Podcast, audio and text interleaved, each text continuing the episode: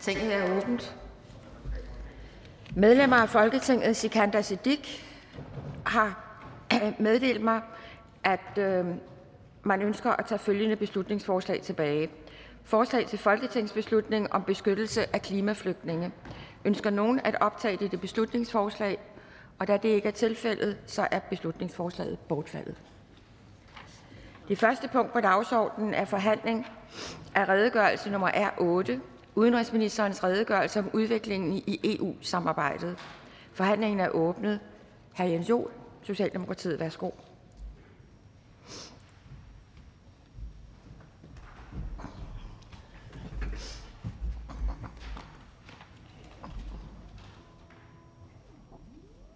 Ja, tak til formanden for ordet, og tak til udenrigsministeren for redegørelsen til Folketinget. Det er jo altid dejligt at kunne starte sin fredag med en diskussion omkring det europæiske samarbejde og Danmarks rolle i det. Det er vigtigt. Det har det været i mange år, men øh, jeg tror også, der er rigtig mange ting, der lige for tiden understreger, at det er om muligt endnu vigtigere, end det har været tidligere. Det er klart, at coronapandemien har fyldt rigtig meget i EU-samarbejdet det seneste år. Covid-19 er selvfølgelig en fælles, en grænseoverskridende udfordring, og EU har også været en helt central arena for Danmark og de øvrige medlemslande. Man har samarbejdet, koordineret og hjulpet hinanden igennem pandemien. Først så galt det om at sikre forsyningsvejene, fælles indkøb, medicin, værnemidler. Så var der udrulning af vacciner, indkøb af dem. Og med implementeringen af det europæiske coronapas, så kan man sige, at man også har været med til at hjælpe de europæiske borgere tilbage i en form for normalitet, ligesom det set med mine øjne har været ekstremt vigtigt, at man også har været samlet omkring det, man kunne kalde den økonomiske genstart, genopretningen af økonomien. Og jeg synes, det er værd at notere sig, at den øh, succesfulde økonomiske politik, som vi i et bredt flertal i Folketinget har ført herhjemme, hvor vi har sparket gang i økonomien, har i virkeligheden også været noget af det, som, øh, som vi har kopieret på EU-niveau. Og derfor øh, har der heldigvis også er der meget, der tyder på, at vi kan få øh, genoprettet de europæiske økonomier hurtigere, end vi ellers havde kunnet. Men det er klart, med den nylige tilbagevenden af pandemien og nylige nedlukninger og sådan noget, så er det nok for tidligt at konkludere på det.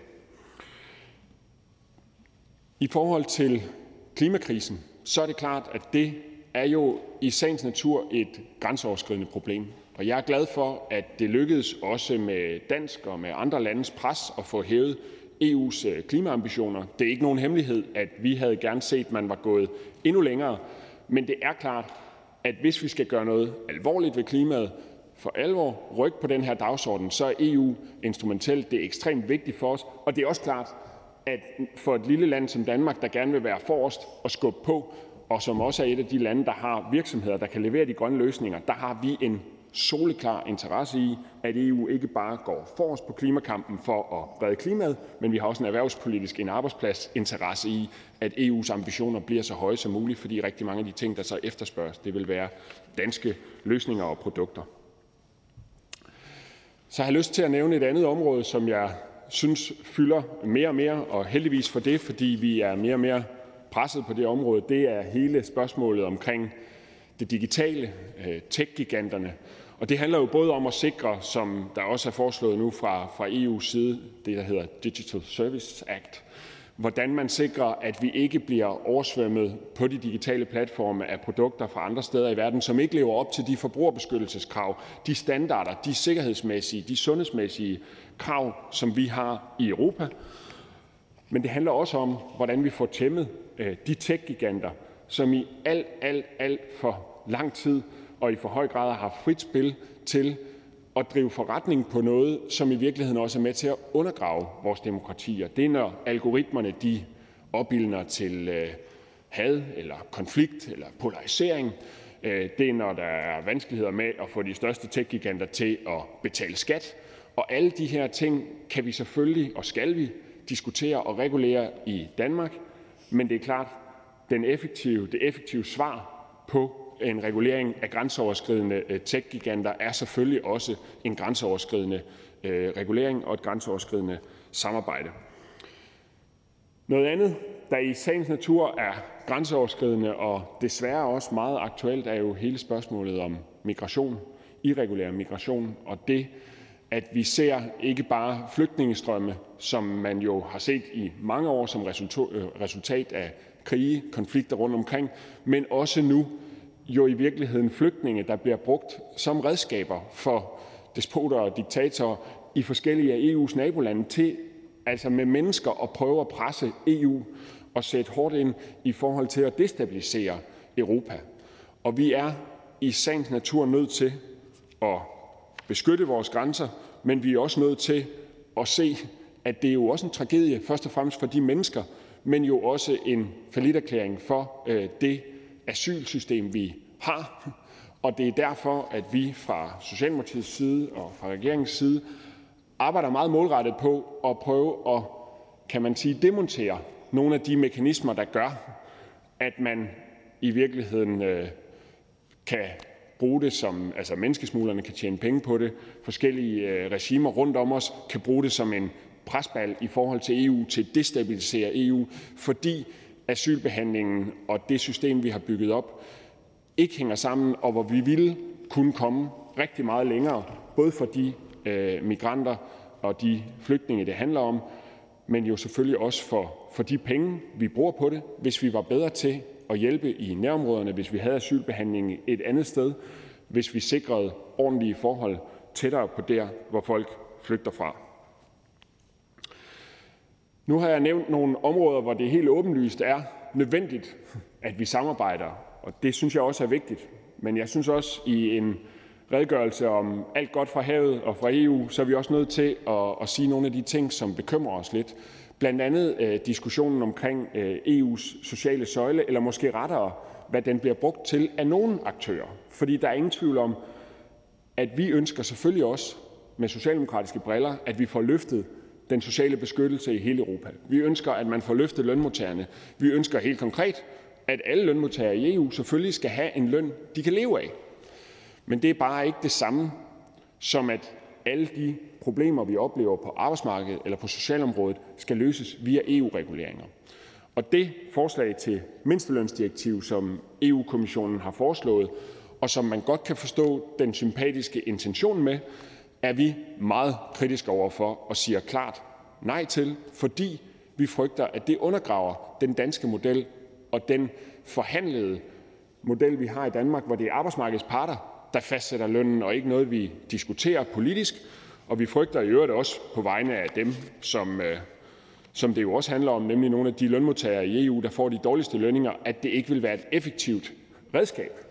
Og jeg synes, det er sådan en lille smule paradoxalt, at man øh, kigger til nogle af de lande i Skandinavien, som har effektive velfærdsmodeller og arbejdsmarkedsmodeller, og så siger, vi kan se, at de har givet lønninger, man kan leve af, de har givet ordnede arbejdsforhold, og den løsning, man så foreslår, ender i virkeligheden med at undergrave de modeller, som har været mest succesfulde i at, at hente og sikre de øh, lønninger. Endelig et sidste spørgsmål, hvor vi er i strid, Øh, ikke med os selv internt i Danmark, men med øh, nogle af vores kollegaer i EU. Det handler om spørgsmålet om, om grundlæggende værdier, retsstatsmekanismen og de helt grundlæggende spilleregler, som EU bygger på. Og der er jeg glad for, at den danske regering i øvrigt sammen med andre gode allierede i EU sætter foden ned, at man sammen med kommissionen tager skridt, siger klart fra, kritiserer og ikke bare går efter at bringe også alle EU-landenes regeringers handlinger i overensstemmelse med de grundlæggende spilleregler, men selvfølgelig også siger klart og tydeligt til de minoriteter, måtte det være seksuelle minoriteter i Polen eller andre medlemslande, som er presset, som bliver udsat for diskrimination og andre ting, at vi siger klart og tydeligt, vi står på jeres side, og I kan godt regne med, at Danmark kæmper for jer, for jeres beskyttelse af rettigheder og for jeres mulighed for at leve øh, frit i jeres eget land, og det gør vi selvfølgelig alle de forer, som vi overhovedet kan komme til det. Nå, jeg er ved at løbe tør for taletid, så jeg vil bare slutte af med at sige, at øh, jeg synes, det er godt at få øh, den her årlige debat. Jeg synes, der er rigtig meget, vi er nødt til at samarbejde om. Øh, EU er jo et nødvendigt internationalt samarbejde, som hvis vi ikke havde det, så var vi nødt til at opfinde det, fordi rigtig mange af de problemer, vi skal løse omkring skatteunddragelse, klima, migration og sådan noget, er grænseoverskridende problemer, som kræver grænseoverskridende løsninger. Men vi skal selvfølgelig også have mod til at sige, hvornår det er, vi synes, at enten andre kammerater og medlemslande i klubben siger, går den forkerte vej, eller på områder, hvor vi synes, at EU-kommissionen eller andre medlemslande, politiske partier, trækker det i en politisk retning, som vi ikke ønsker. Tak for ordet. Selv tak. Der er faktisk et halvt minut igen, så det er sjældent, det sker. Ja, ja. Men øh, man får det ikke lagt oven i næste gang, jeg godt lige sige. Der er nogle kommentarer. Hr. Morten Messersmith, Dansk Folkeparti. Værsgo. Tak til ordføreren. Øh, jeg har selvfølgelig også læst øh, redegørelsen og øh, noteret mig den floromvundne snak om, hvor fantastisk det hele går i Bruxelles. Måske man kan gøre det, fordi der er nogle ting, man udlader. Og der er det jo dejligt, så man kan spørge ordføreren, hvad han tænker om det barselsdirektiv, som en øh, tidligere ligestillingsminister i hvert fald ønskede at tage et øh, forbehold for, fordi det jo helt åbenlyst er et overgreb ikke bare mod nationalstaten, men også imod øh, familierne. Det er der desværre ikke mange ord om i den her redegørelse. Så det kunne være, at, at den socialdemokratiske ordfører, nu hvor den socialdemokratiske udenrigsminister vælger at tige, at ordføreren så kunne fortælle os lidt om, hvordan han ser på det barselsdirektiv. Værsgo. Jamen, vi havde jo sådan set, altså vi var af den opfattelse, at det skulle EU ikke regulere i Danmark. Og det er jo sådan set øh, altså, det er jo en fair øh, politisk kamp, kan man sige. Det her mener vi sådan set, øh, vi godt kan klare, og vi bør regulere herhjemme. Det er også klart, når der er EU-regulering, øh, så skal vi jo selvfølgelig også, og det er det, den afspejler, den aftale, man har indgået i Folketinget, om hvordan vi så omsætter og implementerer det barselsdirektiv. Når der er EU-regulering, så er vi selvfølgelig nødt til, om man så må sige, at indrette det på den måde, der giver bedst mening og passer bedst til danske forhold. Og det er det, øh, regeringen og Socialdemokratiet og i øvrigt en række andre partier i Folketinget har gjort. Øh. Hr. Morten Messerschmidt. Jamen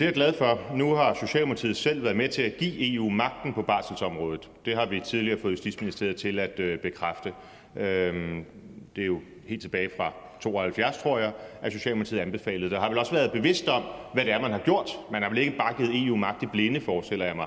Og derfor er det jo naturligt så også at spørge igen ordføreren, fordi udenrigsministeren er jo tavs, vil man så gøre noget for at tage den beføjelse tilbage? Øh, man kunne for eksempel sige, at næste gang der er topmøde, jamen, så sikrer øh, stats- eller udenrigsministeren, at det bliver et tema. Øh, eller man kunne jo ganske enkelt forelægge det til Folketinget og sige, kære venner, øh, det var en fejl. Vi kom til at trykke på den forkerte knap, da vi gav EU magt på barselsområdet. Det skal vi gøre om. Hvad gør ordføreren sig overvejelser der? Værsgo. Jeg må indrømme, at jeg er ikke øh, fuldstændig bevidst om, hvor meget barselsdebatten øh, fyldte i øh, diskussionerne forud for vores tiltrædelse til EU, endda en del år før jeg selv blev født. Men det er klart, at der er jo hele tiden en diskussion imellem, på hvilke områder mener vi faktisk, at det er nødvendigt at have fælles lovgivning. Vi diskuterer også lige nu et mindstelønsdirektiv, hvor vi har sagt, at vi mener faktisk ikke, vi har udfordret EU's ret til overhovedet at regulere det her område. Og derfor synes jeg da, det er helt legitimt at sige, at her synes man, at EU øh, går for langt eller blander sig i noget, de ikke skal, eller man er uenig i den politiske løsning, der er. Sådan er det jo i et samarbejde, og det vil vi selvfølgelig også tage på barselsområdet eller på lønspørgsmålet eller på andre områder, hvor vi generelt set måske godt kan sige, at det giver mening at samarbejde, men hvor der er specifikke ting, som vi synes EU griber forkert an. Tak for det. Så er det fru Anna Valentine Bertelsen, Socialistisk Folkeparti. Værsgo. Tak til ordføreren for en rigtig fin tale. Jeg kan forstå, at ordføreren har været tidligt oppe, øh, så jeg skal gøre det så kort som muligt. Øhm, en ting, som ikke er foregået i, i EU, men som kommer til at få øh, en betydning for EU, det er situationen i Afghanistan, som vi har været vidne til, især her hen over sommeren. Og det er jo forfærdeligt at se, hvordan øh, rigtig mange års arbejde på et splitsekund bryder sammen under Taliban. Øhm, det er jo for tidligt at sige noget om, hvordan det udvikler sig, men jeg tror, at vi kommer til at se en rigtig, rigtig ulykkelig situation. Mennesker, som sulter, familier, som bliver drevet på flugt, og et pres også på Europas grænser. Vi har det sådan i SF, at vi mener, man bør sikre for det første øget humanitær bistand og udviklingshjælp til at håndtere situationen, men også, at vi i Europa bliver nødt til at tage nogle af de flygtninge, som jeg tror vil komme. Er regeringen enig i det? Tak. Og det er ikke bare, fordi jeg har problemer med at, at sove. Det, det, det skyldes bare det banale faktum, at jeg rejste fra Aarhus i, morgen, i morges, og det er lidt ustabilt med DSB stadigvæk. Øh, så det, det er en anden snak. Det ved Al Valentina, fordi øh, ordføreren også er ordfører på transportområdet. Jeg er jo enig i alt det, der bliver sagt omkring øhm, altså ulykkeligheden i forhold til den situation, man har oplevet i Afghanistan, og også de, om man så må sige, dystre forudsigelser, som ordføreren her øh, indikerer. Altså, at der vil også være civilbefolkninger i Afghanistan, som kommer til at lide under det her, og der vil formodentlig også være flygtningestrømme fra Afghanistan, som banker på vores døre. Jeg synes i virkeligheden, at altså, de skal jo behandles fuldstændig ligesom flygtninge i øvrigt bliver behandlet, men jeg synes, den diskussion, vi har i EU, som jo helt rigtigt fokuserer på, hvordan kan vi hjælpe, hvordan kan vi yde humanitær bistand, hvordan kan vi mindske behovet for at flytte sig langt, øhm, det fylder selvfølgelig noget, men som også meget øh, handler om den interne fordeling af de flygtninge, der måtte komme. Og der kunne jeg godt tænke mig, at man brugte lidt mere krudt på rent faktisk at sikre, hvordan beskytter vi det store flertal, som ikke når til Europa, og lidt mindre krudt på at diskutere, hvordan fordeler vi det relative mindretal, som faktisk når til Europa. Så det vil øh, være min, være min bøn til den europæiske diskussion, man ligesom skal have, og det er også det, der ligger i det forslag, vi har lavet til et anderledes asylsystem. Tak, fru Anna Valentine Bertelsen. Værsgo. Jamen, jeg er jo fuldstændig enig i, at hvis vi skal undgå en situation, som dengang flygtningen vandrede op ad danske motorveje, så skal vi sikre øh, en meget højere levestandard i de lejre, som er i nærområderne, fordi de var underfinansieret. Det var et problem, og det skal vi ikke ud i igen. Men samtidig tror jeg også, at vi bliver nødt til at tage nogle flere kvoteflygtninge, og vi kan faktisk starte med at gøre det inden for de 500, som vi har aftalt at tage i Danmark. Vi har kun taget 200. Vi kan sagtens tage nogen fra Afghanistan for at fylde den kvote ud. Har regeringen mod på at gøre det, har Socialdemokratiet mod på at gøre det? Altså, jeg, for at være helt ærlig, så synes jeg egentlig, det er sådan en lille smule useriøst, hvis man skal sige, at vi her i Folketingsdalen står og siger, hvad er det for nogle lande, der har krav på, at vi modtager kvoteflygtninge. Altså, den diskussion synes jeg egentlig, man skal henlægge til et andet sted. Vi har lige haft de, øh, altså i Yemen har der været øh, store, store øh, humanitære katastrofer i en del år. Øh, vi har alle mulige steder, og det bliver lidt styret af, hvem er det, der banker på, og nogle gange bliver det lidt, altså hvem vi taler om, nogle gange bliver det lidt styret af, hvor har vi selv været aktive, eller hvad ved vi mest om, hvad fylder mest i de danske medier. Og for at være helt ærlig, så synes jeg egentlig, det er meget fornuftigt, at det er udlænding- og integrationsministeren og de myndigheder, som ligesom kommer med et forslag til, hvor synes vi, de flygtninge og de kvoteflygtninge, vi skal tage, hvor kan det gøre mest gavn, eller hvem, hvem kan vi bedst tage? Tak. Så er det fru Anne-Sophie Kallesen, Radikale Venstre.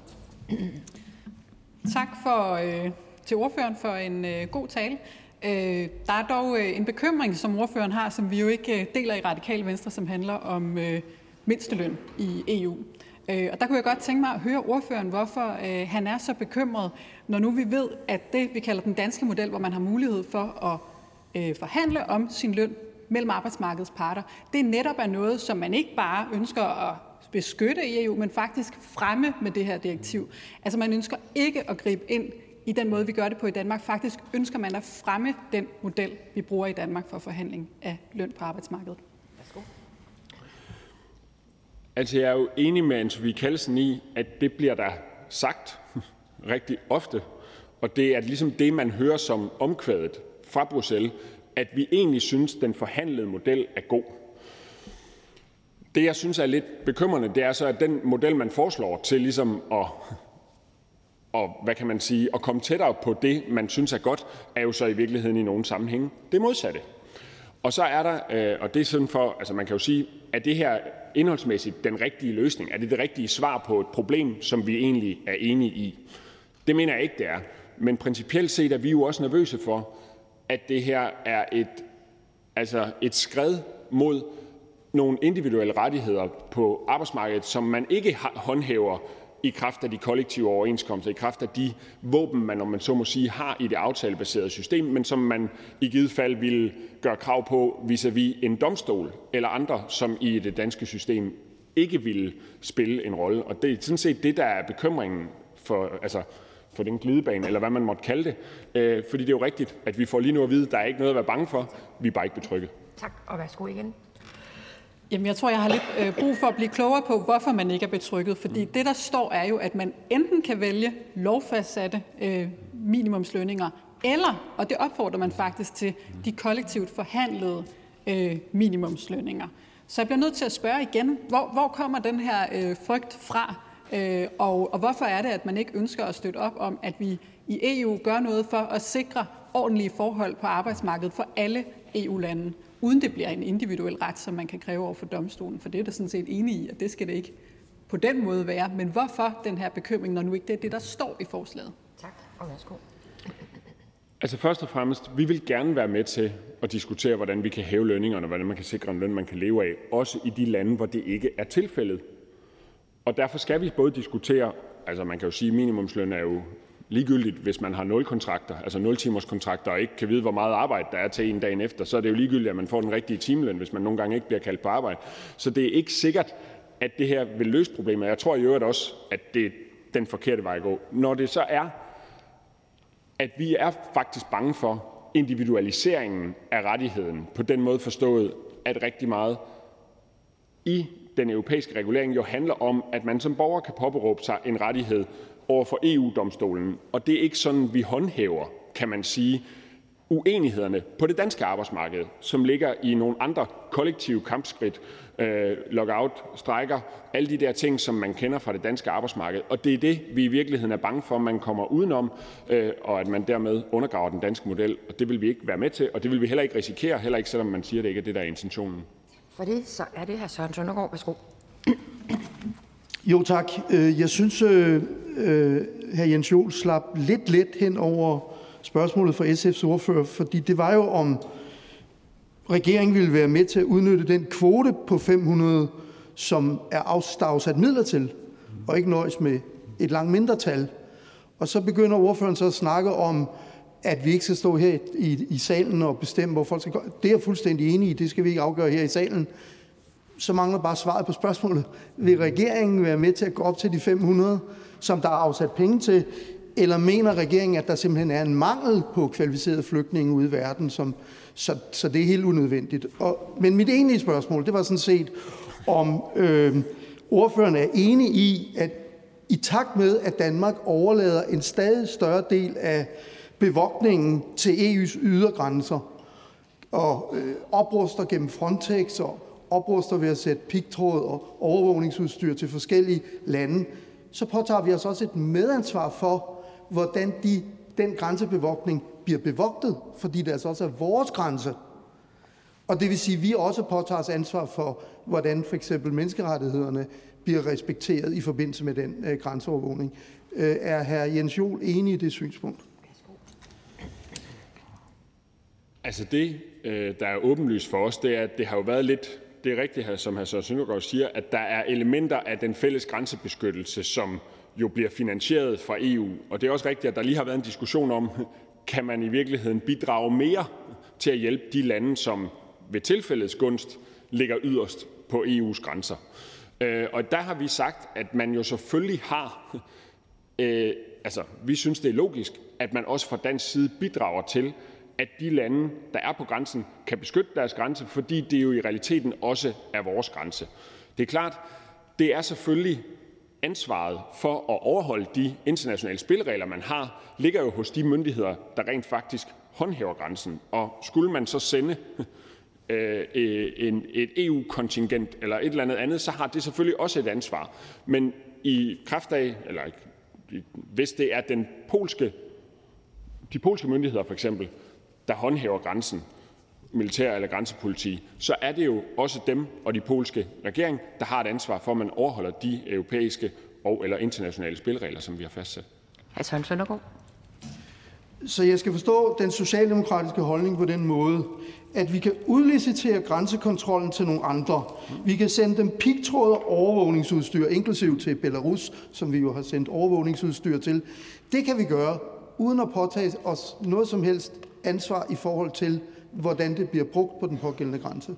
Er det korrekt forstået? For hvis ikke, så vil jeg bare høre, hvordan Socialdemokratiet har arbejdet for, at vi konkret fik undersøgt, om man rent faktisk overholder menneskerettighederne i forbindelse med øh, grænsekontrollen i Polen, som Danmark har bidraget med pigtråd til. Værsgo. Jeg synes egentlig, det bliver lidt unødigt polemisk, når man siger, at vi vil udlicitere. Altså faktisk er der jo sket det modsatte.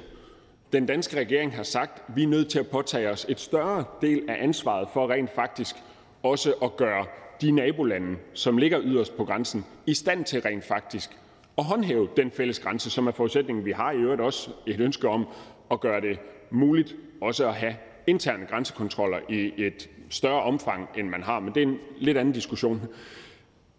Vi udliciterer jo ikke noget ansvar for noget. Vi tager selvfølgelig påtager os en del af opgaven med at sikre, at der er en beskyttelse af grænserne. Men det er klart, vi går ud fra, og vi må lægge til grund, at de myndigheder, som bevogter grænsen, rent faktisk gør det inden for de spilleregler, vi har aftalt.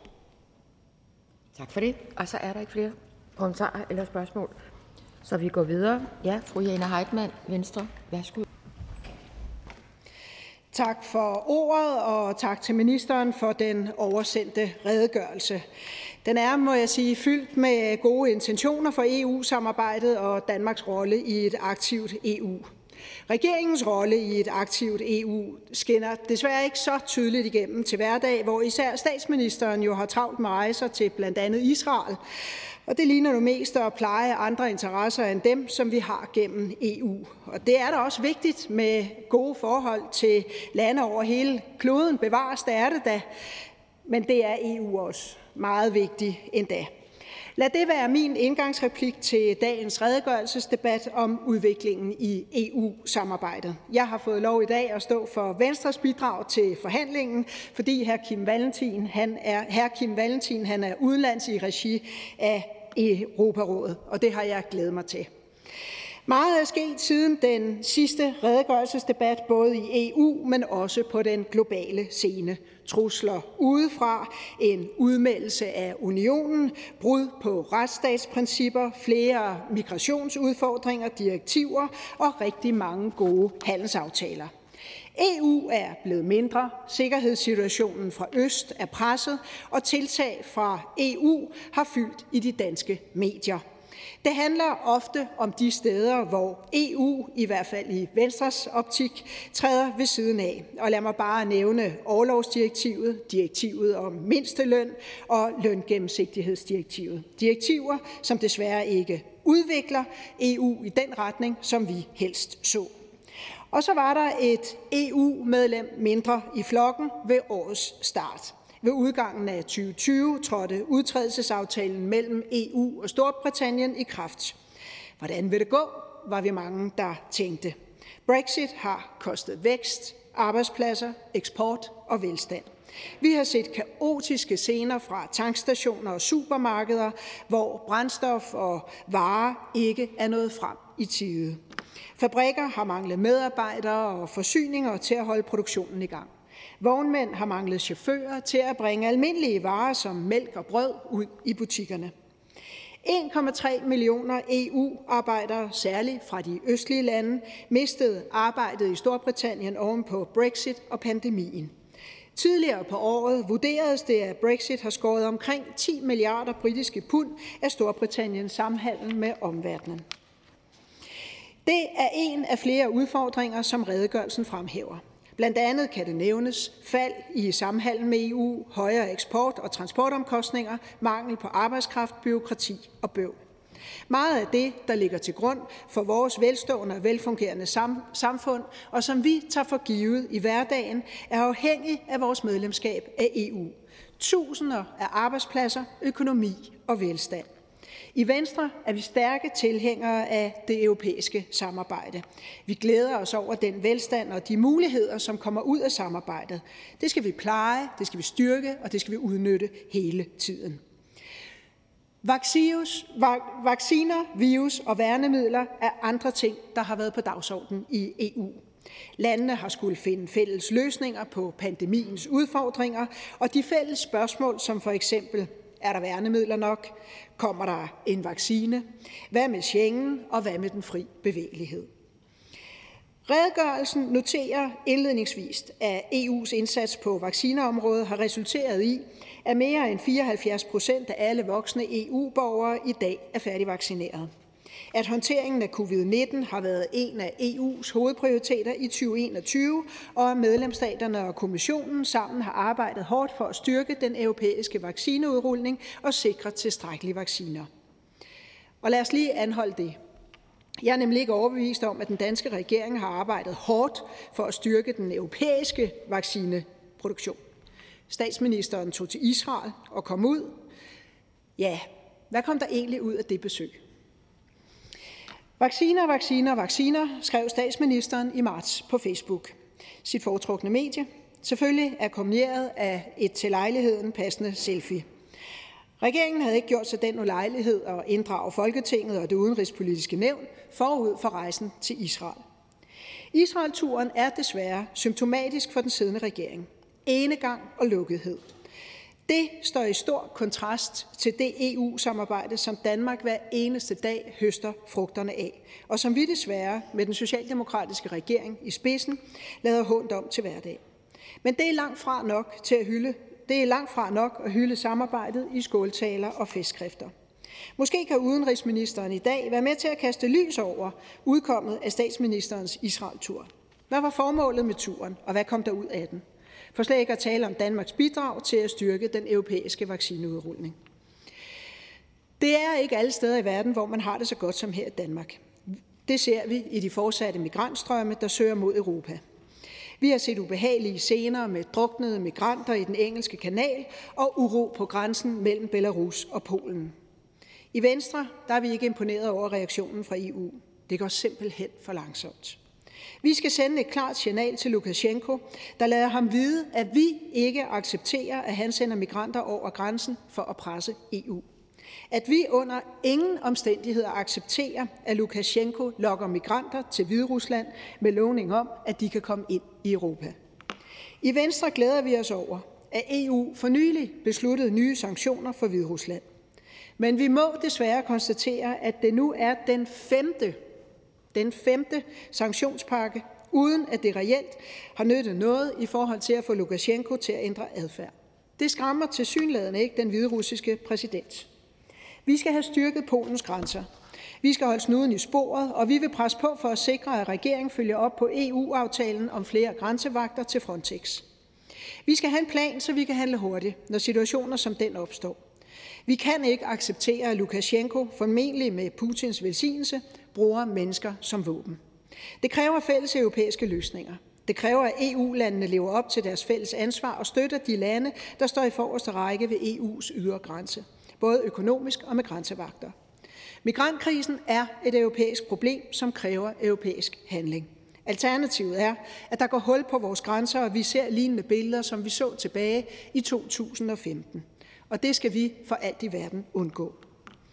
Nok er der mange udfordringer, men meget går jo også godt, takket være EU. Det viser redegørelsen også. Kræfterne vokser i fællesskabet. Vi kan mere, når vi samarbejder. Mulighederne bliver større.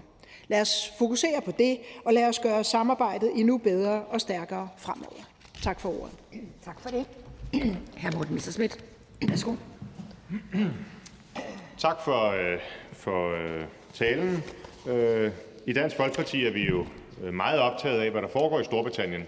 Øh, vi er faktisk ligefrem inspireret og ønsker, at, Dan- at Danmark skal forlade EU. Øhm, om det så skal hedde Dexit eller Danexit, eller hvad det nu måtte være, det finder vi frem til. Men derfor er det jo også spændende at høre, hvordan andre partier ser på øh, Storbritannien. Og jeg, kunne, øh, jeg hørte i hvert fald, at fru Heitmann havde de skeptiske briller på.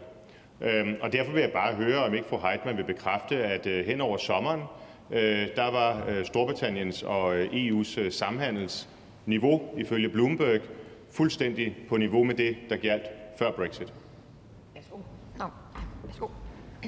Vi er fra Venstres side ærgerlige over, at Storbritannien valgte at forlade EU. Men uanset hvordan man vender og drejer det, Morten Messersmith, her Morten Messersmith, og uanset hvilke statistikker, som man dykker ned i, så ændrer det ikke på de billeder, som vi har set de seneste måneder fra Storbritannien, hvor øh, lastbilchauffører er en mangel, varerne kommer ikke ud, man kan ikke få benzin til bilerne, øh, og hvad vi nu ellers har måttet opleve. Jeg synes, det er trist for Storbritannien, og det har øh, også herfra været meget trist at følge den udvikling. Værsgo. Det er jo rigtigt. Øh, I store dele af den vestlige verden har der været problemer med forsyningskæderne. Øh, det har vi også oplevet på aktiekursernes udvikling, hvis øh, fru Heitmann følger til 25. Mange af de virksomheder, som har brug for forsyninger fra andre dele af verden, de har lidt hårdt under ikke at kunne få deres råvarer, og det slår også igennem i Storbritannien. Og selvfølgelig spiller den nye situation også en rolle. Det jeg bare beder fru Heitmann om at bekræfte, det er, at hen over sommeren her, hvor der var sådan en slags hvad kan man sige, normaltilstand i forhold til corona, ja, der var samhandlen mellem EU og Storbritannien fuldstændig den samme, ifølge Bloomberg, som den var før Brexit. Jeg kan bekræfte, at vi har set det største fald på aktiemarkedet i mands minde her for blot et par uger siden. Og hr. Morten Messerschmidt han har jo fuldstændig ret i, at det øh, presser øh, ikke bare Storbritannien, men også store dele af, af verden og samhandlen i øvrigt. Det kan jeg øh, bekræfte. Men jeg kan også bekræfte, at der har været trist at følge de udfordringer, som man har oplevet i Storbritannien, hvor man jo blandt andet har mistet mennesker, som er flyttet primært fra øh, Østeuropa, som jeg sagde. Man har tabt tabt arbejdskraft, og det har udfordret internt i øh, Storbritannien, og det har været trist at følge. Hr. Søren Søndergaard, Enhedslisten. Øh, tak til fru Jane Heitmann. Øh, I går øh, rejste Venstres øh, EU-ordfører, hovedordfører, et meget, meget interessant spørgsmål på Europaudvalgsmødet. Øh, via en forbindelse fra udlandet, hvor han ganske rigtig opholder sig på grund af Europarådets vigtige arbejde. Det øh, spørgsmål, som Venstres ordfører rejste, var til Socialdemokratiet og tog udgangspunkt i en udtalelse fra øh, fru Mette Frederiksen om øh, behovet for en folkeafstemning om bankunionen. Og det synes jeg var et rigtig relevant spørgsmål. Men det, der får mig til at tage ordet her, det er så for at høre, hvad der er Venstres holdning til en folkeafstemning om bankunionen.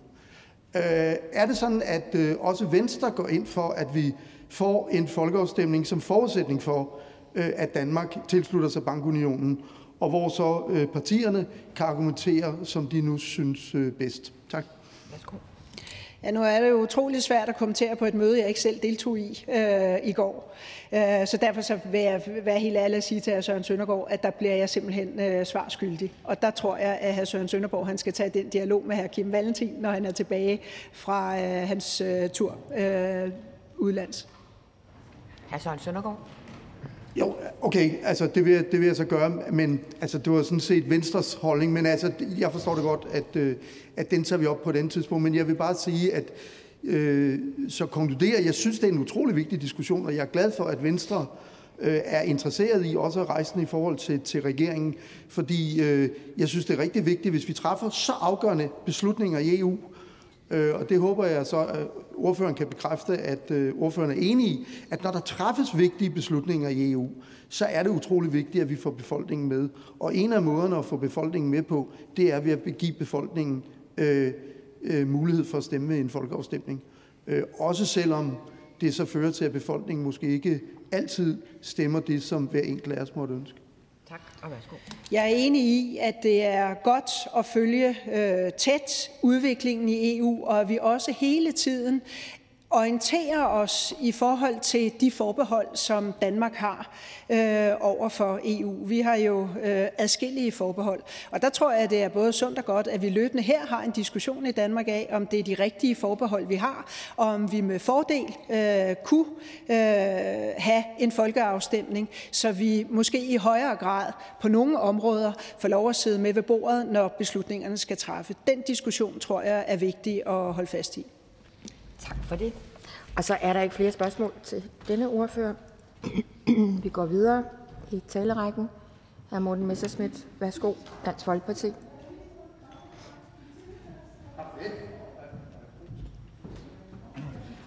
Tak, formand. Og tak til udenrigsministeren for den udmærkede øh, redegørelse. Øh, det er jo ikke nogen hemmelighed, at øh, vi i Dansk Folkeparti øh, ser øh, på EU-samarbejdet med noget større skepsis, hvis man må bruge det udtryk, end øh, regeringen og også end øh, en andre partier, der er til stede her i, øh, i salen. Og derfor er der nok andre ting, hvis vi skulle have skrevet den her redegørelse, som vi havde valgt at betone. Der er jo noget paradoksalt over, når man hører den i øvrigt udmærkede socialdemokratiske ordfører, hr. Jol, skulle tale om to for os i hvert fald meget, meget centrale ting, at man i virkeligheden havde ønsket, at det slet ikke var en del af EU-samarbejdet. Jeg tænker på Øh, mindstelønsdirektivet og øh, og barselsdirektivet. Øhm, det er jo godt, at Socialdemokratiet og vi er enige om, at det burde EU slet ikke blande sig i. Det ene det kan arbejdsmarkedets parter klare, det kan det andet som en måske også, eller også så kan vi i hvert fald her i Folketinget. Men det, der jo er det i særklasse paradoxale her, det er, hvordan det så er kommet dertil, at EU overhovedet har fået magten. Og øh, med far for at virke en lille smule sådan øh, kedelig og pedantisk og den slags ting, så vil jeg bare lige minde det er, de ærede medlemmer om, hvad det er, I har skrevet under på i grundloven. For der står jo i paragraf 20, at beføjelser, som efter denne grundlov tilkommer rigets myndigheder, kan ved lov i nærmere bestemt omfang overlades til mellemfolkelige myndigheder. Citat slut. I nærmere bestemt omfang.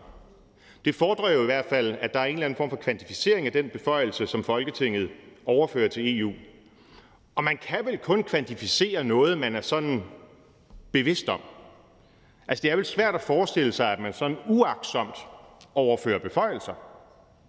Og jeg er helt med på, at hr. Jol er født i en eller anden periode efter 1975, øh, 72, øh, hvilket øvrigt også øh, er mit eget løg her i livet.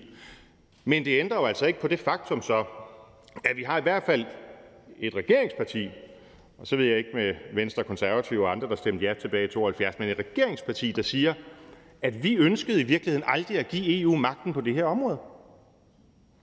EU har af årsager, som vi nok vil udlægge forskelligt, bevæget sig i en retning, som vi ikke ønskede.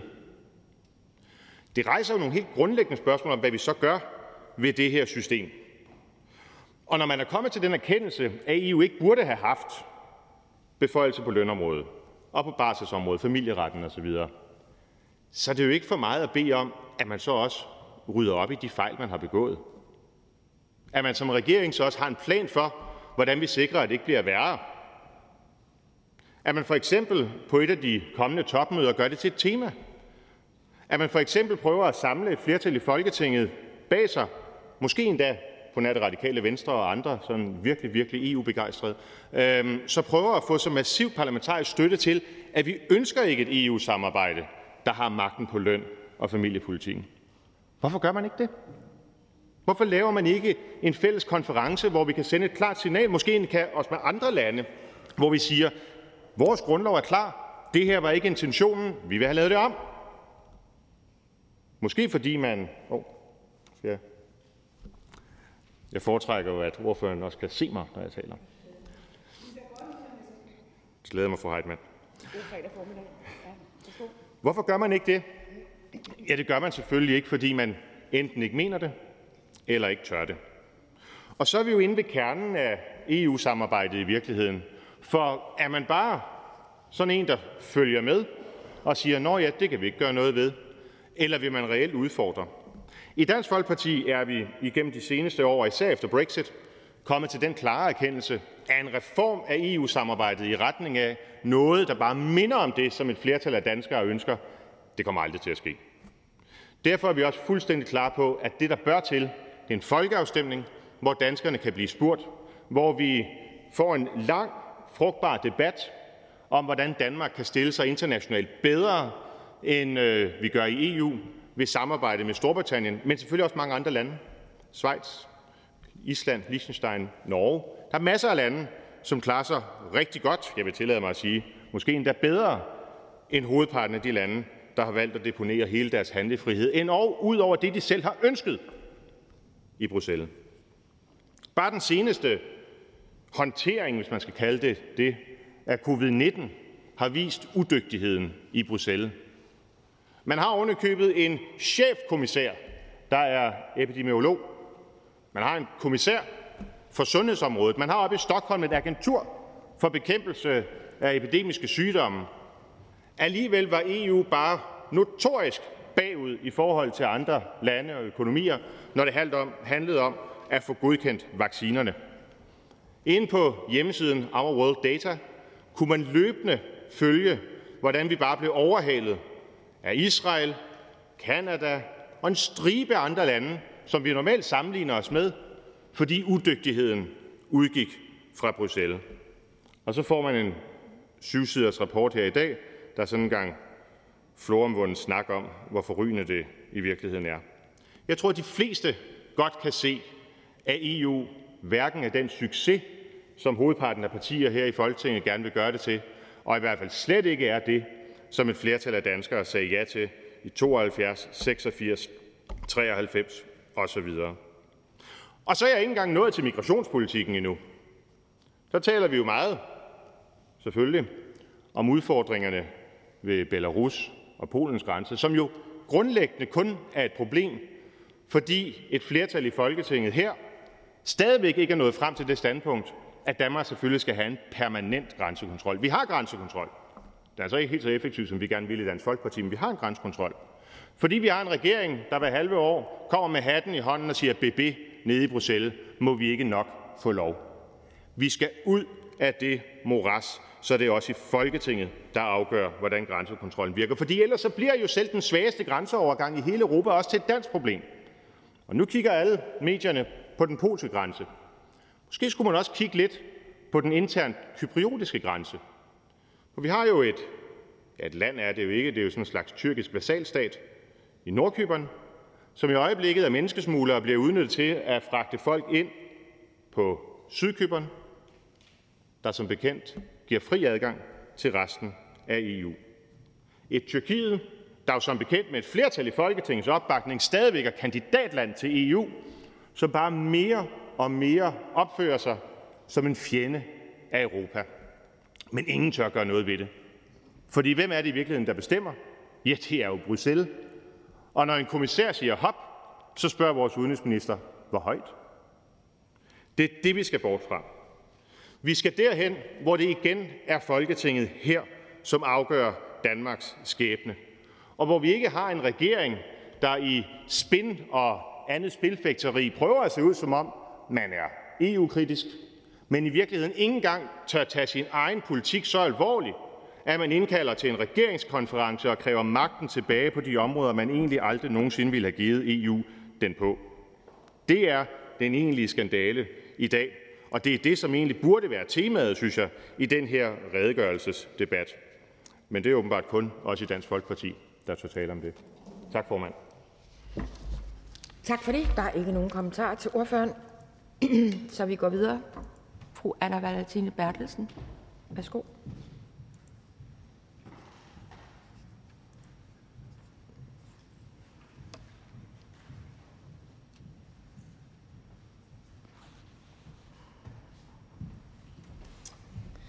Tak for det. Tak til øh, ministeren for redegørelsen om udviklingen i EU-samarbejdet. Øhm, sidst vi debatterede udviklingen, så øh, var det jo med vedtagelsen af EU's genopretningsinstrument som bagtæppe. En kæmpe stor og vigtig beslutning, som nu kommer ud at virke i medlemslandene efter grundige drøftelser mellem regeringerne og kommissionen. Den store europæiske genopretningspakke kommer til at redde tusindvis af jobs i hele EU og skabe mange nye, også i Danmark. Pakken er et godt eksempel på, at vi med konkret solidaritet og viljen til at løfte i fællesskab faktisk kan udrette rigtig meget i Europa. Kort tid efter vi i december sidste år havde debatten om øh, redegørelsen her i salen, der fik vi stillet en bunden opgave af EU-topmødet. EU skulle have en ambitiøs klimalov, der virker. Der skal leveres på klimaudfordringerne, så kommende generationer kan leve på en sund planet, og der skal handles i fællesskab. Kun gennem et stærkt og forpligtende europæisk samarbejde kan vi reelt løse klimaproblemerne. Alle ved det. De enkelte lande kan ikke løse klimakrisen alene. Og slet ikke i de små lande som Danmark. Nu har vi så fået præsenteret de enkelte elementer af Fit for 55, som skal få klimaloven til at blive til virkelighed. Styrket sektorlovgivning om energieffektivitet og vedvarende energi, en omfattende revision af kvotehandelssystemet og en klimatol og mange andre rigtig gode tiltag er med.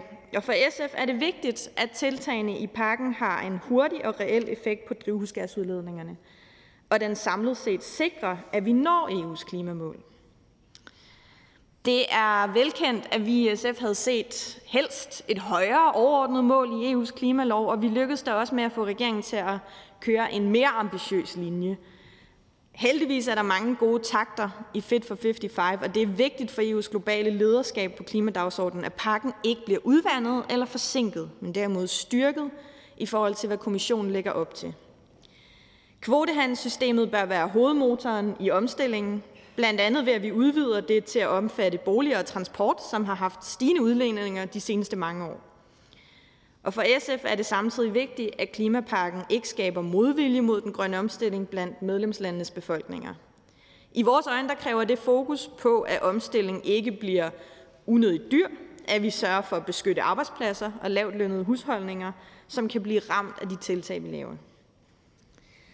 Samtidig så er der jo en stigende relevant diskussion om retsstatsprincipper. EU skal være en klub af retsstater, der effektivt værner om grundlæggende rettigheder, frie medier, ytrings- og trykkefrihed, uafhængige domstole og en reel beskyttelse af mindretal, kvinder og LGBT-personer. Heldigvis er langt de fleste medlemslande robuste retsstater, men der er desværre også lande, der ikke evner at leve op til de helt basale standarder på det område. Og det er selvfølgelig fuldstændig uholdbart. Der er det er godt, at EU-institutionerne har indgået et fornuftigt kompromis om en kobling mellem adgangen til EU's pengekasse og evnen til at overholde grundlæggende retsstatsprincipper, for EU's hidtidige tiltag har desværre vist sig at være uden tilstrækkelig styrke, og det er virkelig på tide, at vi sætter foden ned. Polen og Ungarn gør klogt i at huske på, hvor mange penge de to lande modtager fra EU's kasse. Vores retsstatsprincipper er ikke til forhandling. Som det også tidligere er blevet nævnt i debatten, så har kommissionen en ambition om at løfte det sociale niveau i EU. Det er umiddelbart en rigtig god ambition, men filmen knækker, når man som EU-kommission fremlægger et lovforslag om mindsteløn. For det første er det yderst tvivlsomt, om der overhovedet er hjemmel til at regulere området i EU-traktaten. For det andet overlader vi i Danmark lønspørgsmål til arbejdsmarkedets parter, og sådan skal det naturligvis blive ved med at være. Og for det tredje ønsker vi hverken nu eller i fremtiden regulering, der kan underminere den danske arbejdsmarkedsmodel. Hverken direkte eller indirekte. Det er desværre det, kommissionen lægger op til, og det er vi lodret imod. Redegørelsen om udviklingen i EU-samarbejdet rummer mange gode ting, elementer, som vi i SF ser frem til at debattere i sagen i dag. Men jeg vil også nævne et par sager, som er fraværende og som bekymrer mig.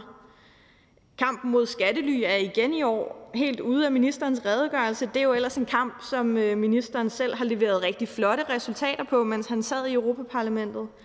Har regeringen helt glemt den kamp? For det har vi ikke i SF i hvert fald. En anden vigtig sag, der glimrer ved sit fravær i redegørelsen, det er kampen for mere åbenhed i EU's institutioner. Vi vil gerne gentage vores opfordring til, at regeringen kaster sig ind i den sag med alle kræfter. Lukkethed i ministerrådet er et stort problem, og det udgør reelt et demokratisk underskud, som EU ofte beskyldes for at have. Jeg kunne tale enormt meget om coronasituationen, men jeg tror, vi alle sammen er enige om, at EU er en del af nøglen til at løfte de europæiske lande og Danmark ud af den krise, som vi har stået i og kommer til at stå i fremover, for nogens vedkommende voldsommere end andre. Og med de ord vil jeg sige tusind tak for en god debat indtil videre. Tak. Hr. Morten Messerschmidt, værsgo. Øh, tak, formand, øh, og tak til øh, SF's ordfører. Jeg skal bare helt kort høre, øh, når vi nu ser ens på det med mindstelønningerne og ønsker det direktiv rullet tilbage, kan vi så få SF med på at pålægge regeringen ved det næste topmøde, at det skal være et tema, hvordan vi får beføjelsen på det område trukket tilbage? Værsgo. Det kan jeg ikke se nogen grund til. Altså, regeringen har jo en glimrende position på mindsteløn, sådan som det er lige nu. Øh, og vi er jo fuldstændig klar over, at øh, kommissionen har en ambition om at løfte det sociale niveau i EU. Der er også kommet andre gode ting, som øh, er rigtig gode i forhold til at løfte det sociale niveau i andre medlemslande i EU og sådan set også i Danmark. Men når vi snakker om at regulere danske lønniveauer, så skal de blande sig udenom. Og der har jeg haft stor respekt for regeringens håndtering af sagen. Hr. Morten Messerschmidt. Så SF mener, at når det handler om at håndtere danske lønniveauer, skal EU blande sig udenom. Men EU har jo i dag magt til at håndtere danske lønniveauer. Og der er det, jeg spørger SF's ordfører, om hun og hendes parti så vil være med på, at vi pålægger regeringen at rejse en debat om at få fjernet muligheden for, at EU kan håndtere danske lønniveauer. Værsgo. Jeg har ikke noget mod at debattere det, men jeg kan ikke se nogen grund til, at vi pålægger regeringen at gøre det, for vi har lige gjort det. Vi har lige haft debatten om EU's mindsteløn, og jeg tror ikke, at regeringens holdning til, hvordan det skulle håndteres, differentierer sig særlig meget fra øh, hr. Morten Messerschmidt eller for den sags skyld vores. Tak for det. Der er ikke flere kommentarer. Så er det den næste ordfører, som er fru Anna Sofie Kallesen, Radikale Venstre.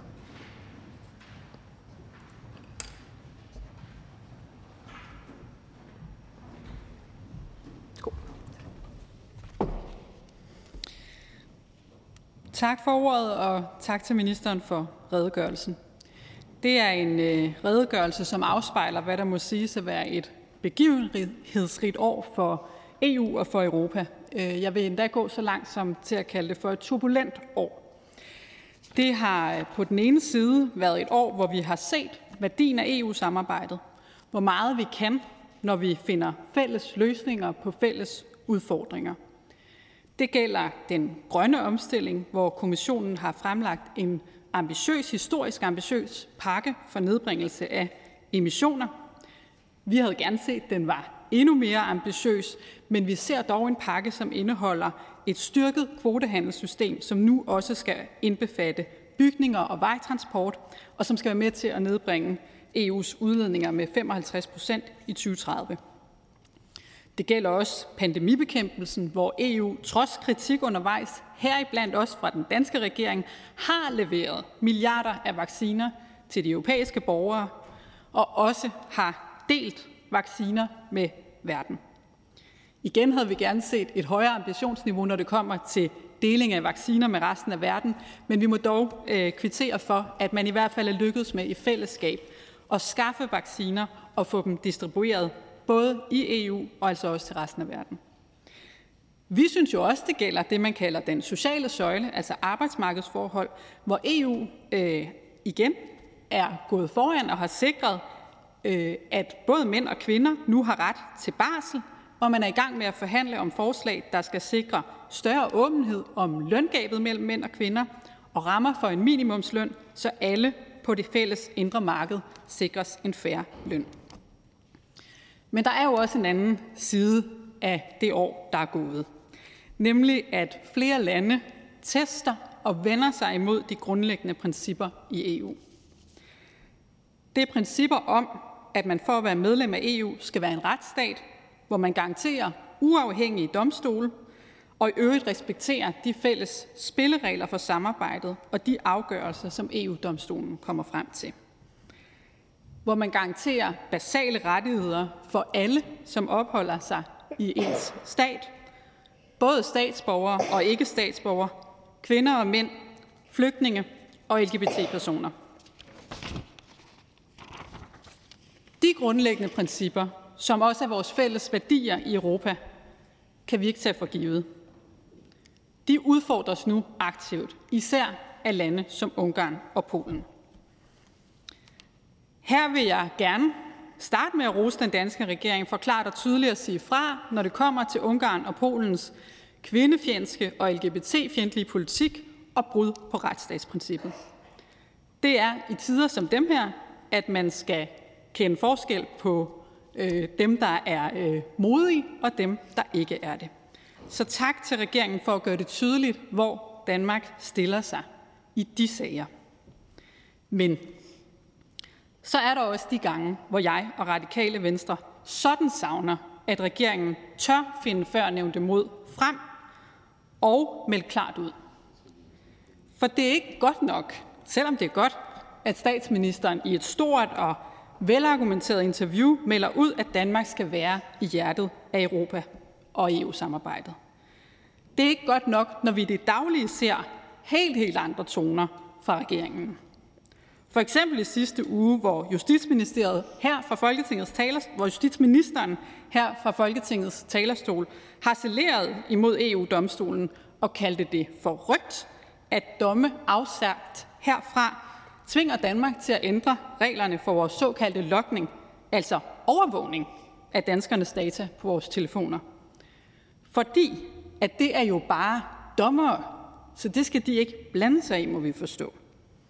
Eller når statsministeren i hvert fald i begyndelsen langede ud efter EU's fælles bestræbelser på at skaffe vacciner og tog til Israel med den østrigske kansler for at forsøge at skaffe ekstra vacciner til Danmark i stedet for at arbejde på en fælles europæisk løsning. Vacciner, som det er blevet påpeget i øvrigt ikke var der heller ikke ramte Danmark øh, gennem den øh, tilgang, men det er en anden sag. Med andre ord, når man i det daglige bruger EU-kritik som løftestang til at skaffe nogle politiske point på den hjemlige scene, så klinger det jo lidt hult, at man melder ud, at man ønsker at være i hjertet af EU-samarbejdet. Og især det sidste, det der med at være i hjertet af noget, det kræver i mine og radikale venstres øjne også, at man har hjertet med. Her oplever vi desværre, at regeringen ikke altid har det. Det gælder især, når man vender det blinde øje til, hvad der sker ved især den polske grænse lige nu. Jeg har nu gentagende gange bedt skiftende ministre om at forholde sig til, om Polen tilsidesætter flygtningekonventionen i sit ellers helt legitime ønske og behov for at beskytte sin grænse. Jeg spurgte først udlænding- og integrationsministeren, hvad han mente, men jeg fik svar om, at han ikke var så bekendt med situationen ved den polske grænse som den ved Litauen, hvor han selv havde været. Derefter så spurgte jeg så i oktober statsministeren og fik at vide, at hun var slet ikke bekendt med, hvad der foregik i Polen omkring grænsen. Endelig så har jeg spurgt øh, udenrigsministeren, som også har afvist at have andet kendskab til sagen end os, der sidder i Europaudvalget. Nu har jeg så fået et skriftligt svar fra udlænding- og integrationsministeren om, at beretninger om mulige brud på menneskerettighederne de faktisk er tilgået Udenrigsministeriet, men det er åbenbart ikke informationer, som så er tilgået ministerne, øh, eller i hvert fald så mener øh, udlænding- og integrationsministeren ikke, at det er deres opgave at forholde sig til de informationer om mulige brud på menneskerettigheder. Så hvor når det kommer til politisk udpegede dommere, abortlovgivning, LGBT-frie zoner i Polen, så blander regeringen sig heldigvis gerne. Men når det gælder retten til at søge asyl og til en human behandling, så vil regeringen ikke se, ikke høre, ikke tale. Jeg håber, og vi vil også i radikale venstre holde regeringen op på, at man i det kommende år både i handling og tale reelt arbejder for at placere Danmark i hjertet af EU. Det kræver, at man tør risikere at miste nogle indenrigspolitiske point ved at kritisere EU for at træffe forkerte beslutninger, og i stedet øh, bruger sine kræfter på at trække i den rigtige retning. Det kræver også, at man ikke bare placerer sig i hjertet af EU, men også har hjertet med sig i EU-samarbejdet. Det betyder ikke, at man skal være naiv. Det betyder ikke, at vi ikke skal beskytte vores ydre grænser, for selvfølgelig skal vi det. Men det skal ske på en måde, der respekterer flygtningekonventionen og menneskerettighedskonventionen. Med de ord så vil jeg sige tak for en forløbig god debat. Tak for det. Så er det fru Katarina Amnesbøl, Konservativ Folkeparti. Jamen, tak for en, en, en god tale øh, fra det radikale venstre. Men øh, radikal venstre og Sofie Kalsen afslutter med det med hjertet af EU. Kan ordføreren uddybe, hvad mindes der her med hjertet af EU, og hvad det vil det betyde? Hvor langt skal Danmark så gå? Der var også tidligere spørgsmål her om på det hele beskæftigelsesområdet. Er det så sådan øh, radikals politik, at man øh, vil være med til at gå ind på alt, hvad der kommer stort set på både det beskæftigelsesmæssige og sociale område? Tak. Jamen, når vi siger, at, at vi også ønsker som regeringen, at Danmark skal være i hjertet af EU, så handler det om, at man skal engagere sig fuldt og helt i EU-samarbejdet og forsøge at trække det i den retning, man mener er den rigtige. Der kan vi jo så være uenige med regeringen, for eksempel når det kommer til mindsteløn, hvor vi så er et af de eneste partier i Folketinget, der synes, at det faktisk er et forslag, som man skulle gå konstruktivt til og ikke afvise på forhånd, men forsøge at trække i en retning, man kan se sig selv i. Det betyder jo ikke, at vi øh, ikke skal have en holdning i EU. Øh, jeg synes, spørgsmålet er formuleret lidt på en måde, som om der sådan kommer ting dumpende fra EU, som vi ikke selv er en del af. Vi er jo selv en del af de forhandlinger, så selvfølgelig skal vi jo gøre os gældende, og det er sådan set det, der ligger i at være i hjertet af EU-samarbejdet, at vi kæmper for at trække i den retning, som øh, er de danske prioriteter. Tak. Nu er det jo sådan en lidt sjov proces i EU, fordi udspillet kommer sådan fra kommissionen, og så bagefter kommer det ud til rådet og til parlamentet. Så jeg vil sige, at mange udspil kommer jo direkte fra Bruxelles. Øh, og det er vi jo så ikke en del af, men vi prøver at præge det. Men øh, i forhold til så alliancer, hvordan vi kan skabe indflydelse, det er vi i Konservative Folkeparti helt enige i, at vi skal forsøge at skabe mere indflydelse. Hvilke alliancer mener de radikale er vigtige for Danmark? Værsgo. Øh, jamen, jeg ved ikke, om det sådan er helt generelt, hvilke alliancer vi synes, eller på mindst for at skabe indflydelse, øh, jamen det er helt afgørende, at nu hvor vi ikke længere har Storbritannien i EU, så skal Danmark selvfølgelig også afsøge, øh, hvem skal være vores nærmeste allierede. Der har vi i Radikale Venstre et ønske om, at vi øh, forlader sparebanden. Ikke sådan forstået, at de lande, der er med i sparebanden, kan vi ikke have fælles interesser med på andre områder, men at vi kommer ud af den sparebande, som bare kæmper for at øh, holde udgifterne på så lavt et niveau som muligt. Til gengæld så, så jeg meget gerne, at man steppede op i forhold til at få en nærmere relation til eksempelvis øh, Tyskland, som jo er et helt afgørende land øh, at pleje øh, relationer med nu. Tak for det. Der er ikke flere ordfører, så vi går videre i rækken, og det er hr. Søren Søndergaard, Enhedslisten.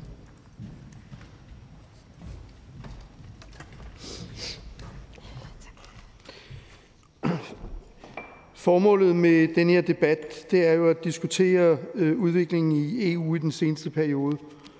Og det er klart, at der er en masse konkrete ting, som jeg også øh, vil komme ind på, som øh, er relevante der. Men jeg synes jo stadigvæk, at det store overordnede spørgsmål, som også har præget denne periode, og hele perioden efter Storbritanniens beslutning om at melde sig ud af EU, det er, hvordan den europæiske arkitektur indrettes. Hvordan organiserer vi et samarbejde i Europa?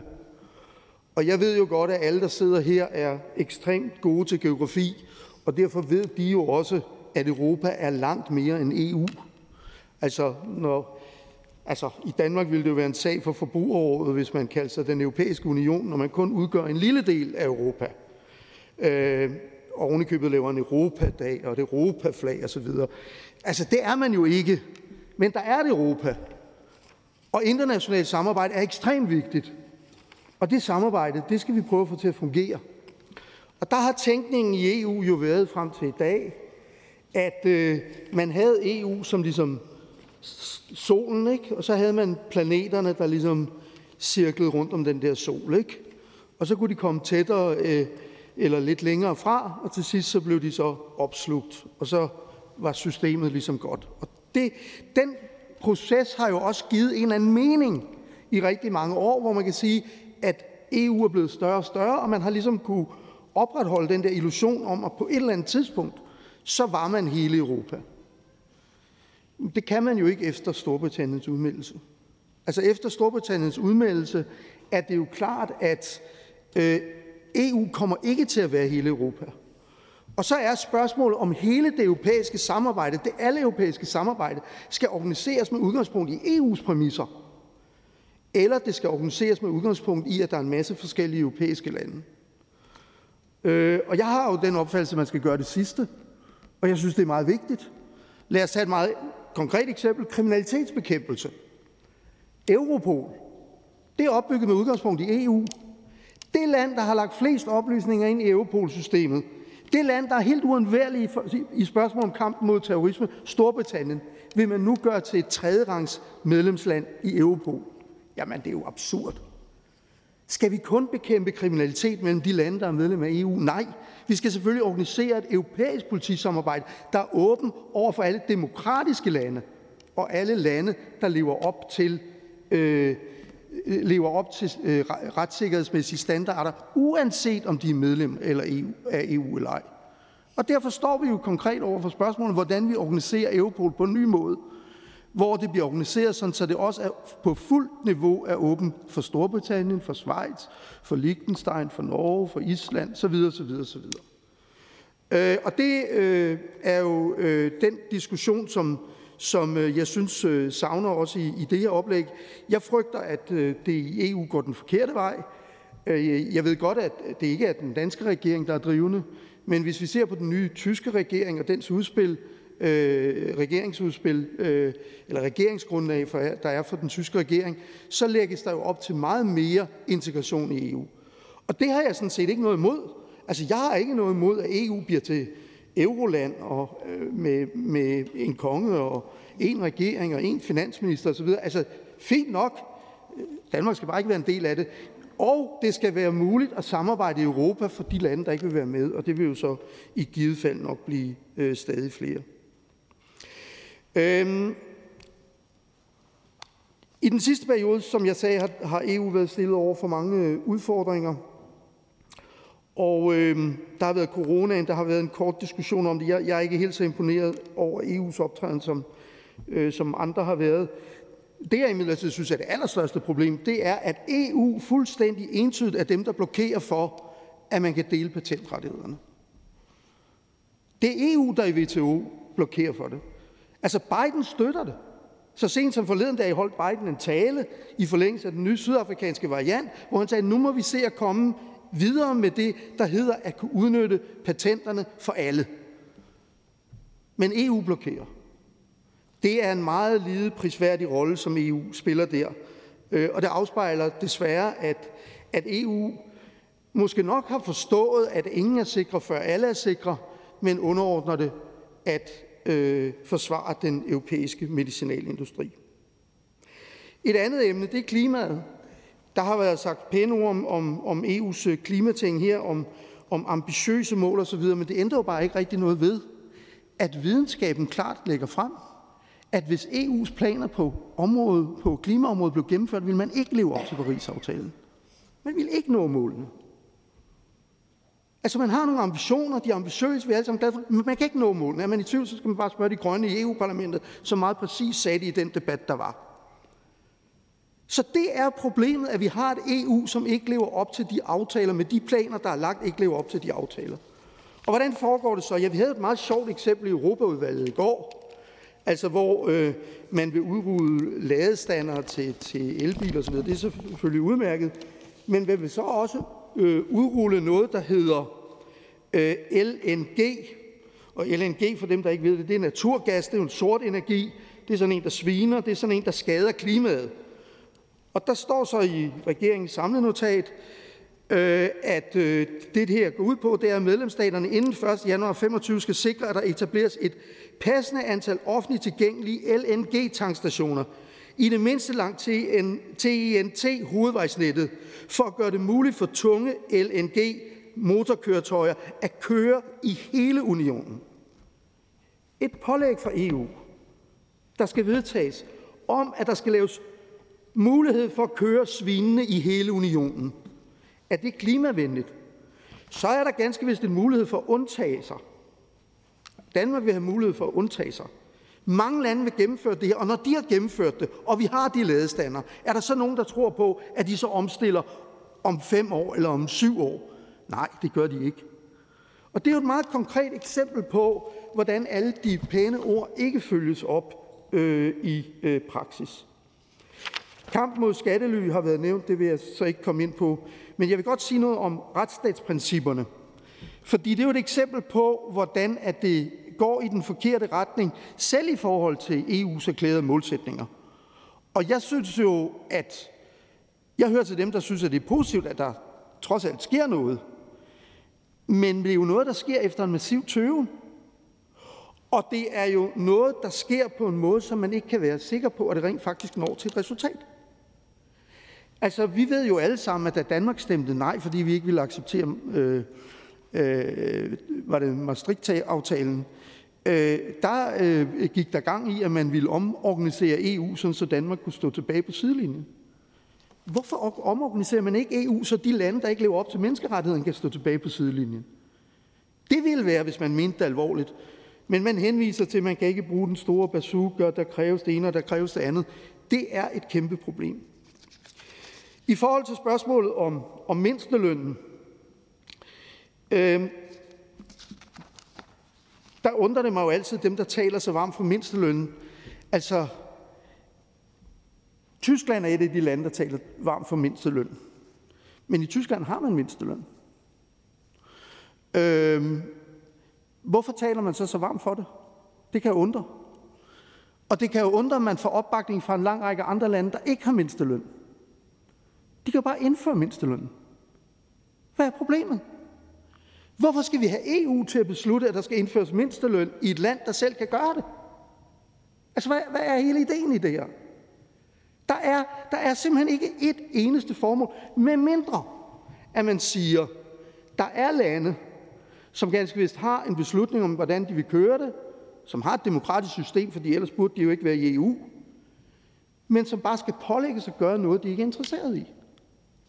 Og så er vi tilbage til det med arkitekturen om man virkelig tror, at det er en rigtig måde at opbygge et europæisk samarbejde på. Jeg tror det ikke. Jeg tror, vi skal have et Europa i flere rum. Og så tror jeg selvfølgelig, at det skal have konsekvenser, hvis man ikke vil leve op til menneskerettighedsstandarder, hvis man ikke vil leve op til miljøstandarder osv. osv. Det skal have konsekvenser. Men ideen om, at man på det niveau, der hedder, at man skal indføre mindsteløn, skal kunne beslutte det, det er efter min mening øh, på et niveau, hvor det ikke fører til et øget samarbejde, men til det modsatte. Og det er jo derfor, vi siger, at der er her behov for at få en europæisk social øh, protokol, der siger, at lønmodtagerhensyn altid går forud for markedshensyn. Og hvis ikke vi kan det, og jeg erkender nok, at det bliver relativt svært at få sådan en social protokol, så mener jeg, at Danmark må have et femte forbehold. Altså ligesom vi har et forbehold øh, i forhold til overstatslig øh, retspolitik og i forhold til euroen, så må vi have et femte forbehold, der betyder, at nødderne knækker vi selv.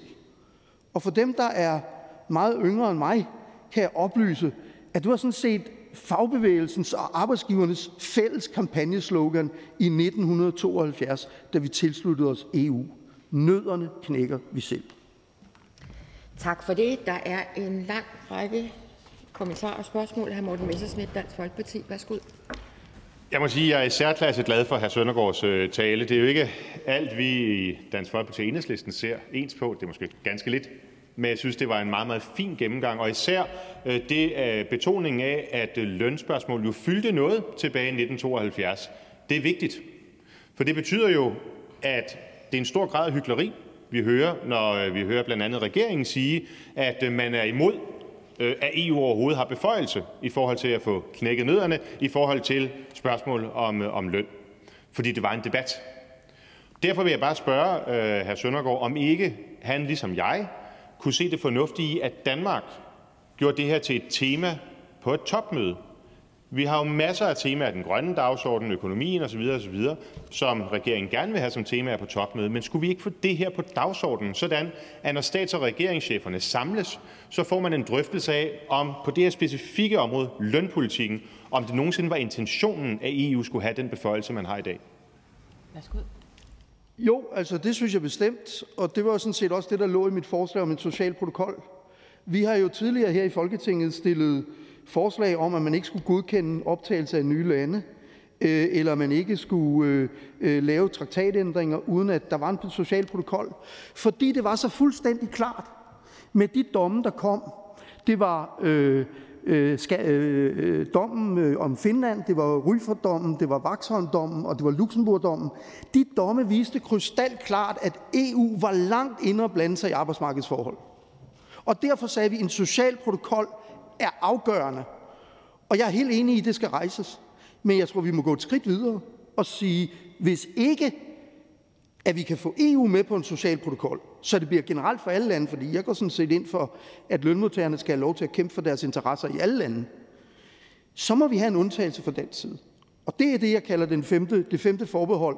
Og det øh, håber jeg da, både regeringen og fagbevægelsen vil gå på barrikaderne for, som en konsekvens hvis det bliver tilfældet, at denne her lovgivning om mindstelønningerne bliver gennemført. Ja, jeg har i hvert fald hørt øh, Dansk Metal sige det meget klart, at hvis det her bliver vedtaget, så ønsker de en folkeafstemning om Danmarks medlemskab. Og jeg kan varmt tilslutte mig ønsket om et, jeg tror, jeg har kaldt det for et øh, velfærdsforbehold, og det skal selvfølgelig formuleres i en protokol. Øh, men det, som vi jo er nødt til at finde ud af her, det er, hvordan ikke bare hr. Søndergaard og jeg bliver enige, men hvordan vi får gjort regeringen til en del af den her kamp. Fordi som jeg hører regeringen og Socialdemokratiet nu, så siger de jo bare, Jamen, vi har kæmpet, den er tabt. Hvordan får vi regeringen til aktivt at tage det her op på næste topmøde, sådan at vi gør det klart for de andre lande, at det ikke var en dansk intention, at EU skulle have magten på lønområdet? Altså, jeg hører ikke regeringen sige, at den er udkæmpet, og vi har tabt. Sådan hører jeg det ikke. Øhm, det kan godt være, at det ender der, og så må vi jo tage bestik af det, men det er ikke sådan, jeg hører det på nuværende tidspunkt. Det er jeg sikker på, at vi får øh, udenrigsministeren til at komme herop og bekræfte i forbindelse med sit, med sit svarindlæg. Øh, så jeg synes fortsat, at vi skal, vi skal arbejde øh, for det. Og vores målsætning skal da være at få et flertal i Folketinget. Altså, det er jo den måde, her Messersmith og jeg kan få indflydelse på EU-politikken. Det er jo ved at få et flertal i Folketinget. Altså, der er jo ikke rigtig andre veje. Og hvis nu øh, hr. Messerschmidt koncentrerer sig om blå blok, så kan jeg jo koncentrere mig om den modsatte side, og så kan det jo være, at det ved fælles hjælp lykkes på et tidspunkt at få øh, en social protokol. Så er det fru... Øh, nej, det er hr. Jeppe. Er det det? Okay. Fru Anne Bertelsen, værsgo. Tak for det. Øhm, Hr. Søren Søndergaard fik jo vækket transportordføreren hernede med sin snak om LNG, og øh, egentlig så kunne jeg godt tænke mig lige at have en lille udveksling om det, fordi hr. Søren Søndergaard har fuldstændig ret i, at LNG er sort. Øh, men hvis han bemærkede på Europaudvalgsmødet, at øh, SF jo sagde til transportministeren, at øh, det var ret afgørende, at vi også rettede blikket mod nogle af de andre elementer, der var i det, han kom med. Blandt andet brint. Brint ser ud til faktisk at blive en del af den tunge transport, og heldigvis så ligner det jo, at prisudviklingen er til den grønne brints fordel på markedet. Det er rigtig godt, men det betyder så også, at vi skal være meget ops på, hvordan det bliver udrullet. Og så sagde vi til transportministeren, det skal han love os virkelig at bruge noget energi på at sikre ikke bliver uhensigtsmæssigt. Det skal være grønt, det skal ikke være overinvesteret, og det skal være på det rigtige tidspunkt. Hvorfor er enhedslisten ikke interesseret i at være en del af den diskussion? Jeg har noteret mig, at hr. Søren Søndergaard afviste det på grund af LNG, og det forstår jeg godt. Men jeg kunne godt have brugt hans hjælp til at holde transportministeren i ørerne om grøn brint. Nej, altså øh, SF's ordfører behøvede overhovedet ikke nogen hjælp der.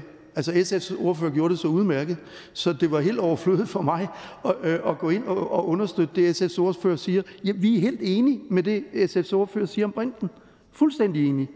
Øh, og det er jo også derfor, at det er så forkert, at man også satser på øh, opstilling til øh, øh, LNG-motorkøretøjer. Der, hvor vi muligvis har en forskel, det er jo, hvis vi virkelig skal have regeringen til at kæmpe for noget nede i EU. Hvordan gør vi det så? Altså, og der, der er det altså bare vores opfattelse, at hvis vi har nogle røde linjer, så bliver vi nødt til at sige, i den terminologi, der er i Europaudvalget, at man skal lægge afgørende vægt på noget. Og lægger man ikke afgørende vægt på noget, så må jeg bare beklage, så kan regeringen altså, jo, de kan sige det, men de behøver altså ikke at komme hjem med det. Og det så vi jo blandt andet på spørgsmålet om øh, klima, øh, hvor jeg erkender, at SF ikke erkender, fordi vi er glade for det, at SF sammen med os kæmpede voldsomt for at få skærpet målsætningerne. Det skete bare ikke, og det resultat, det kender SF's ordfører jo udmærket og ved, hvordan det bliver karakteriseret øh, af den grønne gruppe i EU-parlamentet.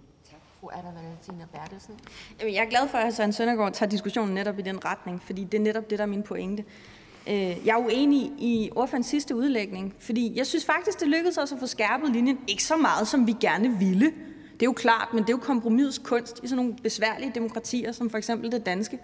Og det ærger mig, gang på gang, at Enhedslisten ikke er med inde i forhandlingsrummet og kæmpe den kamp, som det kræver at holde ikke kun den minister, der sidder der, men hele Europa i ørerne.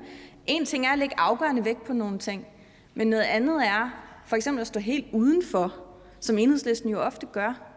Og det kunne jeg godt have ønsket mig øh, en her Søren Søndergaard og en enhedslisten ved min side i nogle af de kampe, så vi kan trække EU længere i den grønne retning, end det ellers ser ud til, at det bliver.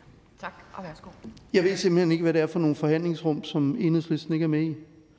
Altså, det, der vil sikkert blive mulighed for, for en anden runde. Altså, så vil jeg da godt høre, hvad det er for nogle forhandlingsrum.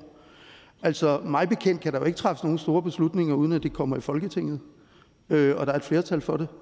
Og øh, altså, hverken SF's ordfører eller enhedslistens ordfører sidder med, når der forhandles nede i EU. Der har vi vores repræsentanter i EU-parlamentet, som jo gør en aktiv indsats og sidder i forskellige udvalg. Men der er vi jo ikke med. Så jeg ved simpelthen ikke, hvad det er for nogle forer, vi ikke er med i. Men vi har den klare opfattelse, at vi er ikke med til at give mandat til noget, der lægger op til, at man forpligter landene til at opstille sorte ladestander i hele EU. Det gør vi simpelthen bare ikke. Og det kan man selvfølgelig sige er, altså, det er meget firkantet. Ja, det er meget firkantet. Tak. Hr. Jens Jol, Socialdemokratiet. Tak for talen til enhedslistens ordfører, som jo er en, en fremragende parlamentariker og også en, en dygtig, kan man sige, udfordrer af den til enhver tid øh, herskende diskurs eller position eller et eller andet. Og det tror jeg, det, det er vi jo rigtig glade for.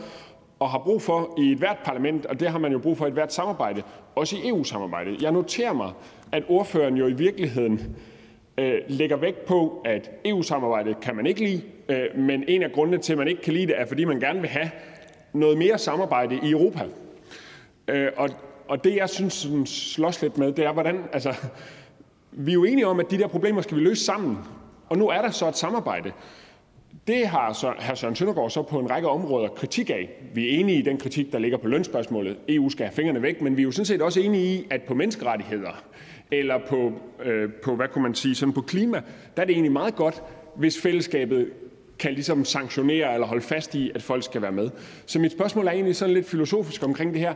Er problemet for hr. Søren Søndergaards EU-modstand ikke bare, at EU er blevet ligesom dansk politik?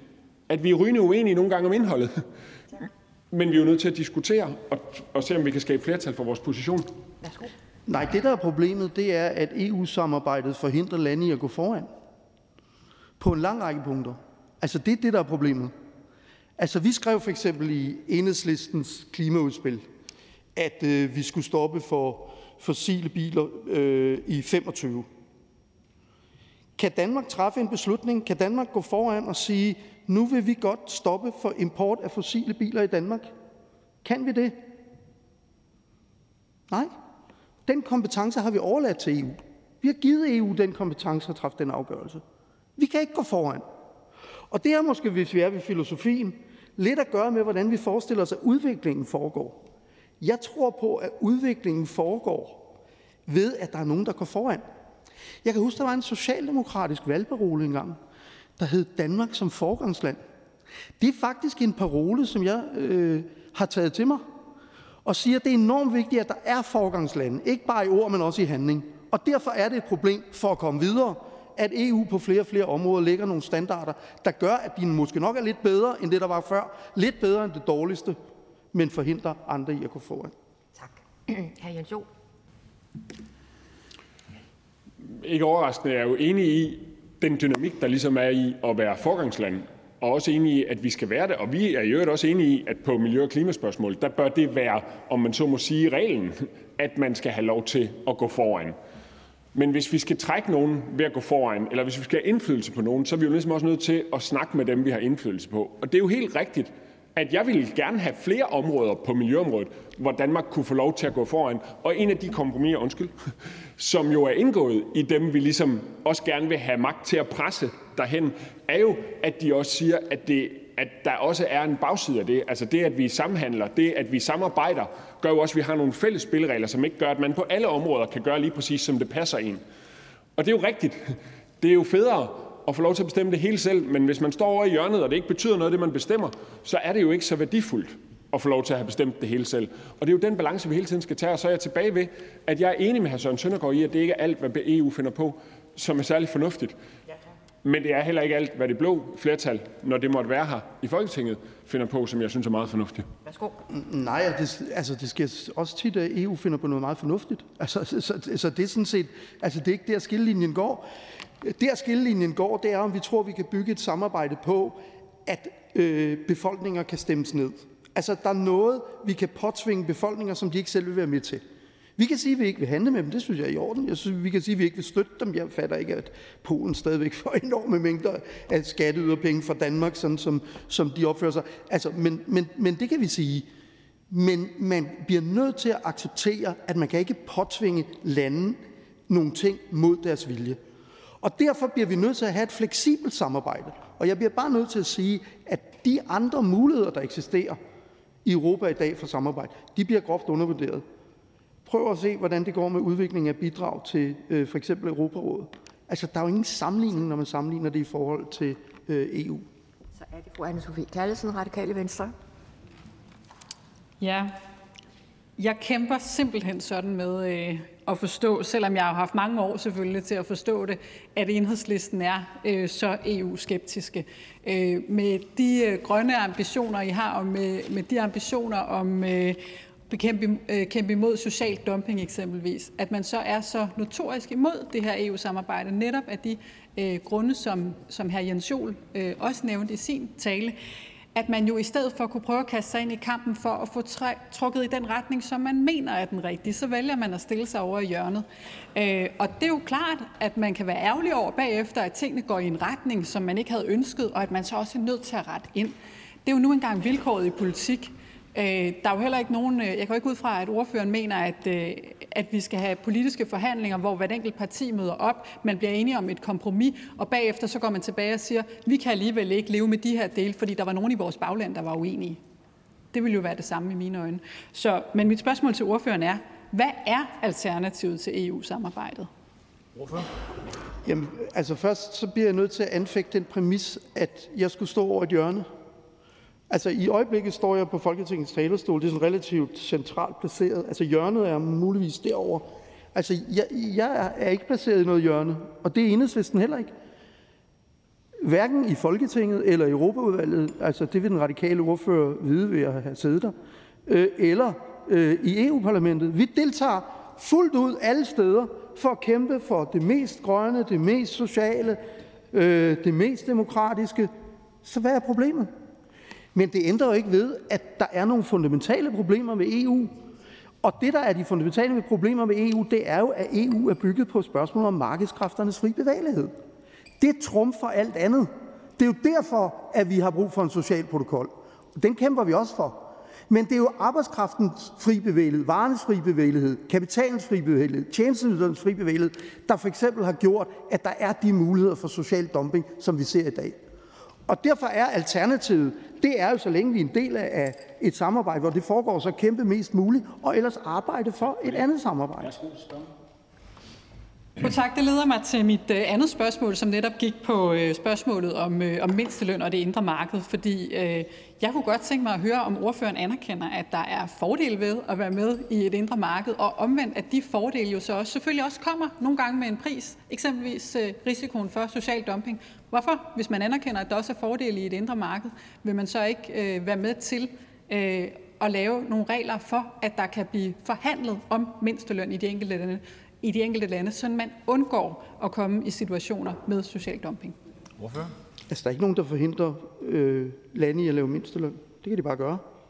Altså, det kan de gøre, om de er medlem af EU, eller de ikke er medlem af EU. Så det, det, de to ting har ikke noget med hinanden at gøre. Men så vil jeg godt sige helt klart, vi prioriterer lønmodtagernes rettigheder, sociale velfærd over det indre marked og demokratiske rettigheder. Altid. Sådan er det bare. Og det vil sige, at når der er en modsætning, så prioriterer vi lønmodtagernes rettigheder højst. Altså, vi er et venstreorienteret socialistisk parti. Altså, vi er ikke et borgerligt liberalt parti. Tak.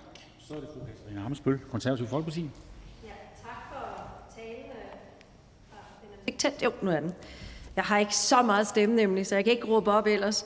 Øh, men tak for en god tale. Og man må sige, at Søren Søndergaard fra Enhedslisten er jo nok en af de mest vidende om EU, vi har her. Et stort kendskab. Og så det er jo egentlig lidt ærgerligt, at al den gode viden går på at finde hullerne i osten, frem for at være med til at prøve at finde løsningerne. Det er jo klart, når man er 27 lande, så er det jo ikke altid dem, der går forrest, der, øh, der sætter dagsordenen. Altså, det bliver barn, apropos klimamål, men vi er jo med til at trække. Og det er jo også noget, man kan egentlig måske vende om og sige, at vi er faktisk glade for. Vi får løftet barn. Nu vil jeg lige bruge et eksempel. Det var på retsstatsprincip. Vi er helt enige i, at vi skal sætte fokus på retsstatsprincipperne. Er Søren Søndergaard ikke enig i, at der faktisk er sket noget på det her område på EU? Netop med, at vi kobler retsstatsprincipperne til budgettet. Og selvfølgelig skal man lægge mere, skal der være mere, der skal gøres. Men har Søren Søndergaard et andet forslag? Er der andre steder i verden, der er en bedre mekanisme, vi kunne lære af? Tak. Tak for det. Værsgo. Hvorfor? Altså, det er jo kun, altså, det er jo kun koblet til budgettet for de ting, der vedrører EU-støtte. Altså, det er, jo, det er jo den eneste kobling, der er på budgettet. Så hvis man kan øh, bruge de udemokratiske midler på andre områder end EU-budgettet, så kan man fortsætte med at modtage øh, EU-budget. Og, og det synes jeg da er rigtig dårligt. Altså, jeg, jeg, jeg synes da, at, øh, at øh, hvis der er angreb på de demokratiske rettigheder i et land, så kan jeg ikke forstå, hvorfor andre landes borgere skal øh, levere penge til den pågældende regering. Jeg, jeg forstår det simpelthen ikke. Øh, og det kan vi altså komme til at ske selv med den nye retsstatsmekanisme. Og så vil jeg bare igen anfægte, og jeg forstår godt næsten hele vejen rundt, øh, den linje, der hedder, vi står i et hjørne, vi finder huller i osten, vi vil ikke være med. Jamen altså, vi stiller jo massevis af forslag om, hvad der skal ske i EU. Det gør vi jo på det, hver eneste Europaudvalgsmøde. Når vi har mandater, så stiller vi jo forslag til, hvad vi synes. Og nede i EU-parlamentet stiller vi forslag nogle gange, sjældent gange imellem, får vi det vedtaget. Jeg skal ikke underholde med, hvad jeg selv fik vedtaget, men vi har for eksempel lige fået vedtaget en stor asbestplan. Så jo, Tiden er ikke det til er at kun huller i osten. tiden er ikke at- til at underholde med fortidens bedrifter. Værsgo. Nej, det var også helt aktuelt. Det er godt at høre, at, der er, de, at forslagene kommer på bordet. Uh, der, enhedslisten ligger jo ofte afgørende vægt på nogle ting, og det gør det jo måske være lidt vanskeligt at forhandle omkring. Men nu nævnte enhedslisten også det her med elladestander, og havde ikke tillid til, at EU kunne løse den opgave. Enhedslisten vil gerne køre elbiler, enhedslisten flyver ikke. Hvordan vil øh, enhedslisten se, at det ellers skal lykkes med at lave et grønt vejsystem, hvis vi ikke får gjort det på et EU-niveau, så er der nogle, stadig nogle svagheder, men vi har heller ikke al den grønne el, der skal til for at køre på el. Så hvad vil ellers være alternativet, hvis vi ikke gjorde det europæisk? Jamen, vi har, vi har ingen problemer med, at man gør det på europæisk niveau. Altså, vi har ingen problemer ved, at man laver aftaler øh, om opstilling af elladestander på europæisk niveau. Det, vi har noget imod, det er, at EU's medlemslande inden den 1. januar 2025 skal sikre en bred udrulning af sorte ladestander. Det har vi noget imod. Og, og, og jeg, jeg forstår simpelthen ikke, hvordan folk, der kalder sig grønne, kan sidde og godkende det her. Jeg synes, det er fuldstændig uacceptabelt. Tak for det. Der er ikke flere korte bemærkninger, og derfor siger vi tak til hr. Søren Søndergaard. Så kan vi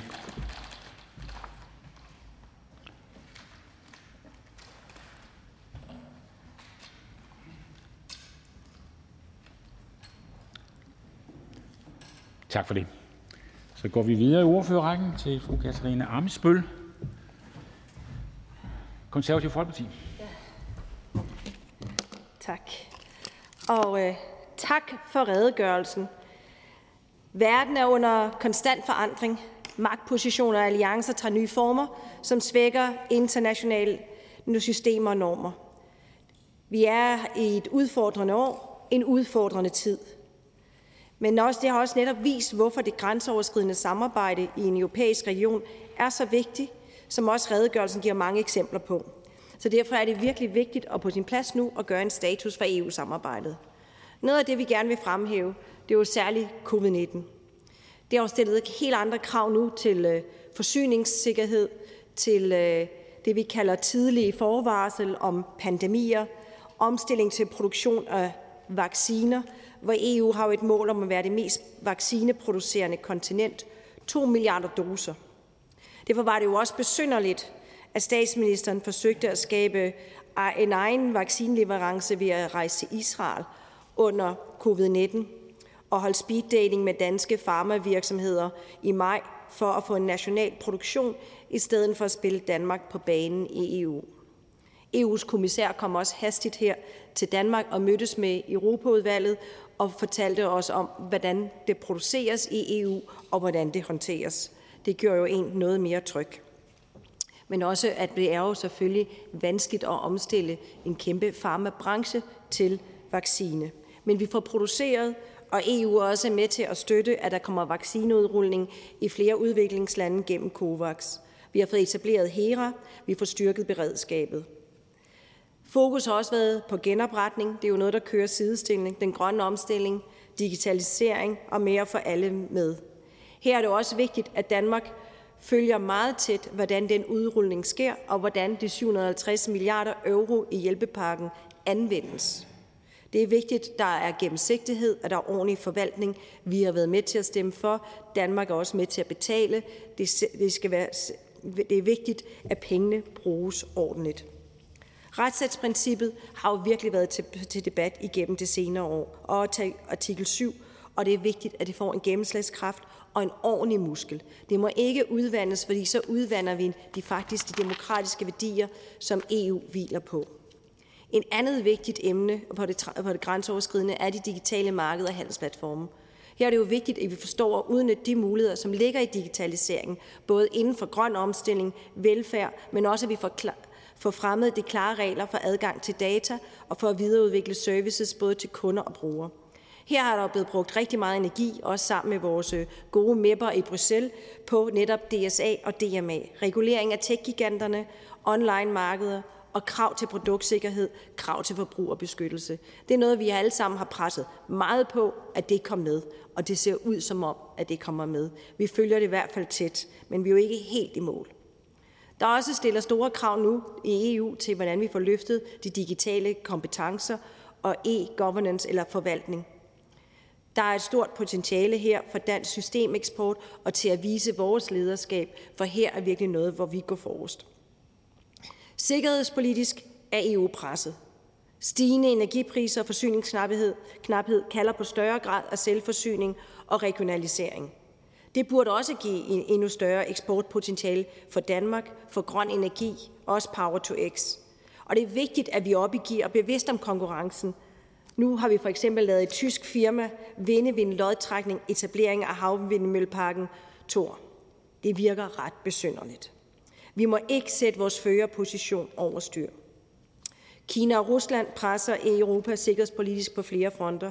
Ruslands støtte til svage demokratier og løbende forsøg på at destabilisere er særlig en trussel for de østeuropæiske og baltiske lande, men den russiske regering har også fat i yderligeregående nationalistiske fløje i flere europæiske lande, og ikke mindst hos nabostaten her, hos diktatoren Lukashenko. I Belarus hvor det seneste år har brugt civile udsatte mennesker til at tage til EU på at prøve at underminere vores grænser og prøve også at simpelthen afvige fokus for, hvad der sker i Belarus. Fordi menneskerettighedskrænkelserne fortsætter i Belarus på trods af sanktioner igennem mere end et år. Hvordan EU kan lægge pres på lande for at overholde menneskerettighederne, må nytænkes. Det har ikke haft en stor indvirkning. Det er meget, meget vanskeligt med sanktioner. Generelt er sanktionsregimer vanskelige at gennemføre, for at de har et, et effektivt, øh, effektivt virkemiddel og et effektiv effekt og skaber de forandringer, vi gerne ser. Det er ikke, fordi vi har løsningen på det her, men det er noget, vi er vigtigt, at vi får fortsat debatteret. Kinas opkøb og investering i strategisk infrastruktur og i store europæiske virksomheder øger gradvist, men sikkert Kinas geopolitiske dominans i EU. Cyberangreb for russiske aktører og Kinas infiltrering i forskning og IT betyder, at trusselsbilledet er mere flydende og sværere at definere. Nordpå er Arktisk også en grænse, en EU-grænse, som er vigtig at fokus på. Ud fra en rigsfællesskabsbetragtning må vi derfor også lave strategiske modtræk, og det at sikre, at vi har en stærk politisk grænse nordpå. På de indre linjer er EU udfordret af Brexit, hvor vi har mistet en stærk allieret i EU og skal skabe nye stærke relationer og alliancer. Flere lande er svækket på grund af pres på demokrati, skævheder, socioøkonomiske implikationer af covid-19, men også korruption. Sammenholdet i EU er en forudsætning for et stærkt samarbejde om kontinent. Danmarks evne til at varetage egne interesser på baggrund af danske værdier er stærkt knyttet til et stærkt, men et slankt EU, som fokuserer på grænseoverskridende udfordringer, hvor europæisk samarbejde kan og bør gøre en forskel indre marked, frihandel, klima, sikkerhed og migration, og samtidig fastholde nødvendigheden af at overholde fundamentale demokratiske værdier. Vi mener, at det er afgørende for EU's succes, i forhold til at styrke det interne sammenhold og den eksterne indflydelse, at fokus rettes stift mod kernen. Det handler om for det første fundamentet. Gennemtvingelse af overholdelse af EU's retsstatsprincipper, styrke demokrati og fri presse, gennemsigtige valg og bygge bro mellem Bruxelles og borgerne som en klar anbefaling til konferencen om EU's fremtid. Her ser vi også gerne, at regeringen får udbredt det i meget højere grad rundt i landet. EU's udvikling nu og i fremtiden. Det handler om den grønne omstilling, vækst og arbejdspladser, uden at nogen efterlades på perronen. Håndtering af demografiske udfordringer og mangel på arbejdskraft. Stabilitet, gennemsigtighed, forenkling af regler og respekt for medlemslandenes øh, særstatus og modeller. Her vil jeg jo sige, at når EU begynder at fokusere på beskæftigelsespolitikken med barsel til mænd, mindsteløn og løngennemsigtighed, så skyder EU helt forkert og over målet. Jeg har netop nævnt en masse udfordringer, som vi står overfor i EU, og det er det, vi bør koncentrere kræfterne om. Herunder kommer også netop bekæmpelse af kriminalitet og terror, og for det mener vi også, at vi skal ophæve retsforbeholdet og forsvarsforbeholdet. EU skal tage lederskab udenrigs- og sikkerhedspolitisk, og herunder netop med fokus på at styrke den strategiske autonomi. EU har endnu også et stort ansvar. Det handler om det globale syd. For hvem ellers tager det? Her er det vigtigt, at vi får sat fokus på EU's stabiliseringsindsatser, som skal have et kraftigere aftryk i verden. For det globale syd handler det også om migration og grænser, desværre. Vi ser nu, hvordan øget grænsekontrol, flere mure bliver bygget op, Europa er under pres. Men vi mener, at vi står langt stærkere, hvis vi 27 lande er sammen, som forhandler for eksempel med den afrikanske union en bilateralt om migration, asylcentre og sikkerhed. Udviklingspolitikken skal også knyttes i meget høj grad til handel, for der skal skabes jobs, produktion i Afrika og også sikres sammen, samtidig med en øget fokus på stabilisering. Vi står i en usikker tid. Det kræver stærk ledelse. EU må vise stærk ledelse. Det kan Danmark være med til at skabe, hvis vi går aktivt ind. For et lederskab handler ikke om et land eller én person. Sammen kan vi få håndteret de udfordringer, som jeg har skitseret. Mener, Vi mener, at Danmark har en hel række af styrkepositioner, som vi kan stå på, så vi kan være med til at, stærke, øh, til at styrke øh, alliancerne og selv være med til at sætte dagsordenen. Et stærkt EU er også en forudsætning for en stærk relation til USA. Tak for ordet. Tak for det. Og en kort bemærkning til fru anne Sofie Kallesen, Radikale Venstre. Tak til ordføreren for en øh, flot tale, og øh, jeg kender jo også ordføreren som en kollega på udviklingsområdet og en, en stor og øh, varm fortaler for, at Danmark også styrker vores øh, arbejde for øh, menneskerettigheder i verden. Øh, Ordføreren kommer også selv ind på situationen omkring øh, grænsen, den ydre grænse i EU, og den forfærdelige situation, som øh, Lukashenko har, øh, har bragt øh, migranter og flygtninge i øh, der.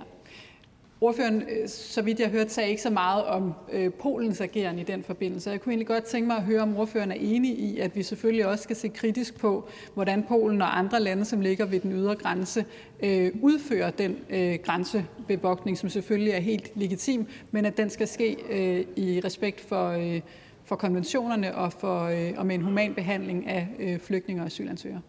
Ordfører? Jamen, tak til øh, Anne-Sophie, fru Anne-Sophie Kallesen. Det er en meget vigtig pointe, fordi øh, det er ikke kun Polen, men vi har også set det fra andre lande, øh, der grænser har ydre grænser, hvordan øh, grænsevagterne behandler flygtninge meget inhumant og med store krænkelser af menneskerettigheder. Det er vigtigt, at vi som EU alle, også dem, der har øh, myndigheden til at stå ved fronten, også overholder menneskerettighederne selvom man ikke, fordi man åbner døren til, de kommer ind, så skal alle mennesker behandles værdigt og humant. Jeg vil bare sige tak for et meget øh, klart svar. Det glæder mig. Tak for det. Der er ikke flere ordfører, jeg kan se, der har bedt om ordet. Og derfor må det så blive udenrigsministerens tur.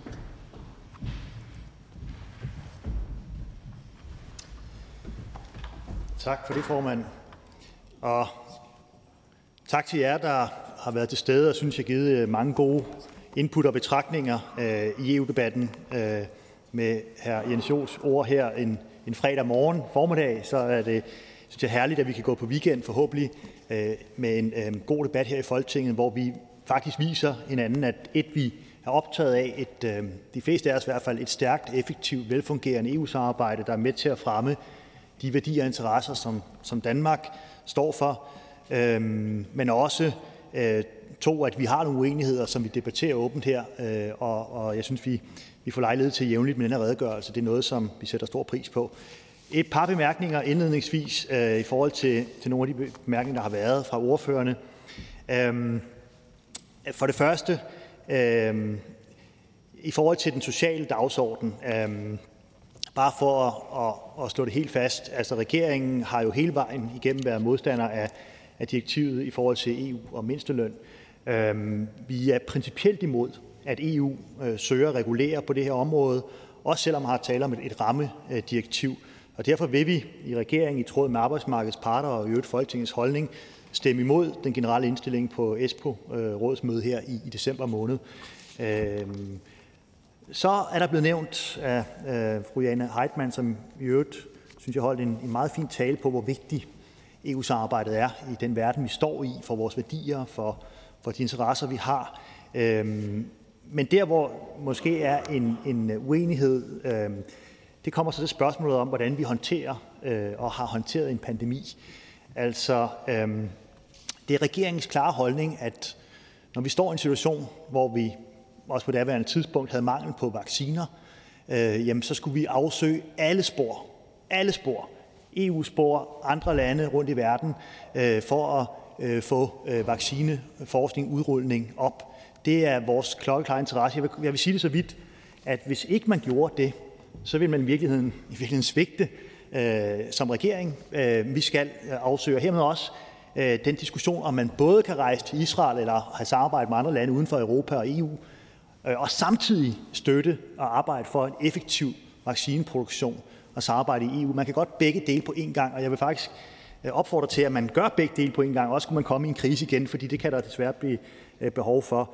Det der var, øh, som man måske husker tilbage, det var hårdt pres på vaccineproducenterne. Øhm, og en af de ting, regeringen gjorde blandt andet EU, bare til Rujane Heitmann, det var øhm, varmt at støtte, at vi fik produktionen op. Vi havde blandt andet chefen for EU's særlige vaccinetaskforce, EU-kommissær Breton, øh, her i Danmark øh, i et besøg i marts i år, hvor han blandt andet mødtes med statsministeren, erhvervsministeren og også undertegnet, altså udenrigsministeren. Øhm, og siden øh, har Breton-taskforcen holdt, man kalder det matchmaking events med deltagelse af danske virksomheder, fordi vi har en, en dygtig øh, farmaklynge i Danmark, dygtige virksomheder, som kan bidrage. Så øh, sideløbende med den her europæiske øh, vaccineproduktionsstrategi, så har regeringen fulgt en række spor, en række spor for at sikre Danmarks langsigtede vaccineberedskab, herunder statsministerens besøg i Israel.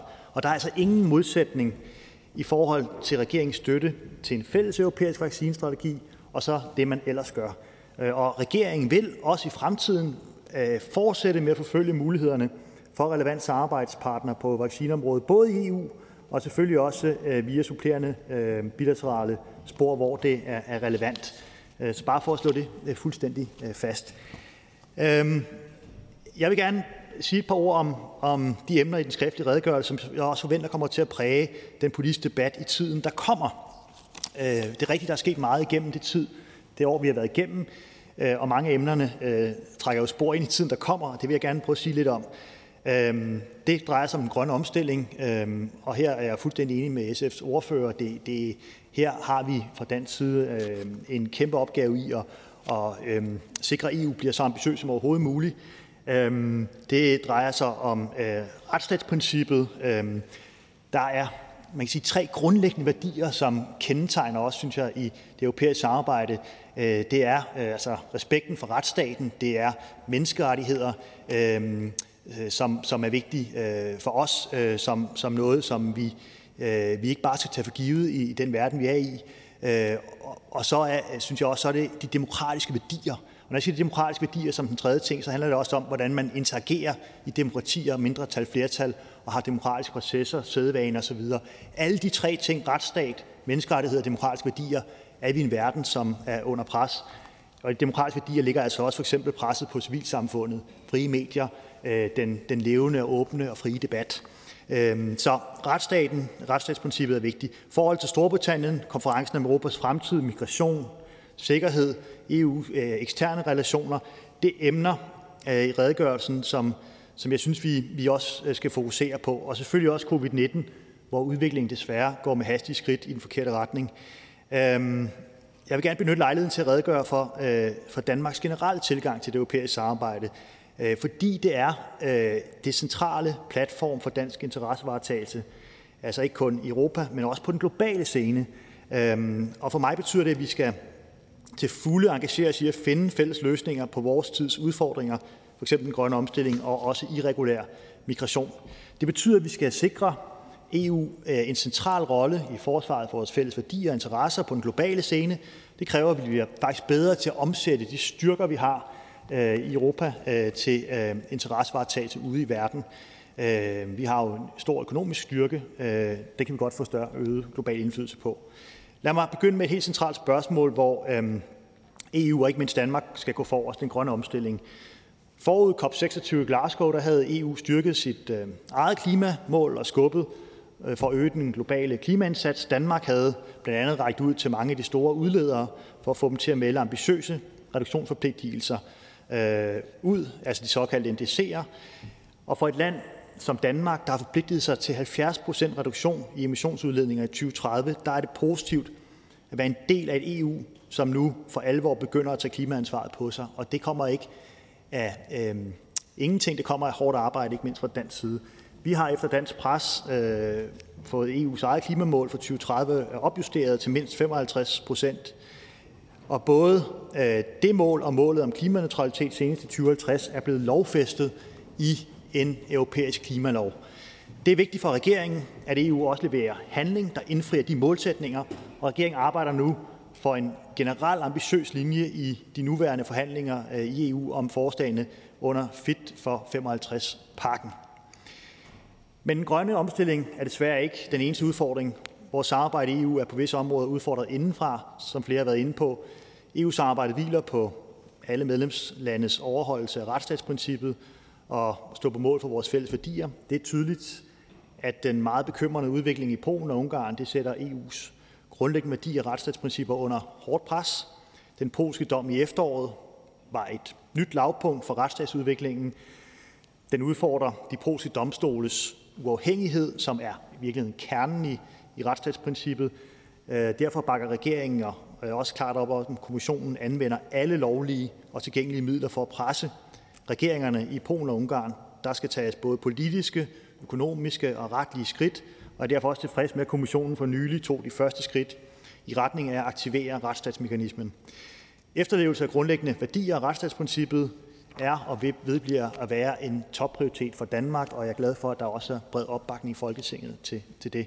Det bringer mig også øh, videre til et andet spørgsmål om forholdet til, til Storbritannien, øh, som ikke er uden knaster, øh, som vi også kommer til at forholde os til, ikke bare bagudrettet, men også fremadrettet. Nytårsdag 2020 forlod Storbritannien EU. Aftalen om det fremtidige forhold mellem EU og Storbritannien trådte i kraft i, i maj. Det er desværre en række udstående i forholdet mellem EU og Storbritannien. Den største udfordring er implementering af Nordjyllandsprotokollen, hvor der har været en række praktiske udfordringer med varer, der importeres fra Storbritannien til Nordirland. Og kommissionen fremlagde derfor den 13. oktober en samlet pakke for Nordjyllandsprotokollen, der har til formål at anvise løsninger på de her opståede praktiske problemer. Danmark vi bakker fuldt ud op om kommissionens pakke og tilgangen med at udvise øh, fleksibilitet inden for protokollens rammer. Men indgående aftaler skal naturligvis implementeres og overholdes, og den britiske regerings krav om genforhandling hele Nordjyllandsprotokollen mindre end et år efter den er trådt i kraft, er ganske enkelt ikke acceptabelt. Og forhandlingerne mellem EU og Storbritannien om protokollen er desværre særdeles vanskelige. Vi håber og arbejder fortsat for det bedste, men et forhandlingssammenbrud kan som følge af den britiske tilgang desværre ikke udelukkes. Og hvis det sker, så skal EU være parat til at reagere på en saglig og proportional måde, der samtidig afspejler situationens alvor og, og den britiske ageren. Et endnu mere alvorligt grænsespørgsmål øh, har dog rejst sig mod øst. Øhm, Lukasjenkos hybridangreb gennem det at øh, instrumentalisere sårbare migranter ved den polsk-belarusiske grænse er kritisk og en alvorlig sikkerhedstrussel. Der er stadig tusinder af irregulære migranter på den belarusiske side, og den humanitære situation er, som flere var inde på, stærkt bekymrende. Derfor er jeg også glad for den omfattende EU-indsats, øh, Øh, der øh, i øjeblikket foretages, øh, ikke mindst i forhold til kontakten til oprindelseslande, hvor migranterne kommer fra. Øhm, især fordi indsatsen og EU-diplomatiet ser ud til at have frugt. Tilstrømningen af irregulære migranter er aftaget, men det kan naturligvis hurtigt ændre sig igen, og derfor så skal vi følge situationen nøje. Presset på EU's ydre grænser er en fælles udfordring, som vi skal løfte i fællesskab. De lande, der beskytter den ydre Schengen-grænsen, de fortjener derfor også vores støtte. Og man kan jo se, at EU's migrations- og asylpagt indeholder en række gode tiltag, som regeringen ser positivt på, og som kan samlet bidrage til at løse den fælles migrationsudfordring. Fra dansk side der lægger vi vægt på at bekæmpe de grundlæggende årsager til irregulær migration. Det kræver både indsatser i nærområderne, langs transitruterne, et styrket samarbejde om EU's ydergrænser og i øvrigt også samarbejde Øh, med øh, de irregulære migranters hjemlande om tilbagetagelse og reintegration af dem. EU's forslag til asyl- og migrationspagten kan understøtte nogle af elementerne i regeringens politik, men desværre tager EU ikke for alvor fat om nældens rod. Hvis vi skal løse, og det skal vi, migrationsudfordringen, så kræver det, at vi tænker nyt. Og derfor arbejder regeringen fortsat på at kunne overføre asylansøgere til et partnerland. Kun derved kan vi sætte en stopper for menneskesmuglernes kyniske forretningsmodel og for alvor få brudt de her incitamenter til irregulær migration, der gør, at mange dør på ruterne mod Europa, og det arbejde skal naturligvis, naturligvis ske inden for rammerne af Danmarks internationale og EU-retlige forpligtelser. Lad mig derfor et øjeblik også rette opmærksomheden mod øh, EU's generelle udenrigs- og sikkerhedspolitik, hvor EU har styrket sin indsats. Hovedårsagen øh, ser vi tydeligt i en generel øget trusselsniveau, i forværret sikkerhedslandskab i Europas nærområder. Jeg er nødt til at sige, at det er en meget alvorlig situation, vi står i.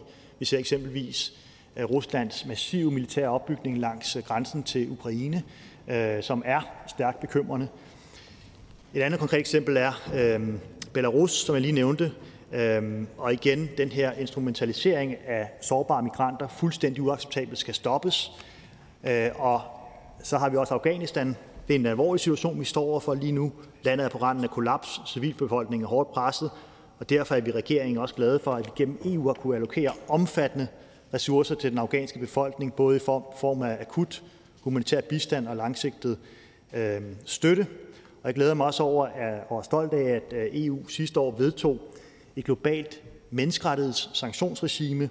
Det skete med et stærkt dansk engagement, og EU tog regimet i brug i marts i år, blandt andet over for Rusland, Kina, Nordkorea, Libyen og Sydsudan. Og det er jeg tilfreds med, at vi også går den vej. Det er et af de stærkeste redskaber, vi har i skuffen, når vi laver øh, målrettede sanktioner. Øhm, og det skal vi fortsat bruge i vores udenrigspolitiske værktøjskasse. Men, men man kan sige, at sanktioner må ikke blive et mål i sig selv. Øhm, det er, øh, men et, det er et vigtigt instrument i forhold til EU's forsvar af grundlæggende værdier i verden, øh, men vi skal også øh, sikre, at EU øh, handler på øh, overtrædelse af menneskerettigheder hurtigt og effektivt, og derfor er jeg også meget tilfreds med, at Danmark er centralt placeret i de drøftelser, vi har med i EU.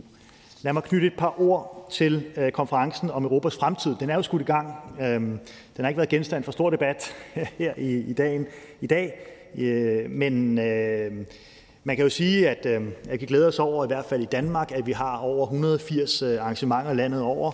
Øh, Europanævnet har uddelt støtte til, til dem, øh, fokus på EU's fremtid. Jeg synes jo, at vi skylder hinanden at debattere EU ikke bare til øh, europæiske valg, altså til øh, valg til Europaparlamentet med, øh, eller ved folkeafstemninger, men løbende, som vi også gør det her i dag i salen. Og så synes jeg, at det vigtigste i forhold til konferencen om Europas fremtid, det er, at vi lytter til, hvad borgerne, hvordan borgerne ønsker, at øh, EU-samarbejdet skal udvikle sig. Øhm, der er meget, man kunne sige om det, øhm, men jeg vil sige, det som lige nu er den allerhøjeste prioritet for den danske regering, og jeg er glad for, at, at flere var inde på det, øh, det er åbenhed i EU-samarbejdet. Øh, vi har dannet en åbenhedsalliance på tværs af medlemslande og EU-institutioner for at løfte den her dagsorden. For der skal ikke herske nogen tvivl om, som sagt, det er en mærkesag for mig personligt og for regeringen. Øhm, og jeg tror på, at vi gør EU mere demokratisk, hvis EU også bliver mere åbent, og man kan stille øh, folk til ansvar for de beslutninger, der tages. Processerne er mere åbne. Øh, det bliver mere relevant, mere nærværende for øh, os borgere.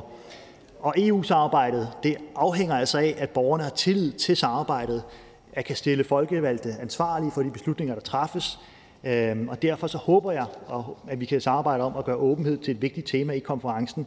Og jeg ser også frem til borgernes idéer til, hvordan vi kan fremme et mere åbent, mere borgernært europæisk øh, demokrati.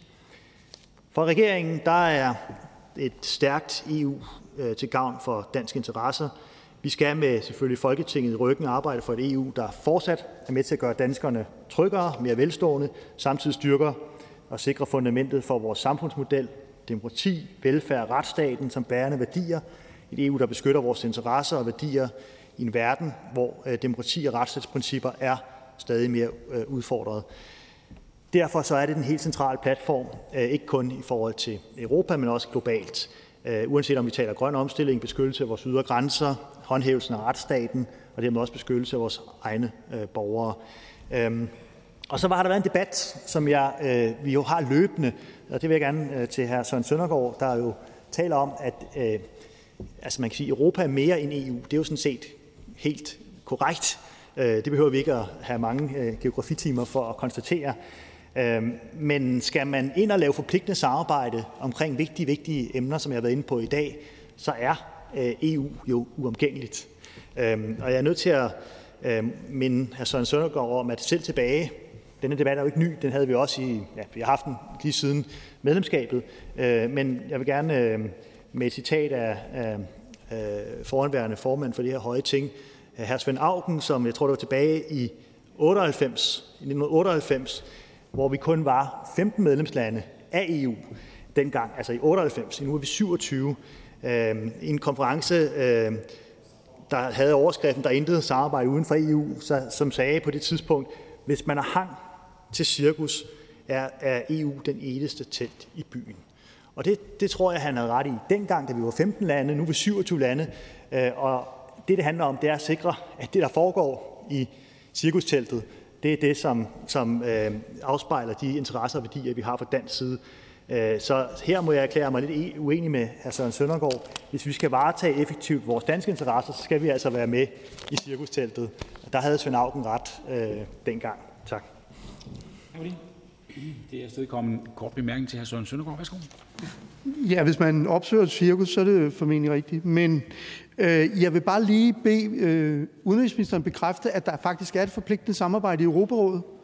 Der faktisk er noget, der hedder den europæiske menneskerettighedskonvention, som har en domstol. Og så kunne øh, ministeren måske lige oplyse tinget om forholdet mellem, hvor meget vi investerer i EU, og hvor meget vi investerer i Europarådet. Fordi hvor cirkuset er, og hvor stort det er, det hænger måske også sammen med, hvor meget man investerer i det. Mit andet spørgsmål til ministeren, det er, Øh, nu har der været snak om det der med at stå ude i, i, i krogen osv., vil regeringen sammen med den europæiske fagbevægelse og enhedslisten, og i hvert fald Socialdemokratiet, da Socialdemokratiet var i opposition, kæmpe for en social protokol, som bliver skrevet ind som et tillæg, der gør, at lønmodtagerrettigheder ikke kan underordnes den fri bevægelighed, sådan som det skete med Vaxholmdommen. Vil regeringen kæmpe for det, inklusiv på et øh, kommende topmøde? Minister, værsgo. Øh, jeg er enig i, at Europarådet er meget vigtigt øh, og helt afgørende ikke, i forhold til at opretholde de værdier, jeg talte om før, ikke mindst menneskerettigheder. Øh, og her spiller det fælles EU-samarbejde i Europarådet også en helt afgørende rolle for, at Europarådet er effektivt. Øh, vi har lige set et eksempel på det øh, med Kavala-sagen, øh, hvor at øh, ministerrådet i Europarådet nu har besluttet at, øh, at starte en procedure mod Tyrkiet for manglende efterlevelse af, af domstolens afgørelse. Rigtig vigtigt og godt. Øh, så, så i forhold til øh, social protokol, det er, altså, regeringsholdningen er kendt. Vi ønsker øh, bedre beskyttelse af faglige rettigheder. Øhm, det, der er udfordringen øh, ved det, det ved hr. Søren Søndergaard også, det er, at det vil kræve en traktatændring, og dermed, at alle medlemslandene øh, bliver enige om det. Øh, og derfor så øh, kan vi godt, hvis vi på et tidspunkt skal revidere traktaten og diskutere det her, gøre det, men, men nu og her så handler det om at styrke lønmodtagerrettigheder på andre måder og, og beskytte et mere socialt Europa. Må jeg tillade mig at fortolke øh, ministerens svar derhen, at regeringen lover, at næste gang der kommer en traktatændring, og med de tyske meldinger kan det jo ske, før man aner det, øh, at næste gang der kommer en traktatændring, så vil det være et afgørende krav for den danske regering at få indført en social protokol, så vi ikke fortsat har den her situation, hvor faglige rettigheder og lønmodtagere bliver stillet under det indre marked med social dumping og slavelignende til, øh, tilstanden på visse dele af arbejdsmarkedet selvfølgelig. Minister? Vi ønsker ikke at starte en regeringskonference øh, og traktatændringsdiskussioner nu. Tværtimod så ønsker vi at bruge konferencen om Europas fremtid til at sætte fokus på, hvordan får vi løst de øh, bekymringer, de europæiske borgere har, migration, klimaudfordringen for eksempel. Øh, det ændrer ikke ved, at Socialdemokratiets og regeringsholdning er klar, at vi ønsker fremtidens social protokol, hvor det muligheden byde sig, men, men det vil jo kræve, at alle 27 lande bliver enige. Og i og med, at der ikke er en regeringskonference, eller der er indkaldt til den, så er det ikke der, vi står nu. Anna Valentine Bertelsen, SF, værsgo. Tak til udenrigsministeren. Øhm, jeg vil godt følge lidt op på det spørgsmål, som jeg faktisk stillede til Socialdemokratiets ordfører, da han var på talerstolen. Fordi øh, udenrigsministeren ved jo om nogen, at situationen i Afghanistan kommer til at have enorm betydning for Europa. Og jeg tror, at vi bliver nødt til at indstille os på i Europa, at der vil komme flygtningestrømme, som vi skal håndtere på den ene eller den anden måde. I SF har vi det sådan, at vi skal jo helst have en europæisk fordeling af flygtninge. Vi forstår også godt regeringens øh, anke om, at man bliver nødt til at sikre bedre forhold i nærområderne. Det er vi fuldstændig enige i. Men for at det her puslespil skal gå op, så bliver vi jo nødt til at tage nogle flere kvoteflygtninge her i Danmark også og i første omgang bare udfylde den kvote, vi har. Lige nu har vi taget 200. Vi kan godt tage flere. Er regeringen indstillet på at gøre det herunder for eksempel fra Afghanistan? Minister? Øh, I forhold til drøfte øh, eventuelt øh, flygtninge ved at henvise til øh, udlændingesekretariatsministeren. Jeg vil bare lige minde om i forhold til Afghanistan, hvad vi har gjort. At vi har hjulpet øh, over 1000 mennesker ud af Afghanistan, sårbare også afghanere, øh, også her til landet. Øh, som har arbejdet sammen med eller for os i i Danmark. Øh, det har vi gjort ved en øh, en fantastisk operation, ikke mindst af vores myndigheder. Øhm, og vi har herunder også løftet folk ud, som arbejdede for EU øh, i Afghanistan, for NATO i Afghanistan. Faktisk ligger Danmark meget højt relativt i forhold til, hvor mange vi har taget, For eksempel i forhold til dem, der arbejdede for NATO's øh, mission i Afghanistan, øh, sårbare afghanere, meget højere end end eksempel store EU-lande, hvis man tager vores befolkningstal i betragtning. Så så bare for at sige, at vi øh, vi har løfter opgaven, og jeg deler i øvrigt ordførens syn på, at udfordringen i Afghanistan er kæmpestor, og det skal vi også tage os af. Værsgo, Valentine Bertelsen. Ja, og altså, jeg ved jo også, hvad vi har gjort i forbindelse med evakueringen. Jeg var selv med til de drøftelser, og det er jo ikke nogen hemmelighed, at SF gerne har set, at vi havde taget nogle flere i den evakuering, for eksempel NGO-ansatte. Men lad nu det ligge. Hvordan løfter Europa det her nært forestående problem med pres på vores grænser, også fra Afghanistan. Fordi jeg hører regeringen næsten sige det, som om at vi har taget dem, vi skulle, i kvæg af evakueringen, i kraft af evakueringen. Og, og det er jeg uenig i. Der kommer jo flere. Hvordan løfter vi dem? Minister, værsgo. Jamen, altså, for det første handler det om nu og her i Afghanistan at undgå en humanitær kollaps, økonomisk kollaps i landet. Altså knap 40 millioner mennesker er på randen af kollaps. Vi har omkring halvdelen af den afghanske befolkning sulter i øjeblikket. Øh, så nødhjælp ind. Danmark har alene i 2021 bevilget 500 millioner øh, kroner til humanitær hjælp til Afghanistan, og vi opfordrer andre EU-lande til at gå af det spor. Øh, så det er vigtigt, at vi har fokus der for at undgå, at udfordringerne de tager til. Hr. Morten Messersmith, Dansk Folkeparti. Tak, formand. Jo, jeg kunne tænke mig at få et lidt mere præcist svar i virkeligheden på det, som hr. Søndergaard spurgte om, om hvornår man så mener, at det vil være betimeligt at få et topmøde til at diskutere det, i hvert fald for os i Dansk Folkeparti, og fornemmer jeg også øh, i enhedslisten ret centrale spørgsmål, at EU ikke skal have magt på lønområdet. Øh, som hr. Søndergaard redegjorde for i sin tale, ja, så var det faktisk noget, der blev drøftet indgående tilbage, da vi havde afstemningen om EF-traktaten, en traktat, som det overvejende flertal af udenrigsministerens øh, parti øh, stemte for. Man har øh, løbende kunnet korrigere, når man har ændret traktaterne, kunnet korrigere det her og trække det ud af traktaten. Det har man ikke ønsket. Nu står vi så her midt i det her moras, hvor EU har vedtaget et direktiv, som er en bombe under det danske arbejdsmarked, og så siger øh, udenrigsministeren, det vil man måske godt se på på et tidspunkt. Det er simpelthen ikke godt nok. Altså, vi må vide, hvornår det tidspunkt indtræffer. Hvornår planlægger udenrigsministeren overhovedet at gøre det her tema til et tema på et topmøde? Minister. Jeg tror, vi skal henvise til den behandling af et beslutningsforslag, som jeg forstår øh, Dansk Folkeparti selv har stillet. Jeg tror, det er datosat i salen her til den øh, 21. December. Øh, men lad mig bare slå fast, før debatten også, som vi skal have her i salen med beskæftigelsesministeren, den fungerende, at vi politisk ikke mener, at EU burde blande sig i overlovsrettigheder, for eksempel. Øhm, og at den danske indretning af vores velfærds- og arbejdsmarkedsmodel bør være et anlæggende for Folketinget og for arbejdsmarkedets parter. Og derfor arbejder regeringen også løbende på at sikre, at ny EU-lovgivning ikke kommer til at udfordre velfungerende danske løsninger. Øh, og når det er sagt, så ønsker vi altså ikke at åbne for traktatændringer. Vi ønsker at holde fast i, at uanset de problemer, vi har med f.eks. overlovsdirektivet og andre så er fordelene ved det her medlemskab større, men vi arbejder benhårdt selvfølgelig på at, at slå hegn omkring vores øh, egen velfærds- og arbejdsmarkedsmodeller. Jamen, det er jo et svar, altså, som øh, får tankerne til at lede sig tilbage på øh, hedengange øh, komiske Ali. Altså, vi har en traktat, som Socialdemokraterne har stemt ja til, og som har givet EU beføjelser, som Socialdemokratiet siger, de er uenige i. Men man ønsker ikke at indkalde til et møde, hvor man så kan prøve at tage de beføjelser tilbage igen. Og så siger man, at nu må regeringen også lige få arbejdsro og sådan nogle ting. Det er da en meget, meget pjokket tilgang til noget, vi andre betragter som centralt, nemlig dansk suverænitet. Minister. Det, der er en pjokket tilgang, øh, hr. Morten Messerschmidt, det er, at, øh, at man fra Dansk Folkeparti på den ene side vil melde Danmark ud af EU, og på den anden side vil arbejde øh, for for eksempel at sikre, at, at EU-samarbejdet respekterer nogle grundlæggende ting på arbejdsmarkedet. Det er pjokket. Det er pjokket, at man vil sætte sig, ud, sig selv ud for indflydelse. I regeringen har vi den klare holdning, at vi går ind og tager ansvar. EU-samarbejdet er med til at skabe over en halv million arbejdspladser via vores medlemskab af det indre marked i Danmark. Vi har kæmpe fordele af at være medlem, øh, og derfor så arbejder vi inden for den ramme. Tak til ministeren. Og der er ikke flere, som har bedt om ordet, så er forhandlingen sluttet. Vi skal i gang med næste punkt på dagsordenen, som er en øh, forspørgselsdebat.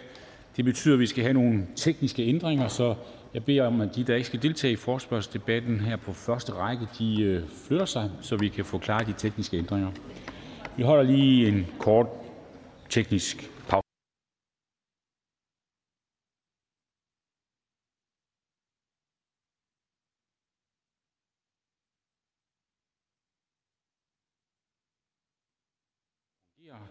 Det næste punkt på dagsordenen er forspørgsel nummer F 6, forspørgsel til sundhedsministeren om regeringens målsætning i forhold til brug af nye behandlingsformer i psykiatrien og til styrkelsen af den mentale sundhed af fru Trine Torp og fru Kirsten Norman Andersen, SF.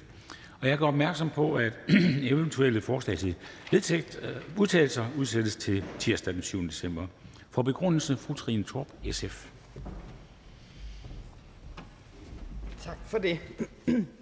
FN og WHO har ved flere lejligheder udtalt, at der er brug for reformer inden for behandling på det mentale sundhedsområde, så forsømmelser, tvang og krænkelser af menneskerettigheder kan stoppes.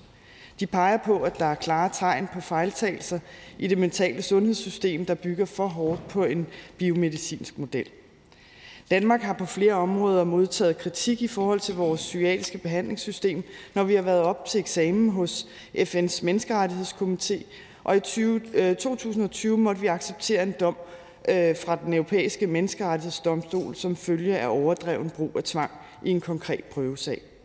Samtidig viser opgørelser fra Sundhedsstyrelsen og statsrevisorerne, at man ikke har rykket sig mærkbart i forhold til den målsætning, Sundhedsstyrelsen og Danske Regioner aftalte i 2014 om, at, og jeg citerer, andelen af personer, øh, som tvangsfikseres, skal være halveret i 2020, og den samlede anvendelse af tvang i psykiatrien skal samtidig reduceres. Citat slut.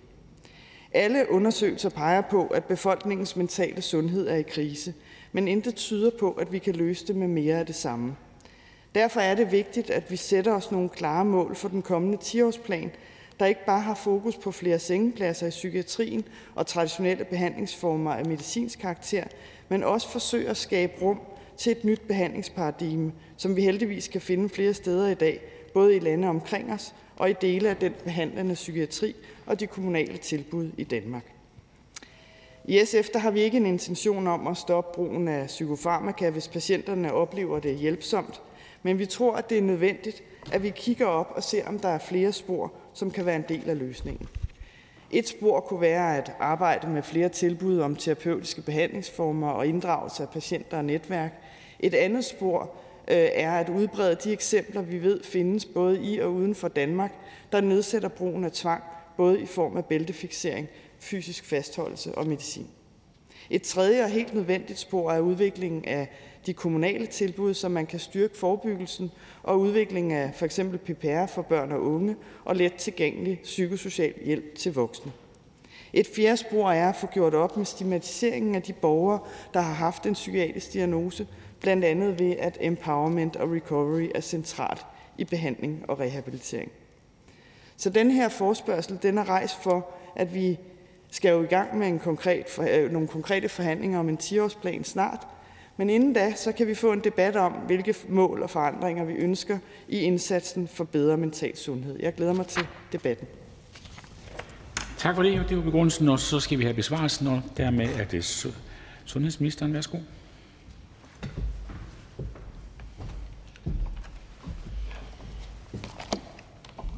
Tak for det. Ja, og tak for forspørgselen om, hvorvidt der som optakt til den kommende 10-årsplan for øh, psykiatrien kommer klare målsætninger for brugen af nye behandlingsmetoder i psykiatrien og til styrkelse af den mentale sundhed.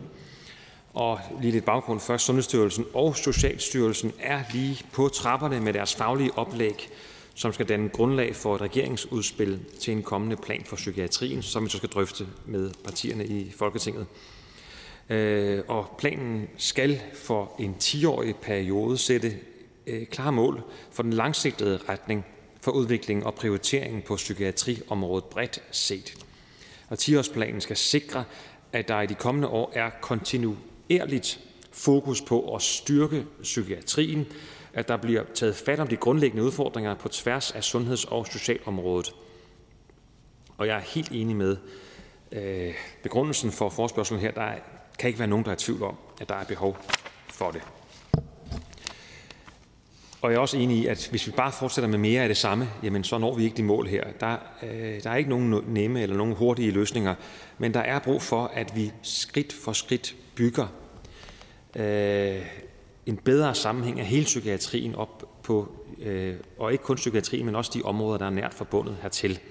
Og sigtet er, at vi kommer op på et ordentligt niveau, at vi har en øh, fuldstændig styrket værdighed, at vi for at sige det som det er, at vi har et tilbud, vi kan være bekendt og byde patienter, pårørende og medarbejdere, uanset hvor i Danmark, uanset hvad for en lidelse.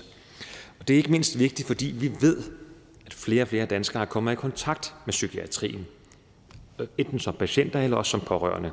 Og psykiske lidelser, det er den sygdomsgruppe, der fylder allermest i vores samfund, når vi måler på tværs af nøgletal, som for eksempel forekomst, tabte leveår, indlæggelser, skadestuebesøg, sygedage, men også øh, sundhedsøkonomi og produktionstab. Så det er altså ikke kun den enkelte, det er også samfundet.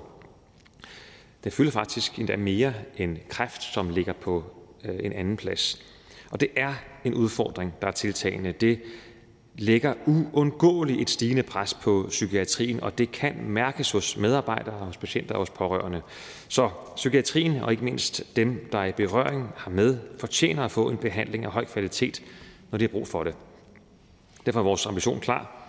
Vi skal have klare mål for, hvor psykiatrien skal være om 10 år. Og så havde vi også i begrundelsen for forspørgselen her den tidligere plan, som nu øh, øh er er netop udløbet, når man gør status på den, det er noget af det, som, som er, blevet, er blevet gjort i det faglige arbejde, må man bare sige, de mål, der var defineret, har man jo ikke nået. Så det vil sige, øh, det kan vi så lære meget af nu her. Øh, vi kan selvfølgelig ærge os over det, det gør vi nok alle sammen, men vi kan også lære af, hvad man gjorde forkert, øh, og hvordan vi så kan øh, sikre, at når vi laver den kommende plan, så skal det være planer, en plan, som er så øh, som er formuleret og, og lavet på en sådan måde, at vi løbende derhenad tager nogle skridt, og så hvor vi nå, når øh, vores mål.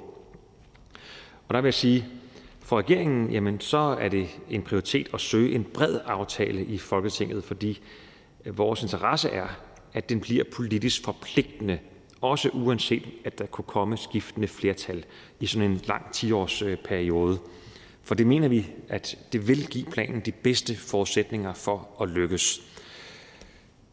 10-årsplanen for psykiatri vil tage afsæt i det faglige oplæg, og det er det, som de to styrelser er ved at lægge sidste hånd på. Og den plan skal være rettesnoren for investeringer inden for psykiatrien, og for at sikre, at de midler og ressourcer, som vi tilfører området, også er fagligt fornuftige, også er målrettede, og, og at vi altså arbejder i samme retning.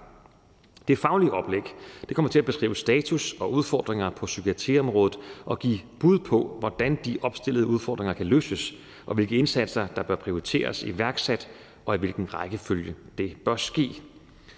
Og jeg ved, at der er rigtig mange, formentlig her i, blandt ordførerne, men jo i hvert fald mindst lige så høj grad ude i Øh, blandt patientorganisationer og også blandt medarbejdere og pårørende, der venter utålmodigt på og har også høje ambitioner og har høje forventninger til vores fælles arbejde med øh, 10-årsplanen, og det forstår jeg godt.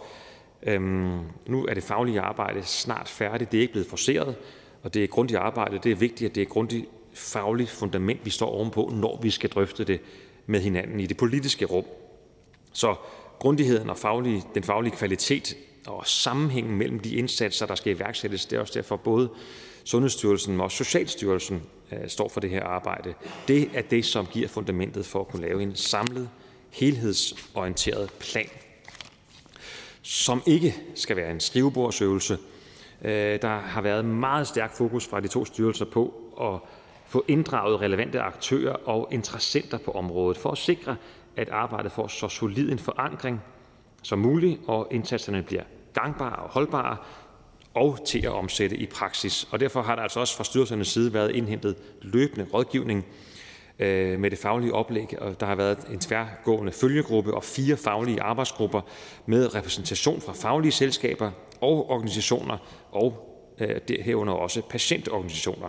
Og blandt andet, det er en lang, lang liste, den kommer ikke ind på alle sammen, men blandt andet Landsforeningen SIND, Landsforeningen af nuværende og tidligere psykiatribrugere, PIR-netværket i Danmark, Dansk Psykiatrisk Selskab og Psykiatrifonden, bare for at nævne nogle enkelte øh, eksempler. Og selvom 10-årsplanen ikke er landet endnu, så er det jo ikke ens betydende med, at vi venter og gør noget ved de eksisterende øh, udfordringer. Det faglige arbejde er i gang, snart færdig, men det er jo ikke sådan, at vi har siddet og ventet på, at det arbejde skulle gøres øh, færdigt for at løfte, nogle, øh, løfte øh, psykiatrien. Og her vil jeg henlede opmærksomheden på finansloven for 2020, hvor der blev øh, tilført 600 millioner kroner årligt og varigt til at styrke psykiatrien. Altså nye midler fra statskassen, altså øh, jo skattepenge, til psykiatrien afsat hvert år varigt øh, 600 millioner kroner. Og det økonomiske løft giver mulighed for at løse de mest akutte udfordringer og kan bruges til flere senge, mere personale, så de grundlæggende rammer for psykiatrien i regionerne er i orden. Der er ingen, der har påstået, at alt er løst, og det er også derfor, vi skal lave den 10-års plan og have alt det her arbejde her. Men det er en betragtelig og mærkbar øh, prioritering, der skete der i finansloven, som jo øh, var den første finanslov, som det nye flertal efter folketingsvalget øh, indgik.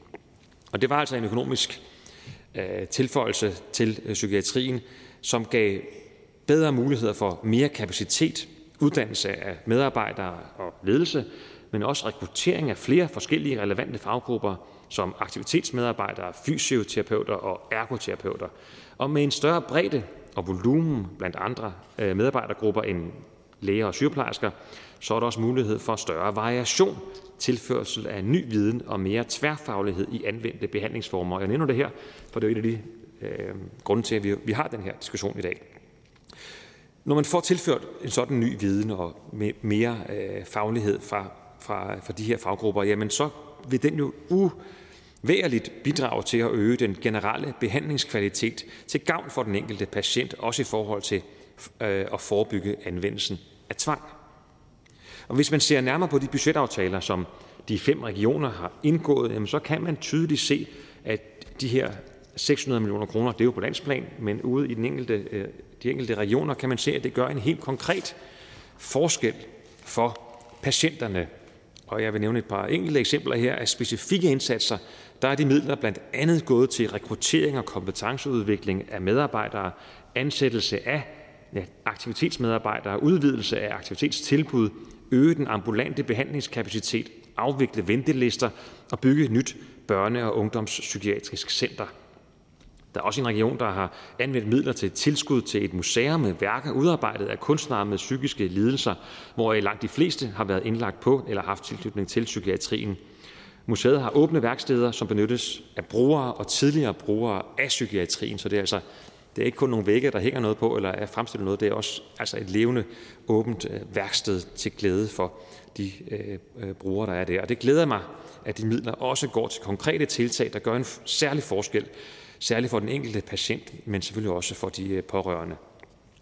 I forlængelse heraf så vil jeg også fremhæve, at det er helt afgørende, at patienten er i fokus i den kommende 10-årsplan for psykiatrien. Planen, indsatserne heri, skal tage udgangspunkt i den enkelte patients tilstand og behov, være tilpasset den situation og de forhold, som den enkelte patient har på netop det tidspunkt i livet, vedkommende befinder sig. Og der er jo, altså, det, der er jo mange, mange, mange, øh, øh, der er kæmpe store forskelle. Det tror jeg, det er rigtigt at sige. Der er kæmpe, kæmpe store forskelle. Der er nogle patienter, jamen, der har brug for hjælp til at få et godt hverdagsliv. Nogle har brug for lidt mere hjælp i rette tid for at undgå, at en psykisk lidelse opstår eller udvikler sig. Og andre igen har brug for en ordentlig og rettidig behandling i det psykiatriske system. Og i psykiatrien der er der jo i dag en generel fokus på inddragelse af patienterne og patienternes medbestemmelse i forhold til behandlingen. Der er også øh, tilsvarende en udbredt bevidsthed om værdien af behandlingsunderstøttende aktivitetstilbud og andre behandlingsformer som supplement til den psykiatriske kernebehandling, som indbefatter medicin og samtaleterapi. Og det kan vi jo se afspejlet blandt andet i, øh, i regionernes ansættelse af ja, beklager for mig, men det er altså nogle engelske udtryk her i, i det her, og det er recovery-mentorer og peers. Altså, det er jo tidligere brugere af psykiatrien, som er en medarbejdergruppe, som både i dag og i fremtidens psykiatri har en vigtig rolle. Og de medarbejdergrupper kan spille en unik rolle i psykiatrien og komme med et andet perspektiv end de sundhedsprofessionelle. Og de virker i særlig grad som bindeled mellem brugere i psykiatrien og de sundhedsprofessionelle, hvor de kan hjælpe med at få sat fokus på brugernes egne ønsker. Vi ser det også afspejlet i det forhold, at der ansættes medarbejdere, der kan varetage aktivitetstilbud, som kan styrke trivselen og den generelle mentale sundhed for patienterne. Og det kan jo så spænde vidt. Det kan jo være fra motionstilbud over kreative værksteder med konkret jo lærer, maling, syning, musik, sang, og desuden er en opmærksomhed på at understøtte muligheden for disse aktiviteter i indretningen, både indendørs og udendørs af de rammer og faciliteter, man har. Et eksempel, jamen der er etableret såkaldte sanserum i alle regioner, altså rum, som bruges til afslappende og beroligende tiltag gennem anvendelse af musikterapi, det kan være duftterapi, det kan være lys. Og brugen af sanserum har altså øh, også et deeskalerende formål, som blandt andet kan medvirke til at forebygge, forebygge brugen af tvang. Så det kræver også om, handler altså også om at have de rigtige øh, rammer, også fysiske rammer. Desuden er der også netop prioriteret 8,7 øh, millioner kroner til Center for Kunst og Mental Sundhed som led i aftale om udmyndning af det, der hedder reserve på social-, sundheds- og arbejdsmarkedsområdet for øh, de kommende år. Centeret forankres i Region Hovedstadens Psykiatri i et samarbejde med Statens Museum for Kunst og Foreningen Kunst og Mental Sundhed og skal være et videns- og kompetencecenter, samle akademisk viden og udvikle interventioner og uddannelseselementer i feltet kunst og mental sundhed, som det hedder, og patienter i psykiatrien får blandt andet mulighed for at deltage i skriveforløb med danske forfattere, blive undervist af professionelle kunstnere i blandt andet at producere, billedkunst, video øh, og øh, podcast. Og jeg vil godt sige tak til partierne for at prioritere det her område og også være med til på den måde at, at sikre, at der også er øh, nytænkning og der også er øh, innovation øh, på det her område også. Jeg ser meget, meget frem til at følge også det arbejde. Den generelle adgang til øh, og prioritering af muligheden for tilvalg af aktiviteter og andre behandlingsformer som supplement til den traditionelle psykiatriske kernebehandling, det mener jeg er positivt. Jeg ser meget gerne, at der kommer endnu større fokus herpå. Og derfor må jeg slutte af med at sige, at jeg ser meget frem til at kunne præsentere jer Først det faglige arbejde, dernæst udspil fra regeringens side til 10-årsplan for psykiatrien, men selvfølgelig allermest til, at vi får lavet en aftale om det, og vi kan se den virke i praksis. Tak, formand. Tak. Og med hensyn til de engelske ord citater, så er det jo sådan set ikke forbudt. Øh, vi vil bare gerne have det meget korte citater, og at der er en form for oversættelse, og begge dele levede sundhedsministeren jo så flot op til. Nu er der mulighed for en kort bemærkning, og først er det fru Trine Thor, SF. Værsgo. Jamen, tak for det. Øh, jeg tror ikke, der er nogen tvivl om, at vi egentlig har en psykiatri, der er i krise. Øh, det er sådan konstaterbart. Tvangen er stigende, ulighed i sundhed, folk øh, lever kortere, og, og, og i virkeligheden er der mange, der bliver afvist for den hjælp, som de, de, de selv synes, de har brug for. Og, og vi ser egentlig også flere indlæggelser, selvom tilstandene så også er mere varige. Og mit spørgsmål går lidt på. Øh, jeg er nemlig enig i, at der foregår rigtig mange gode ting derude, men, men det har også været sådan gennem øh, de mange år, at det er ligesom, at de gode erfaringer ikke rigtig bliver øh, bredt ud. Og jeg, jeg kan ikke lade være at tænke over, om det også handler om altså den måde, vi forstår psykisk lidelse på. Øhm, og om det, er, om det også er noget af det, vi skal tage med i, i en 10-årsplan, at vi faktisk også måske tænker os godt om, øh, i forhold til en meget snæv betragtning af, af psykisk lidelse som en sygdom, som skal behandles øh, i øh, et sundhedsvæsen. Ja, og jeg tror, jeg, tror, jeg må erklære mig 100% enig, og, øh, og øh, man må sige, altså i mit forarbejde til i dag, jeg blev helt glad for øh, de mange gode eksempler, som jeg også kunne fremhæve, og det er jo vigtigt, at vi, at vi kan se det, det fulde billede, nemlig det første, som fru Trine Torp siger, nemlig de massive udfordringer og problemer, der er i en meget, meget presset psykiatri, men jo også de indsatser, der sker, som jo hjælper mennesker hver eneste dag. Øh, og, og begge dele skal vi kunne se, og så, handler, og så fokus på at sige, jamen, hvordan kan vi sikre, at der er en større grad af, at vi lærer, at de, øh, det er jo konkrete afdelinger, der har stærke erfaringer med øh, nye tiltag, at vi, man lærer det øh, på tværs. Og øh, der tror jeg, man må sige, at, at, at det, det, der, der er psykiatrien lidt under, at der har været for dårligt til det. Og, og, og, og det der kan formentlig mange begrundelser for, men det må være noget af det, som vi så skal sikre med hinanden, at der altså er, at, at de mål skal nås, og vi kan ikke sige, at der er én vej til det, men vi er nødt til at sikre, at man lærer hinandens øh, veje. Så er det Peter Velblom, Enhedslisten. Ja, tak for det og For at blive lidt i det spor, fordi jeg er fuldstændig enig med med ministeren øh, i den betragtning om, at der jo ikke bare er én vej, men at vi har brug for netop en bred palette palet af behandlingsmuligheder, øh, så så borgere i så vidt omfang kan blive imødekommet på deres behov. Men når det kommer til til det med med opfølgningen og og sikringen på, at vi vi når de mål, vi nu skal få, vi nu forhåbentlig får beskrevet i i 10-årspsykiatrihandlingsplanen, Øhm, altså, hvad er ministerens overvejelse i forhold til, at, øh, at der også bliver en konkret opfølgning på det? Altså, at det ikke bare bliver overladt til os øh, at sige, jamen nu har vi lavet en, en plan med nogle mål, og så putter vi den ned i skuffen, og så tager vi den op om 10 år, og så opdager vi, at det er noget, vi så ikke. Øhm, altså, hvordan sikrer vi den løbende opfølgning? Altså, vi har tidligere foreslået, at man skulle have en, et, et psykiatriråd med både brugere og, og faglige øh, og, og pårørende repræsentanter, øh, der løbende kunne komme med indspark til, også på de områder, hvor vi ikke er ved at nå målene. Hvordan gør vi det der? Øh, altså, kunne det være en vej? Øh, kunne det være en, en mulighed, at vi havde løbende forespørgsler her i Folketinget til at sikre, at der blev fuldt op på det? Minister? Ja, jeg er sådan set åben for, for, øh, for alle, både løb, det kan være det er både og, det kan være det er flere forskellige ting. Vi må bare sige, hvis man sammenligner med, nu nævnte jeg, at det var Øh, nummer et i for, hvis man, det er jo meget, meget svært at måle sygdomme sygdom i forhold til hinanden, men på en række parametre er det øh, bredt set den øh, sygdomsgruppe, som, som ligger nummer et, og nummer to er så kræft på de, de parametre, jeg nævnte her. Og man kan godt tage ved lære af nogle af de ting, som er sket med de store, stærke kræftpakker, vi har fået lavet, hvor der jo er en enorm stærk opfølgning øh, på disse. Og jeg forestiller mig, at vi kan jo ikke kopiere en til en, det er forskellige områder, men at vi altså tager vel lære af det og siger, hvordan sikrer vi den opfølgning? Og det mener det bør være en faglig ansvar, men det bør også være en politisk ansvar. Og derfor så kan jeg sige til partierne, at jeg forestiller mig ikke nogen gratis omgang. Det er fordi, det ikke forpligter, og, og hvis man vil være med til at tage ansvaret her, så er det et ansvar, som også forpligter i de kommende år. Så det vil være en politisk, og det, det er også det, jeg hører, og det jeg håber, at partierne vil være, vil være med til. Fru Jane Heitmann, Venstre. Ja, tak for det. Også tak til ministeren for besvarelse af spørgsmålet her. Hvis man kigger på børn og unges trivsel, så er det jo ikke nogen hemmelighed, at corona har været et kæmpe forstørrelsesglas på de udfordringer, som vores børn og unge desværre har. Ministeren sagde her i hans tale, at det udfordringsbillede, som ministeren har ønsket omkring øh, psykiatrien, øh, der har man simpelthen udskudt arbejdet tre gange på grund af corona. Og jeg har stor forståelse for det, vil jeg godt sige, at ministeren har haft travlt med corona. Men virkeligheden derude, minister, er jo, at et stort antal unge, både i folkeskolerne, på ungdomsuddannelserne og på universiteterne, har siddet derhjemme bag skærmene.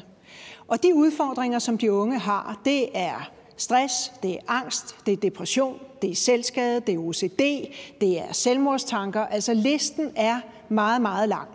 Og i Region Hovedstaden har man jo kunnet konstatere, at det sidste år der er antallet af henvendelser steget med 27 procent. Hvad er ministerens svar til de tusindvis af børn og unge, som står på en venteliste til behandling? Minister, værsgo. Der er ingen tvivl om, at, øh, at, at den stigning, vi har set i mistrivsel og i særlig grad øh, begyndende og alvorlige øh, psykiske problemer i ungdomsgenerationerne, den har vi set i årene før corona også, men der er øh, ingen ingen tvivl om, at i Danmark og en række andre lande, øh, jamen der øh, har det øh, været øh, på alle måder hårdt at være ung under, under corona, og dem, der i forvejen havde mistrivsel, og dem, der i forvejen var, havde psykiske øh, problemer, og dem, der led under psykisk sygdom, har jo ikke haft det nemmere på nogen måde. Øh, og det vil sige, at jeg, øh, man, der er helt klart mennesker, for hvem den her situation er blevet øh, forværret. Det er jo grunden til, at, at, at Folketinget jo har gået sammen om at, øh, at støtte helt konkret økonomisk jo konkrete initiativer i sind i psykiatrifonden, bedre psykiatri, børn, unge og sorg, forskellige indsatser, som har fået en række øh, midler øh, netop under, under corona, for at sige, hvad kan vi gøre for at hjælpe dem, som altså øh, ellers skal komme i klemme. Fru Liselott Blixt, Dansk Folkeparti. Ja, mange tak, og tak for ministerens tale. Jeg vil ikke sige svar, for jeg mangler stadigvæk nogle svar. Men først vil jeg sige, at jeg er glad for, at ministeren øh, nævner nogle af de ting, som man kan sætte i stedet for medicin. Øh, men, øh, og de penge, som vi sammen har sat af til kunst og øh, Øh, mental sundhed, det ærger mig bare, og jeg er dybt kritisk, kritiserende overfor, at det altid er hovedstaden, der skal øh, løbe med de her projekter og flere midler til gavn for de patienter, der er. Øh, nogle gange er det også inde i de andre store byer, men hvor Region Sjælland øh, ikke øh, lige har et universitet, de kan, de kan lave forskning med. De har de mest svært syge på sikringen af Kofodsminde. Øhm, de kan bare klare sig selv, for de får ikke ret mange projektmidler. At det altid er hovedstaden, øh, som en af dem, der render med midlerne, det ærger mig kolossalt.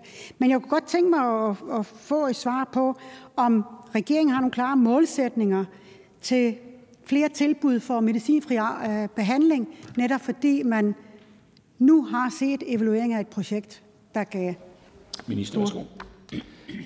Ja, først omkring kunstinitiativet, som jo er en del af den brede aftale, partierne er med til. Jamen, det er et nationalt øh, videnscenter, så det bør både Region Hovedstad og Region Sjælland og Syd, Midt og Nord øh, kunne få glæde af. Det er ikke reserveret til, til altså viden derfra, og den nationale videnscenter, der ligger netop, det er et nationalt øh, videnscenter, der skal, der skal laves der. Og, og til det andet spørgsmål, jamen, der er jo faktisk nogle meget, meget gode øh, resultater af de forsøg, der er kørt med, og det er jo netop også det var så det, der hed satspulje øh, tidligere, øh, som startede op på forsøget med medicinfri afdeling, som jo faktisk er kørt videre, fordi man havde gode erfaringer, enten med medicinfri, men også med at nedbringe medicin og særligt øh, styrke egenbestemmelsen for øh, de mennesker, som, øh, som jo har det ønske, og vi ved, hvor vigtigt det er, at jo mere man selv er i kontrol over, over det forløb, man er i, jo jo, jo øh, altså hvis så det overhovedet er muligt, så øh, er det jo bedre for alle. Selvfølgelig ikke mindst for patienten selv. Så det er der gode erfaringer med, og det skal vi selvfølgelig sikre, at de erfaringer også høstes andre steder. Vi siger tak til ministeren i den her omgang.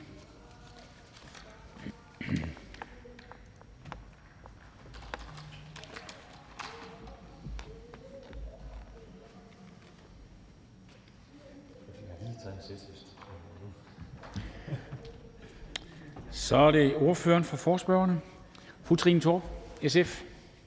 Tak for det. Som jeg nævnte i begrundelsen for forspørgselen, har FN og WHO gennem flere år opfordret til, at regeringer i vestlige lande som Danmark i gang sætter faktiske indsatser for at modvirke dehumanisering, øh, overdreven brug af tvang og overmedicinering.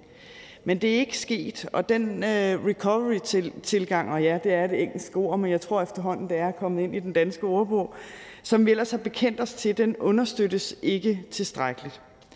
En biomedicinsk tilgang dominerer, og der mangler reel involvering af brugere og pårørende i forhold til behandlingen. Alt for mange oplever, at de får for sent, for lidt og forkert hjælp. Spørgsmålet er, hvordan vi kan få en mere øh, human behandling med fokus på personlig recovery, en mere socialt orienteret helhedstænkning, så vi ikke bare symptombehandler, men prioriterer de psykosociale og rehabiliterende indsatser. Der er gennem årene gjort mange mindre forsøg med det, men uden at det har, været, har øh, ændret på grundtænkningen i den generelle praksis. Vi håber derfor i SF, at vi med den kommende 10-årsplan kan samle et politisk flertal, som vil være visionære og ikke bare gøre mere af det samme. Vi skal have udviklet et system til styrkelsen af den mentale sundhed, som ser mennesket bag diagnosen og som giver håb om bedring. Intentionen om en mere humanistisk tilgang eksisterer heldigvis flere steder i regioner, kommuner og civilsamfund, og vi ser flere forsøg på at reducere tvang, på at inddrage recovery-mentorer, brugere og pårørende, øh, og, øh, og det ser vi både på afdelinger og i dele af socialpsykiatrien. Og i dansk praksis der er øh, det her ved at stille og roligt vokse frem. Kunsten er, at recovery-tilgang også skal være reel. Det er ikke nok at sige, at man arbejder recovery-orienteret, hvis ikke også det vises i de måder, man taler om og med mennesker, der bokser med psykosociale problemer. Hvordan man forstår problemerne, og i den måde, man i øvrigt organiserer hjælpen og støtten. Desværre så øh, stikker den her dehumanisering og brugen af både uformel og direkte tvang fortsat frem i vores behandlingssystem, blandt andet fordi en del borgere med psykiske lidelser anses for at være så komplekse og svære at hjælpe, at de påføres både fysisk og medicinsk tvang i kritiske situationer. Eksempelvis så ser man, at der gives psykofarmaka i store mængder, og også så meget, at det er risikofyldt overmedicinering. Og det er på trods af, at virkningerne udebliver, men bivirkningerne derimod er til at tage at føle på for de mennesker, der får det. I SF der tror vi på, at det er nødvendigt med nogle øh, nye måder at anskue psykiske lidelser på, hvis vi for alvor skal gøre op med, med de problemer, der er i psykiatrien, og generelt forandre og udvikle den mentale sundhed i Danmark. Vi skal ture og kigge op, og ikke kun lede efter de tabte nøgler i lygtepælens skær. Måske øh, vi så vil se, at der findes flere nøgler til løsningen. Den biomedicinske tilgang, som fokuserer på hjernekemi og neurologiske processer, fylder altså meget i forståelsen af de psykiske problemer. Og det gør os blinde for nogle af de øh, sociale faktorer, som også er medvirkende til at både skabe og opretholde psykisk lidelse. I dag mangler der tilstrækkeligt med muligheder for at kombinere eller erstatte medicinsk behandling i psykiatrien med en bredere vifte af behandlingsmuligheder rettet mod det hele menneskes behov for inkluderende fællesskaber, meningsfuldhed og empowerment. Det er også et engelsk ord, men det betyder noget med at give magt til. Øh, vi skal have en bredere forståelse for psykisk lidelse og en traumebevidst tilgang, hvor vi ser den psykiske lidelse i lyset af det levede liv. Tanker, følelser og adfærd bliver faktisk meningsfulde, hvis man ser det som svar og reaktioner og overlevelsesstrategier frem for noget sygt, noget der er galt. Så øh, vi skal have, udover at vi skal have kigget på den tilgang, så skal vi også styrke de øh, kommunale tilbud, som, øh, som vi giver til borgere i psykisk lidelse og mistrivsel, før de ender i psykiatrien. For målet må også være at undgå øh, indlæggelser og genindlæggelser. Øh, PPR i forhold til børn og unge og de let tilgængelige, akutte og fleksible øh, kommunale tilbud øh, til voksne. Og kommunerne, almindelige praktiserende læger og psykologer skal have bedre mulighed for at give behandlingstilbud og hjælp til sårbare borgere, før de ender i den behandlende psykiatri.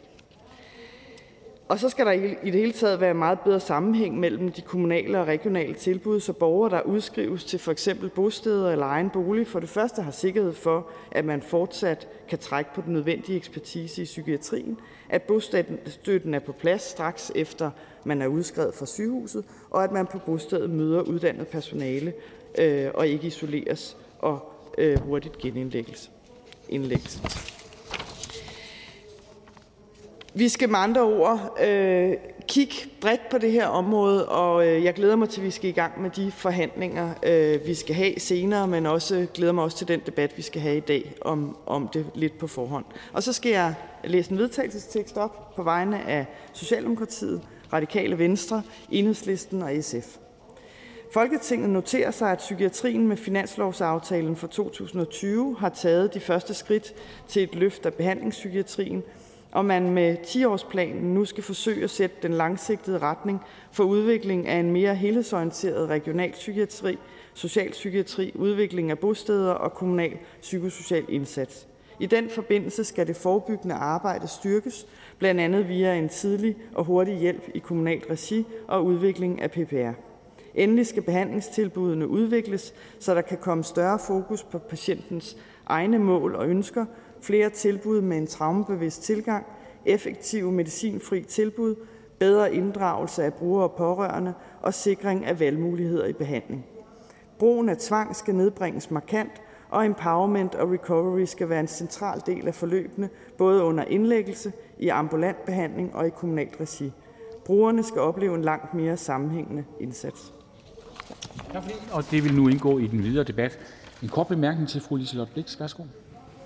Jo, mange tak, øhm, og tak for oplæsningen af jeres vedtagelsestekst. Jeg kunne ikke rigtig høre noget, om der var nogle klare målsætninger, og der kunne jeg godt tænke mig, hvilke målsætninger Socialistisk Folkeparti har i forhold til at øh, tilbyde øh, medicinfri afdelinger eller andet. Hvilke målsætninger øh, kommer I med, når vi skal lave en 10-årsplan? Hvorfor?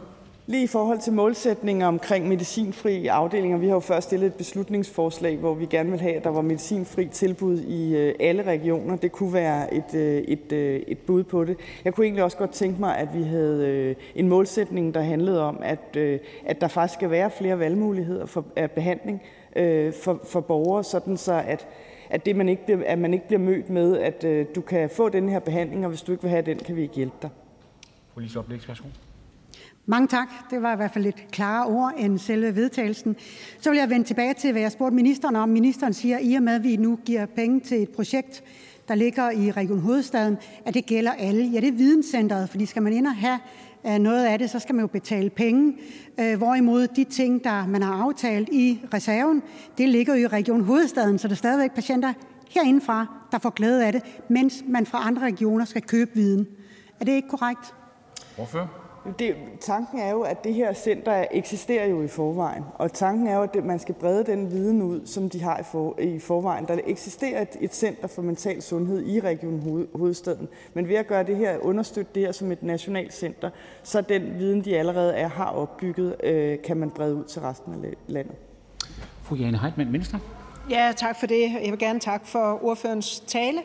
Øh, vi har fra Venstres side et ønske om, når vi forhåbentlig bliver inviteret til de forhandlinger, som ministeren nævnte, at vi i fællesskab får sat os en målsætning for, at flere unge med en, øh, hvad skal man sige, enten en psykisk lidelse eller en psykisk sårbarhed får afsluttet en ungdomsuddannelse og dermed får bedre mulighed for at få fodfæste på arbejdsmarkedet. Vil SF kunne støtte sådan en målsætning? Jeg synes, jeg synes faktisk, det er en ret vigtig målsætning, fordi det siger det øh, sammen med, at de også skal have et netværk, at de skal have et sted at bo osv., er jo nogle af de ting, vi skal måle på, når det handler om, om, om menneskers hele liv. Fordi menneskers hele liv er mere og andet end at få dulmet nogle symptomer på noget lidelse, man har. Det er jo faktisk også at få styr på det liv, som, som man skal trives i. Så jeg synes, det er en vigtig målsætning. Fru Jane Hartmann. Jeg vil gerne kvittere øh, for det svar, og jeg synes, det er vigtigt, at flere unge får fodfæste på arbejdsmarkedet, får mulighed for at være en del af det store fællesskab. Jeg ved godt, at det ikke er alle unge med en psykisk sårbarhed eller en psykiatrisk lidelse, som vil kunne arbejde fuld tid, men jeg tror, det betyder noget for de fleste, at man kan bidrage og tage del af at være en del af fællesskabet. Så jeg bare kvitterer og siger, at jeg glæder mig meget til samarbejdet med SF, når ministeren øh, indkalder til forhandlinger. Jamen tak for det. Jeg synes faktisk, at vi, vi skal læne os op af, at der faktisk er gode erfaringer med IPS, som jo er en måde at integrere øh, behandling, øh, som man får i psykiatrien, med en beskæftigelsesindsats, og hvor øh, borgerne faktisk er tilfredse, selv er tilfredse med den indsats, og som, som er drevet af, hvad de selv er motiveret til. Og de kommer i ordinær beskæftigelse. Det er jo ret interessant. Hermed siger vi tak til ordføreren. Der er ikke flere korte bemærkninger.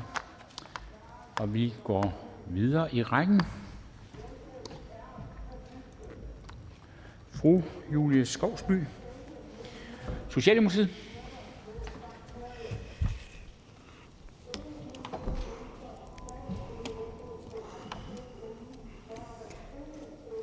Tak for ordet, og tak til SF for at indkalde til en debat om et meget vigtigt emne. Vi har en stor opgave med at løfte psykiatrien. I alt for mange år har psykiatrien ikke fået den politiske opmærksomhed, den fortjener. Derfor er det kun godt, at vi både i dag og i den kommende tid får rig mulighed til at drøfte udfordringer og løsninger i psykiatrien.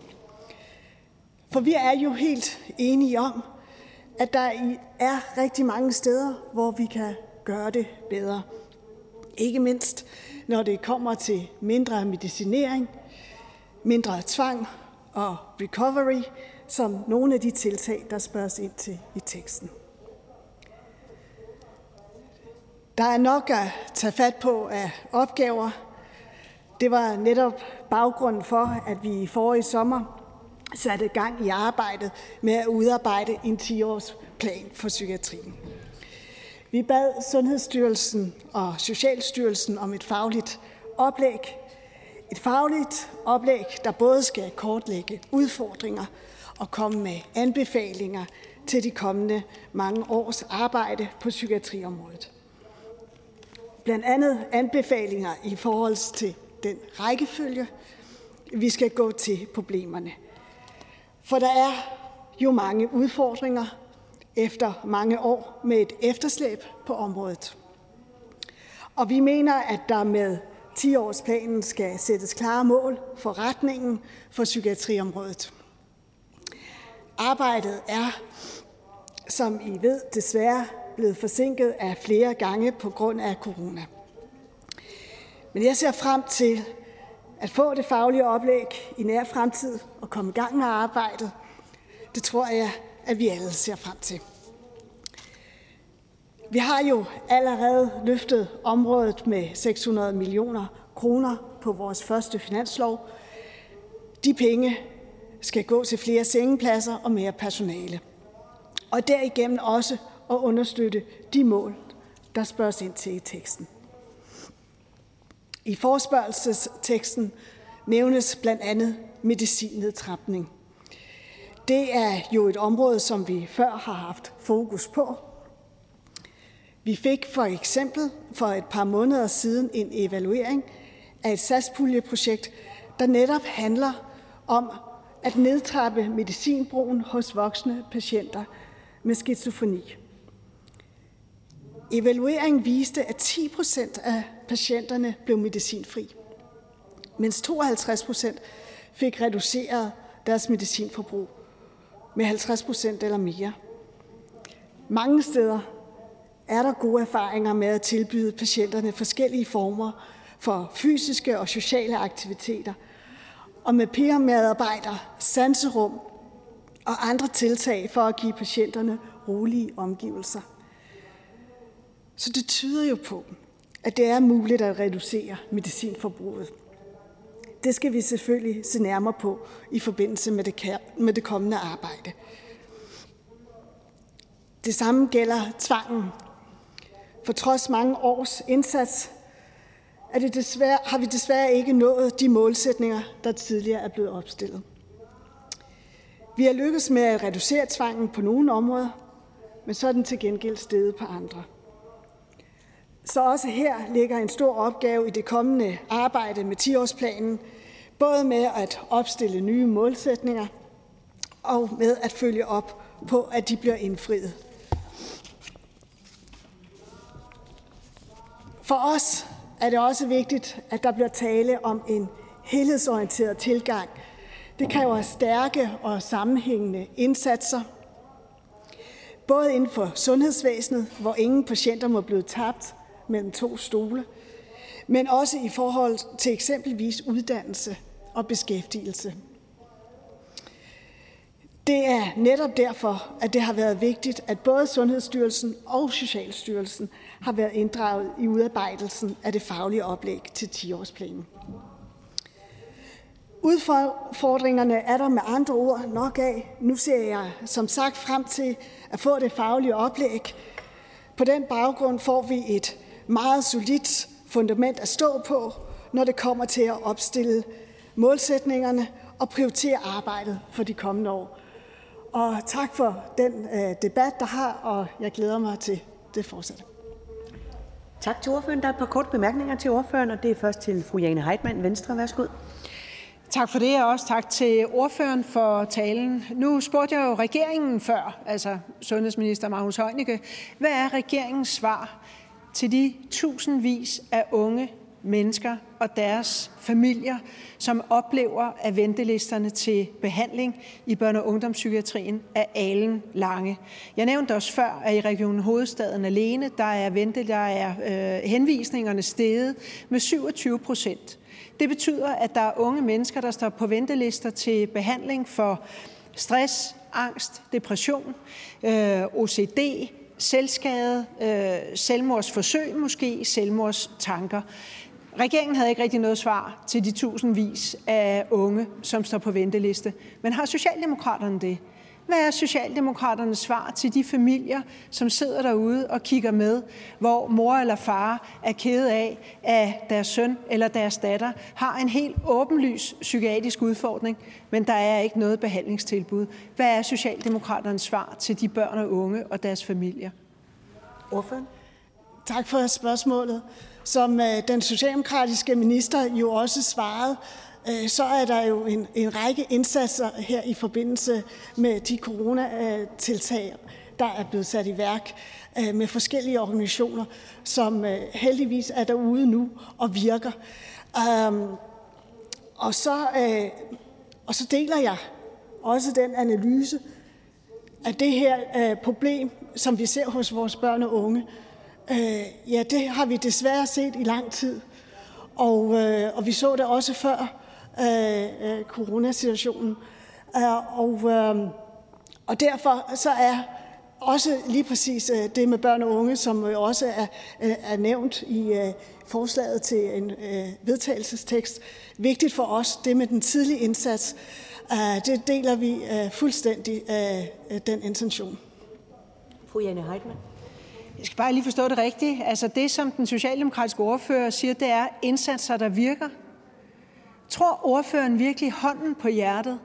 Henvisningerne er steget med 27 procent det sidste års tid, altså under corona. Tror ordføreren hånden på hjertet, at det er den oplevelse, man har derude? Når man som ung menneske har selvskadende adfærd, lider af OCD, lider af angst, lider af depression. Tror ordføreren virkelig, at det er den opfattelse, der er derude? Og er svaret virkelig, at vi har sat initiativer i gang, der virker? Ordføren. Det var ikke helt sådan, at, øh, at, at, at jeg sagde det, øh, som der blev konkluderet. Øhm, der er øh, de organisationer, som har, har været inde og hjælpe i forhold til at binde civilsamfundet sammen øh, med behandlingspsykiatrien. De indsatser har vi, øh, synes jeg, øh, at vi skal være øh, glade for og sætte pris på, og dem har vi set, at de på den korte bane har hjulpet. Så på den lange bane, ja, der er der helt sikkert et stort arbejde foran os, og der har vi jo heldigvis en arbejdsgruppe også, der sidder og kigger på netop det her børn- og ungeområdet, og vi får den her række anbefalinger, som også på den lange bane skal imødekomme udfordringen. Næste korte bemærkning er til fru Trine Torp, Socialistisk Folkeparti. Værsgo. Jamen, tak for det. Øh, jeg vil, øh, jeg vil fortsætte sådan øh, lidt, lidt af, af samme spor, men måske ikke helt på samme måde. Altså, vi har jo set igennem mange år øh, et, et enormt pres, både på børne- og ungdomspsykiatrien, men sådan set også på øh, voksenpsykiatrien, med rigtig mange indlæggelser. Øh, og i virkeligheden kunne man jo godt have det sådan lidt, det er jo skruen uden ende. Så, så hvad, hvad tænker Socialdemokratiet og, og ordføreren om, omkring Øh, hvordan, hvordan får vi egentlig bremset øh, den her kraftige stigning i indlæggelser, og i virkeligheden måske også få knækket kurven, så vi får færre indlæggelser, færre genindlæggelser. Hvad er det, der skal til øh, for, øh, ifølge Socialdemokratiet? Hvorfor? Jamen det er netop den, den tidlige og den hurtige indsats. Og det er det her fokus, som der jo også er en af arbejdsgrupperne, der lige nu øh, sidder og arbejder med og lige om kort tid afleverer øh, de anbefalingerne til Sundhedsministeriet. Øh, det er det, at, øh, at, at vi får en, også får de sammenhængende indsatser, skoleuddannelse, øh, sundhedsvæsenet, sammen med også senere beskæftigelse. Det, at vi får tænkt det hele menneske, også når vi ser på vores børn og unge, øh, så er udgangspunktet øh, øh, det hele menneske. Fru Trine Torp. Ja, og så lige et opfølgende spørgsmål i forhold til det. At, øh, I en kommende plan, hvor stor en, en, en del af øh, den plan og de øh, målsætninger og de indsatser, vi skal sætte i gang, ser Socialdemokratiet ligge altså i kommunerne? Hvad er, det, altså, hvad er det for nogle kommunale indsatser, som vi skal have styrket? Fordi det er jo, det er jo for, for mig at se det sted, hvor vi i virkeligheden kan gøre noget, der bremser den her øh, eksplosiv stigning i indlæggelser i børne- og ungdomspsykiatrien. Hvorfor? Ja, jeg ser det sådan, at vi skal have, have styrket alle sektorer. Og hensigten er jo netop, at når vi får øh, det faglige oplæg, ja, så er det fagligt funderede anbefalinger, vi får. Også i en prioriteret rækkefølge. Altså fagligt set, hvad giver bedst mening? Øh, og, øh, og det er det, der er hensigten, at vi kan arbejde ud for det. Og, øh, og jeg er sikker på, at kommunerne deri kommer til at spille en, øh, en stor rolle. Tak til fru Julie Skovsby. Der er ikke flere korte bemærkninger til ordføreren. Og hermed kan jeg byde velkommen til den næste ordfører, som kommer fra Venstre, og det er fru Jane Heitmann. Velkommen.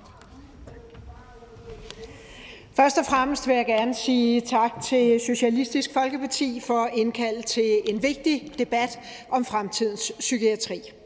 Regeringen gik jo til valg på en ny 10-årsplan for psykiatrien, og siden valget i 2019 så har der jo stort set været fuldstændig stille, måske lige bortset fra et lille initiativ på finansloven, og så har man iværksat en, et såkaldt arbejde med et udfordringsbillede, som regeringen så i øvrigt har udskudt nu tre gange.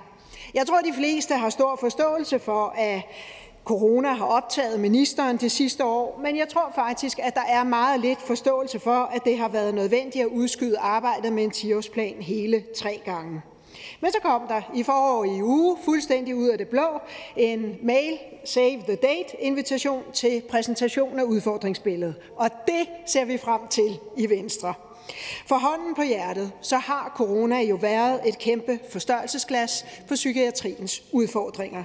Alene i Region Hovedstaden er antallet af henvisninger til børn- og ungepsykiatrien steget med 27 procent.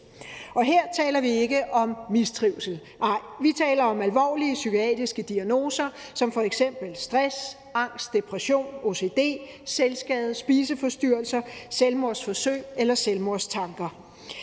Og jeg er faktisk lidt ærgerlig over, at vi ikke fik et mere klart svar på, fra regeringen til de tusindvis af børn og unge og forældre og pårørende, som alle sammen må leve med alen lange ventelister. At psykiatrien er udfordret, er jo ikke nogen nyhed. For os i Venstre er det og har det været en prioritet at løfte psykiatrien ud af lillebrorrollen. Blandt andet med det afsæt prioriterede vi målrettede midler i økonomiaftalen mellem danske regioner og VLAG-regeringen. Vi vil nemlig sikre, at pengene går til psykiatriens patienter. Den kedelige tendens, vi har set her under Mette Frederiksens regering, det er, at midler til psykiatrien blandt andet jo er brugt til at afdrage gammel leasinggæld i Region Hovedstaden. Og det dur simpelthen ikke. Slet ikke, når vi år efter år kan konstatere, at vi blandt andet er langt fra vores fælles politiske målsætning om at nedbringe tvang. Det går den forkerte vej, minister. Vi skal tænke nyt, og vi skal tænke i helt andre baner. Lad mig komme med bare et enkelt eksempel på, hvordan vi sammen kan gå nye veje og med nye udsatser udfordre gængs tænkning i psykiatrien.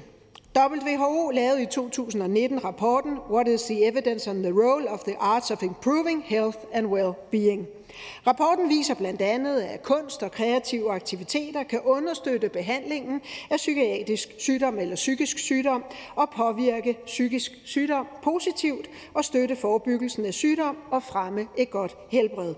Vi ved blandt andet fra Region Syddanmark og fra Region Hovedstaden, at der er gode erfaringer med at involvere kunst og kreative aktiviteter, som for eksempel billedkunst og litteratur, i både behandling og recovery. Derfor er det super godt, at vi med den seneste aftale om tilbageløbsmidlerne fra SSA-reserven eller satspuljen har aftalt at afsætte midler til Center for Kunst og Mental Sundhed, så vi kan blive klogere på feltet kunst og mental sundhed. Jeg er helt med på, at for mange psykiatriske lidelser, så er medicin en del af behandlingen. Men jeg er bekymret for den stigende tendens til brugen af medicin. I nogle sammenhænge bliver den lette løsning, om man så må sige.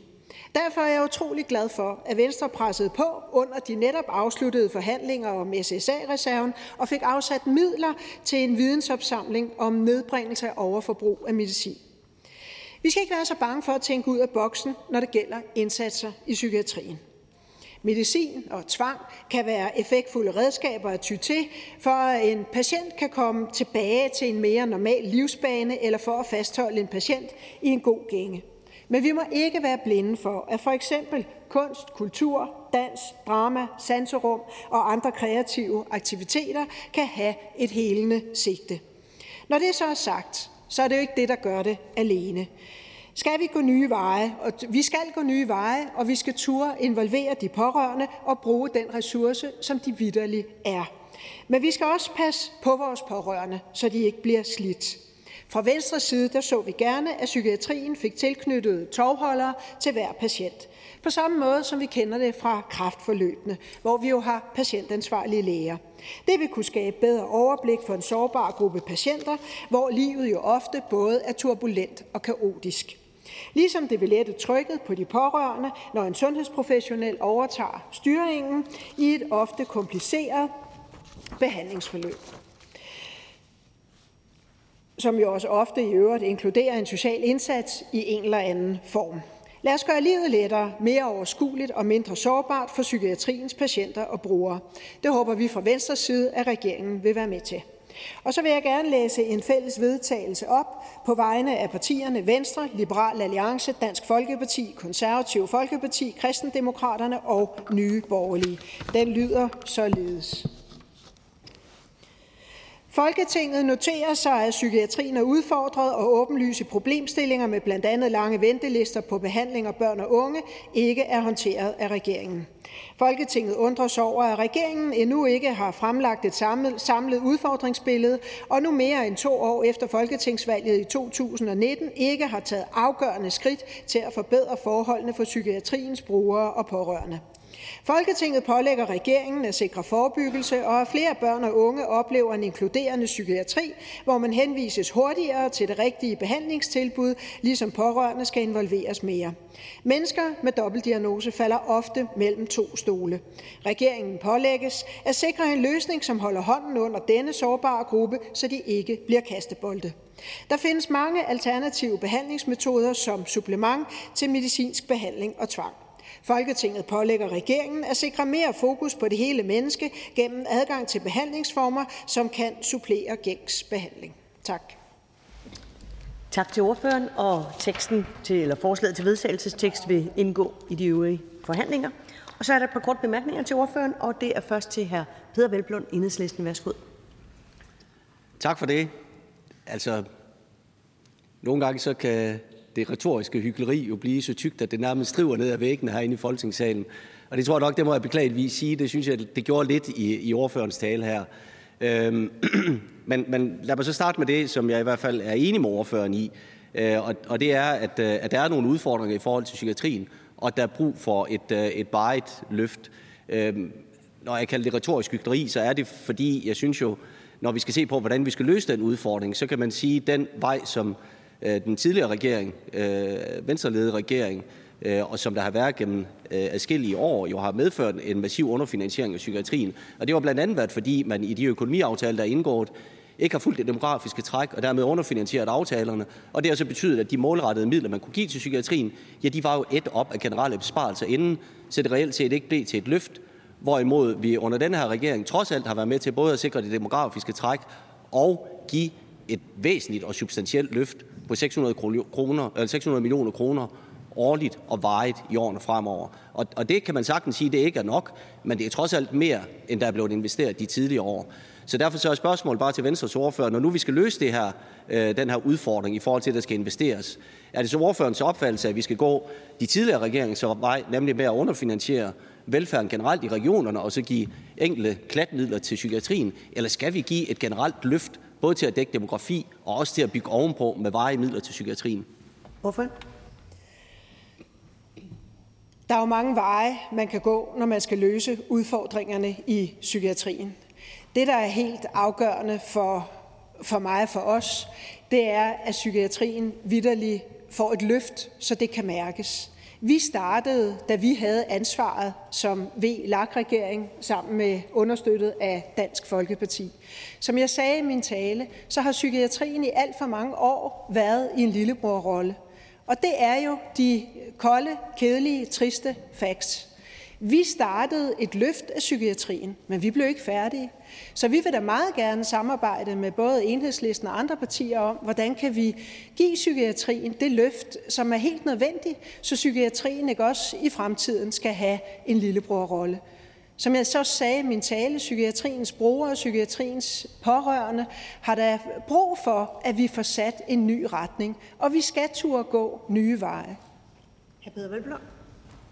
Ja, tak for det. Jamen, det synes jeg, der er positivt. Det tager jeg også som et tilsagn om, at, at Venstre også vil bakke op om, om en velfærdslov, der netop sikrer, at vi dækker demografien, og så derefter kan, kan bygge ovenpå.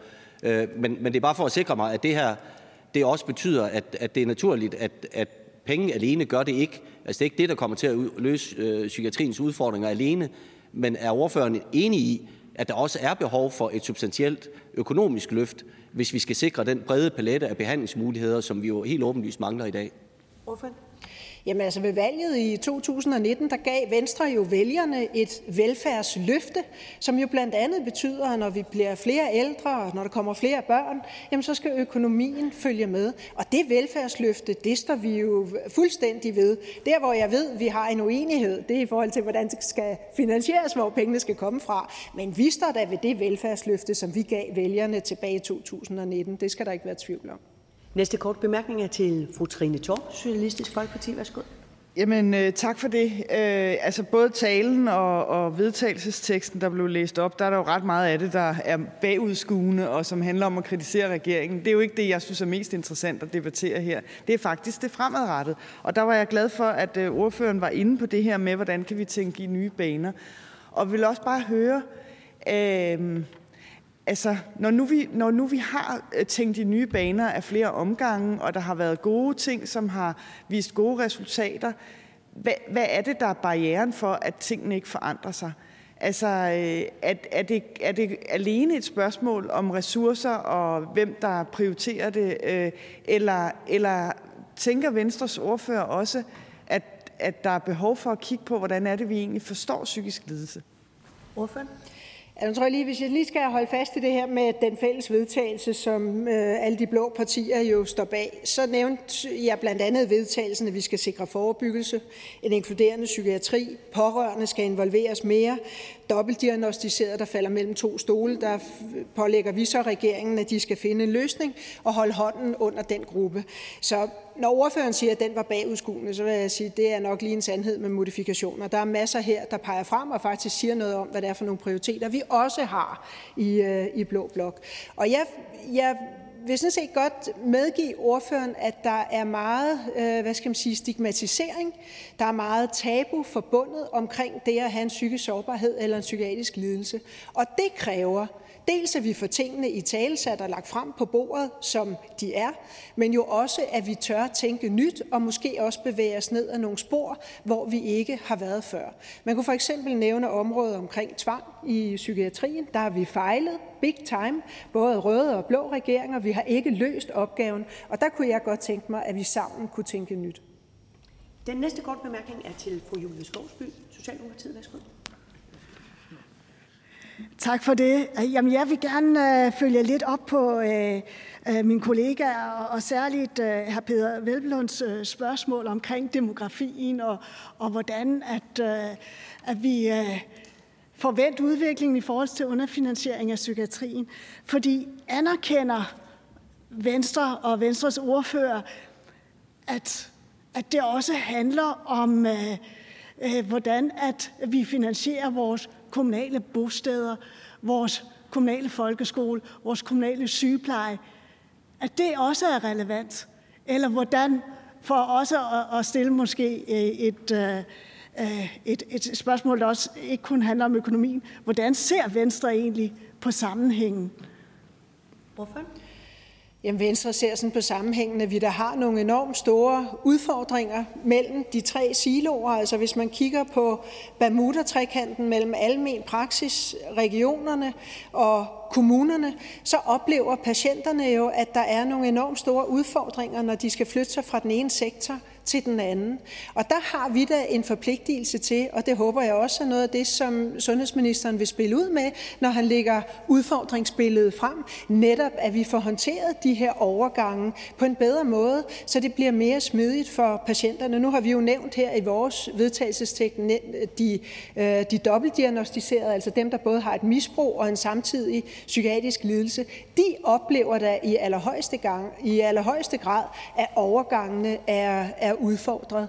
Så, så det mener jeg, der er helt naturligt, at man også kigger på den slags, når man nu skal lave en 10-årsplan, hvor man både skal have noget med det korte lys på og noget med det lange lys på. Og noget af det med det korte lys, det må være blandt andet i forhold til gruppen af dobbeltdiagnostiseret. Hvordan sikrer vi, at overgangene her bliver mere smidige og mere bruger- og borgervenlige?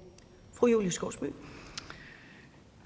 Jamen, tak, for, tak for det svar, som, øh, som handler om, at, at øh, også at det skal være øh, fagligt øh, funderet, altså netop med at se på de her øh, overgange, der er, og at vi skal have skabt øh, sammenhængende. Det var jeg egentlig glad for at høre. Så lige tilbage til det med økonomien. Øh, anerkender Venstre, at der er en sammenhæng mellem, hvordan at de her forskellige øh, sektorer er øh, er finansieret, og at vi har altså et behov for at finansiere vores øh, velfærd i fremtiden. Hvorfor? Jamen, jeg tror, det er helt åbenlyst, at vi har behov for at finansiere vores velfærd i fremtiden. Altså, det er jo derfor, at Venstre er så optaget af, at vi skal have flere mennesker ind på arbejdsmarkedet. Flere skal bidrage til det fællesskab, som vi er. Vi har nogle udfordringer i psykiatrien, blandt andet omkring øh, arbejdskraft. Og jeg undrer mig derover, at der ligger stakkevis af ansøgninger fra udenlandske læger, som sådan set gerne vil ind i det danske sundhedsvæsen og bidrage både til vækst og velfærd, men jo også til at passe patienterne, at man ikke får, får gjort noget ved det og får den personaleudfordring håndteret. Øh, så jo, der, tingene hænger jo sammen, fru Julie Skovsby. Tak til Venstres ordfører. Der er ikke flere korte bemærkninger til ordføreren. Næste ordfører i ordførerrækken kommer fra Dansk Folkeparti, og det er fru Liselott Blikst. Velkommen. Først vil jeg sige tak for, til øh, Socialistisk Folkeparti for at tage den her forespørgsel. Vi har i rigtig mange år været enige om mange rigtig gode ting på psykiatrien. Øh, nok mere end så mange andre partier på tværs af, vi har siddet ved hver sin side af, af bordet. I Dansk Folkeparti der ønsker vi en helt anden psykiatri, end hvad vi har i dag. Der er vi faktisk øh, kommet til, efter jeg som 14 år som psykiatriordfører ser, at vi er blevet ved med at putte nogle af de samme ting ind i den psykiatri, der ikke har fungeret. Hvis vi i de 14 år, jeg har siddet som psykiatriordfører, var startet med at sige, hvad er det for en psykiatri, vi ønsker fra dag 1, så har vi stået med en helt anden psykiatri i dag. Her taler vi om medicinfri afdelinger. Da jeg kom med forslaget i 15, tror jeg det var, der var det kun Socialistisk Folkeparti, der var for. Vi måtte kæmpe for at få sat penge af i satspuljen. Socialdemokratiet var ikke for medicinfri afdelinger. Vi kæmpede det igennem. Og da vi så fik det igennem, så var det personale, der ikke ønskede det. Så det er jo kulturen derude, der er noget galt med, at man tror, at medicin det løser alle problemerne i psykiatrien. Så vi måtte ændre indstillingen til at søge puljen og sige, at det handlede om nedtrapning og ikke medicinfri afdeling. Så var der nogen, der tog fat i den. Og hvad viser evalueringen? Ja, at 10 procent, nej 20 procent var det endda, nu skal jeg lige have tallene, 10 procent blev medicinfri. 20 procent fik reduceret deres medicinforbrug med 75 procent og over 50 procent reduceret med mere end 50 procent. Så der var jo noget om snakken. Så vi ønsker, vi bliver nødt til at kigge på, hvad er det for en psykiatri, vi ønsker? Hvad er det for en kultur, der skal herske, når det er, man får det mentalt dårligt? Vi mener, vi skal vende det hele på hovedet og se på, hvordan ser vi det enkelte menneske, der får en mental lidelse? Hvordan sikrer vi, at man som barn, som ung, ikke bliver en del af den psykiatri, som vi ser i dag. Jeg kæmpede side om side, da vi havde sundhedsord eller psykiatriordfører Øslem Sekic fra Socialistisk Folkeparti. Og vi har fået tæsk af psykiatrien, fordi vi ønskede nogle andre ting, nogle øh, ting tættere på borgeren. At man samarbejder på tværs social beskæftigelse, psykologer, psykiater, aktivering, socialøkonomiske virksomheder. At man så på mennesket i stedet for at se på diagnosen. Det har vi ønsket i rigtig mange år, og hold op, hvor er det svært. Det er virkelig svært at vende, men derfor glæder det mig, at man også fra ministerens side i ministerens tale tog nogle af de her ting op, som er vigtigt. Hvis vi ser på frirum i psykiatrien, hvor vi alle sammen efterhånden kender Søren ved fornavn, som går og laver rigtig mange aktiviteter for det enkelte brugere, så ved vi, hvor meget nytte det betyder. Og det er mange af de ting, vi skal have ind i vores psykiatri. Vi bliver nødt til at finde ud af, hvad er det for en psykiatri, vi ønsker, før vi begynder at lave en plan. For ellers får vi alle de her projekter, hvor det er et projekt, som jeg kritiserede lidt i Region Hovedstaden. Ministeren siger, at ja, det bliver en videnscenter, men folk skal jo købe sig til opgaverne fra andre regioner. De penge, der er sat af, det er jo nogle forskere, de arbejder i Region Hovedstaden, øh, Amager tror jeg det er, og der øh, får man professionelle malere og andre ting ind. Vi skal ikke have flere projekter for enkelte kommuner, regioner. Hvis vi skal i gang sætte noget, så må det være på tværs af landet. Det skal ikke være postnummeret, eller hvilken region man er opvokset i, der afgør, om man får den rigtige hjælp. Det har vi haft nok af igennem de 14 år, jeg har været som psykiatriordfører. Så er det hovedsageligt de store kommuner, fordi der er flest psykiatribrugere. Det siger sig selv. Men prøv at gå ned i de områder, hvor der er langt til en psykiatrisk afdeling, hvor der er langt til ekspertisen, og spørg, hvor mange projektmidler de har fået til at få i gang sat nogle ting. Så jeg håber, at når vi begynder at diskutere det, at vi kigger på, hvordan, hvad er det for en psykiatri, vi ønsker? Hvad er det for en kultur, vi ønsker? Og hvordan skal vi kigge på det enkelte menneske, når man får en mental sygdom og får det psykisk dårligt? Og det håber jeg, at vi kunne være enige om. Men øh, jeg glæder mig til, at vi går i gang med forhandlingerne. Jeg er bare bange for, at det bliver ligesom de to andre psykiatriplaner. Projekter, hist og pist, lidt over det hele. Men øh, jeg vil gøre mit til, at vi måske kunne få det til at blive en større plan. Tak. Tak til Dansk Folkepartis ordfører. Der ønsker man en kort bemærkning til ordføreren, og det er til fru Trine Torp, Socialistisk Folkeparti. Værsgo. Jamen, tak for det, og det kan jo ikke komme bag på ordføreren, at der er en hel del af det, som, som ordføreren siger i sin tale, som jeg virkelig er enig i. Øh, og jeg er glad for, at vi kan, øh, nu kan komme til at tale også om kulturen. Øh, fordi jeg er meget enig i det her med, at vi har sat mange gode ting i gang. Øh, der foregår meget godt derude. Der foregår blandt andet også i øh, ordførens egen region på Slagelse sygehus noget rigtig godt omkring en afdeling, hvor man har besluttet sig for at arbejde traumbevidst. Det foregår derude. Jeg spekulerer bare tit over, hvad er det, der er barrieren for, at når nu at der er nogen, der faktisk skaber noget godt, at det ikke bliver udbredt, eller at det bliver kvalt igen. Hvad er det for en kultur, som ikke vil... Altså, hvad er det, der gør, at den kultur er så svær at forandre? Øh, hvad tror ordføreren? Ordføreren? Jamen, det undres jeg også over. Og jeg tror mange gange... Altså, jeg har jo oplevet, at dem, man arbejder bedst sammen med som politiker, det er dem, der enten har arbejdet ud selv, eller har det tæt på, eller har prøvet nogle af de her ting. Og det siger jeg efter at have arbejdet herinde i 14 år, og ved at være, have været rundt om i landet. Så hvorfor man ikke implementerer, det er som om, at man skal, man skal kunne se og lære det samme, for at kunne vide, hvad man skal gøre. Så man skal ud og mærke det. Det er mit kort svar. Fru Trine Torp.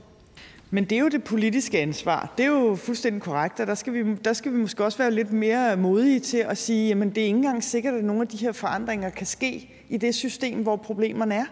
Måske skal det faktisk, skal vi skabe et system uden for det, som faktisk kan, kan hjælpe. Fordi nogle gange er det et træt system.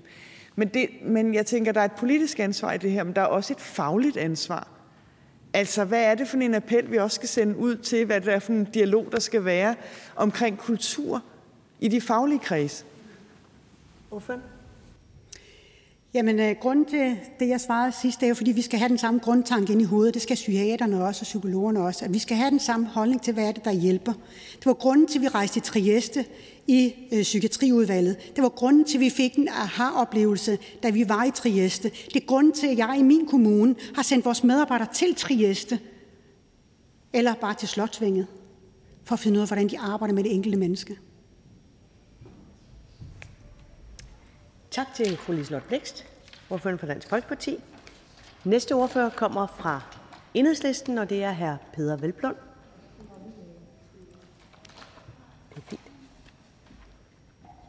Tak for det. Velkommen. Tak for det, formand. Nu vil jeg lige starte med at præcisere, øh, efter fru Liselott Blixt har været heroppe, bare for at sige, at uh, Enhedslisten naturligvis også bakkede op om de medicinfri afsnit uh, i sin tid. Da, da, da, nej, det var, nu er jeg ikke den eneste repræsentant for Enhedslisten. Enhedslisten støttede på daværende tidspunkt også uh, de medicinfri afsnit. Men først og fremmest så vil jeg gerne sige tusind tak til, til fru Tine Torp og SF for at rejse den her uh, debat, fordi det er så væsentligt, at vi bliver ved med at holde øh, liv i den debat omkring psykiatrien og hvordan vi får løftet psykiatrien. Og det var også det, Øh, der var baggrunden for, at øh, at da vi gik til forhandlings, øh, finanslovsforhandlingerne ved den første finanslov, efter vi har fået øh, regeringsskiftet, regeringsskifte, og vi har fået den socialdemokratiske regering, at det der var et, et, det højst prioriterede krav i finanslovsforhandlingerne, at nu skulle vi sikre, at vi fik afsat midler på finansloven til psykiatrien, altså varige midler.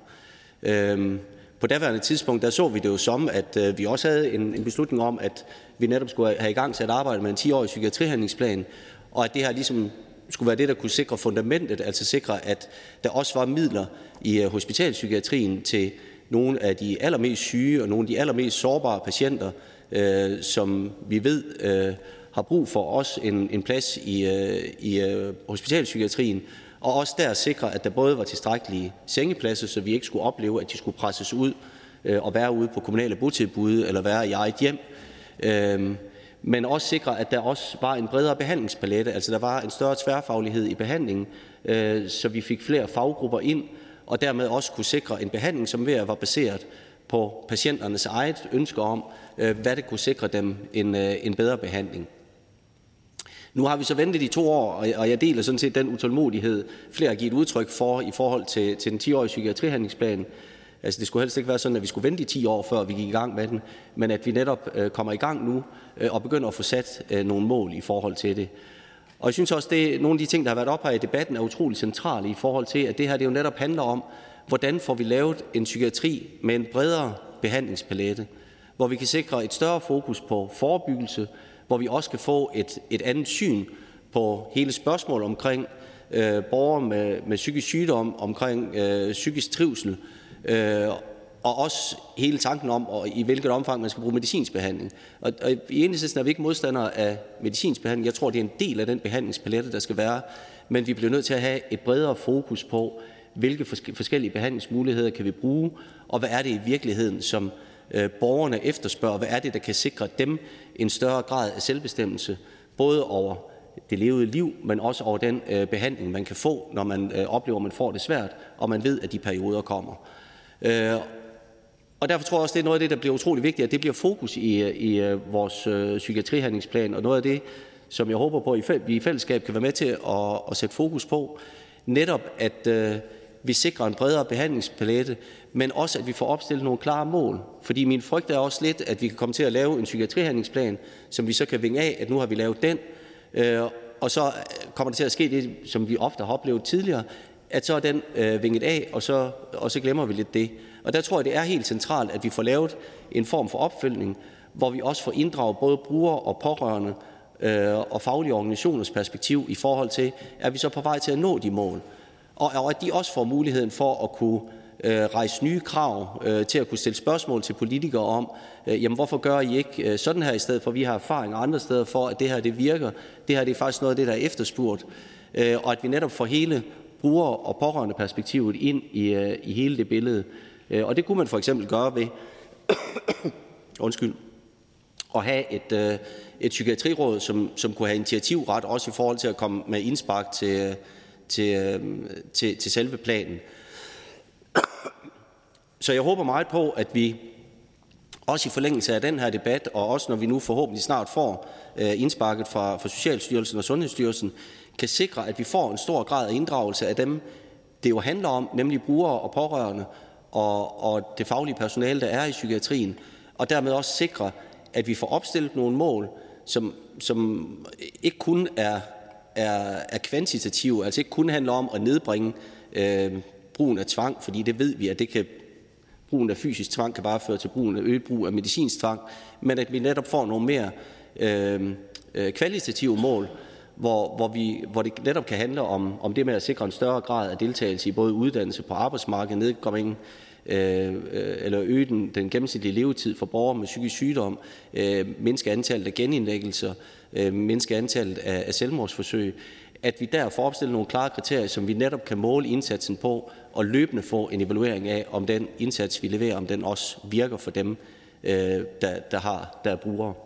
Øh, så vi ser frem til, til samarbejdet. Vi bakker om den vedtagelsestekst, som øh, fru Trine Torp tidligere læste op. Tak til ordføreren. Der ønsker en kort bemærkning til fru Trine Torp, Socialistisk Folkeparti. Værsgo. Tak for det. Jeg nævnte lidt i min ordførertale det her med den biomedicinske tilgang, som, som, som jeg mener faktisk står i vejen for øh, den recovery og, og den øh, sådan, hvad kan man sige, øh, mere borgerorienterede øh, tilgang, som jeg kunne tænke mig, at der skulle være. Jeg, jeg derfor godt tænke mig at høre, ser enhedslisten og ordføreren det som en del af forklaringen på de problemer, vi er, øh, vi står i nu, at der er så stort et fokus på sygdom, på diagnoser og på at re- reducere symptomer, mere end på at have et fokus på, hvad er det for nogle vilkår, hvad er det for nogle oplevelser, der har gjort, at folk har det, som de har det. Altså at gå fra, hvad er der galt med dig, til hvad er der sket for dig. Er det et skifte, som, som enhedslisten synes er vigtigt? Det, det tror jeg helt bestemt. Altså jeg tror, når vi har set øh, det, det øgede fokus på brug af, af, af den biomedicinske tilgang, så er det jo netop fordi, at vi har oplevet en psykiatri, der har været ekstremt presset, øh, hvor man kan sige, at den letteste tilgang i nogle tilfælde har været at, øh, at sige, at så medicinerer man sig ud af det. Øh, min pointe er bare, at jeg tror ikke, at man kan, altså man kan ikke fraskrive den medicinske behandling. Altså den medicinske behandling vil også fremover være en del Øh, af psykiatrien, fordi det, det er der simpelthen nogle øh, borgere, som har øh, rigtig positive erfaringer med, og som vi kan hjælpe af den vej. Øh, men jeg tror, en del af grunden til, at, øh, at det kommer til at fylde så meget, er, at der har, vi har haft en psykiatri, der har været underfinansieret, der ikke har været afsat ressourcer til at have den mere tværfaglige indsats, have den mere forebyggende indsats og have det mere holistiske billede på, på den enkelte patient, men at man netop har fokuseret på, hvilket medicinsk præparat øh, kan, kan formoder, at vi kan hjælpe i det her tilfælde. Og, og jeg tror, det er det, der har skabt det store fokus på den biomedicinske tilgang. Men, men jeg tror også, det fortsat vil være en del af den psykiatri, vi, øh, vi kommer til at bruge fremover. Fru Trine Torp. Ja, det er jo rigtigt. Man skal jo ikke tage medicinen fra nogen, som, som selv synes, de har gavn af den. Øh, men der er bare også utrolig mange mennesker, der ikke, øh, der ikke har det, og, og som oplever utrolig mange bivirkninger. Men det er egentlig også mest, det er ikke så meget medicinen. Det er jo også den måde, man forstår det på. Fordi når man medicinerer, så er det jo fordi, man har en idé om, at problemet er inde i hjernen på folk. Nogle neurologiske processer eller en hjernesygdom, som der ikke er dokumentation for og med et mindre fokus på, hvad er det for noget ude i omgivelserne, der skaber den her lidelse. Det kan man jo ikke kurere med medicin. Så, så, så, så er det også en del af forklaringen på, at vi hænger der, hvor vi gør nu? Ja, det, det tror jeg bestemt er en del af forklaringen. Altså, jeg tror, at hele øh, det svigtende fokus, der har været på den forebyggende indsats, altså også det at kunne sikre, at vi har en, en, en, øh, at vi har mere støtte i forhold til altså lige fra fødsel op igennem daginstitutioner i skoler, øh, sikre, at vi har, at vi har en, en, mere, en større rummelighed, at vi har muligheden for at kunne, også kunne opspore, øh, når vi oplever, at der kan være en psykisk belastning, og dermed også kunne være med til at sætte ind tidligt. Det tror jeg kan være med til at forebygge en stor del af den medicinske behandling. Øh, og, og jeg tror da, at det, som jeg sagde tidligere, jeg tror netop, det er det, der har gjort, at vi står i den situation, at vi har også det, det kulturelle fokus på, hvordan problemstillingen er. Og det er jeg helt enig i, det bliver vi nødt til at have, øh, sørge for, at vi får et skifte i forhold til det. Jeg tror bare, at det, der er afgørende, det er, at vi sikrer, at patienterne eller borgerne faktisk får den behandling, de efterspørger. Og hvis det for nogen handler om at få en medicinsk behandling, så skal vi jo ikke afvise det. Altså, så skal det naturligvis kunne være en mulighed og en del af, af, det, af den behandlingspalette, vi tilbyder. Tak til enhedslistens ordfører. Der er ikke flere korte bemærkninger til ordføreren. Og hermed kan jeg byde sundhedsministeren.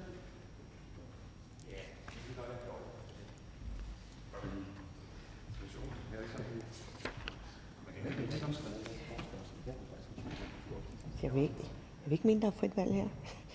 Jamen, kan godt ikke? Jo. Jo, Velkommen til sundhedsministeren. Ja, tak for det. Jeg var lige lidt i tvivl om, hvordan... Jo, var længe siden vi har haft en forspørgselsdebat, men ikke desto mindre en god forspørgselsdebat, så tusind tak for rigtig god, øh, synes jeg, debat. Jeg synes virkelig, jeg vil tage det her. Jeg synes, jeg gjorde mig med selvfølgelig at lytte til både de kritiske røster, men også den konstruktive tone, som, som, øh, som det her blev, den her debat blev, øh, blev afholdt i. Og jeg synes, det, det, det lover godt for de, øh, de møder og de drøftelser, vi skal have med hinanden. Og jeg glæder mig, jeg har glædet mig meget til, at vi får det faglige grundlag fra styrelserne, og, og, og øh, at de også øh, fortæller os om det. Det skal vi nok stå, stå for, at, de, at partierne får, får grundige indføringer fra vores øh, styrelser i deres øh, overvejelser og øh, forslag og øh, vurderinger. Og så ser jeg også meget frem til selvfølgelig, at vi så får kommet i gang, gået videre med, med også øh, 10-årsplanen. Så Altså, jeg, kom jeg sagde fra starten af, at vores mål var fra regeringens side at få en, en bred aftale, men jeg sagde også, at det bliver ikke nogen gratis omgang, fordi der skal, man skal forpligte sig til at nå de mål. Og jeg synes kun, at jeg er bestykket i, at, at i hvert fald viljen øh, er der i hvert fald i dag til, øh, fra partierne til at være med til at tage ansvar for den her øh, meget, meget, meget vigtige øh, opgave for os alle sammen. Så tak skal I have for det. Tak til sundhedsministeren.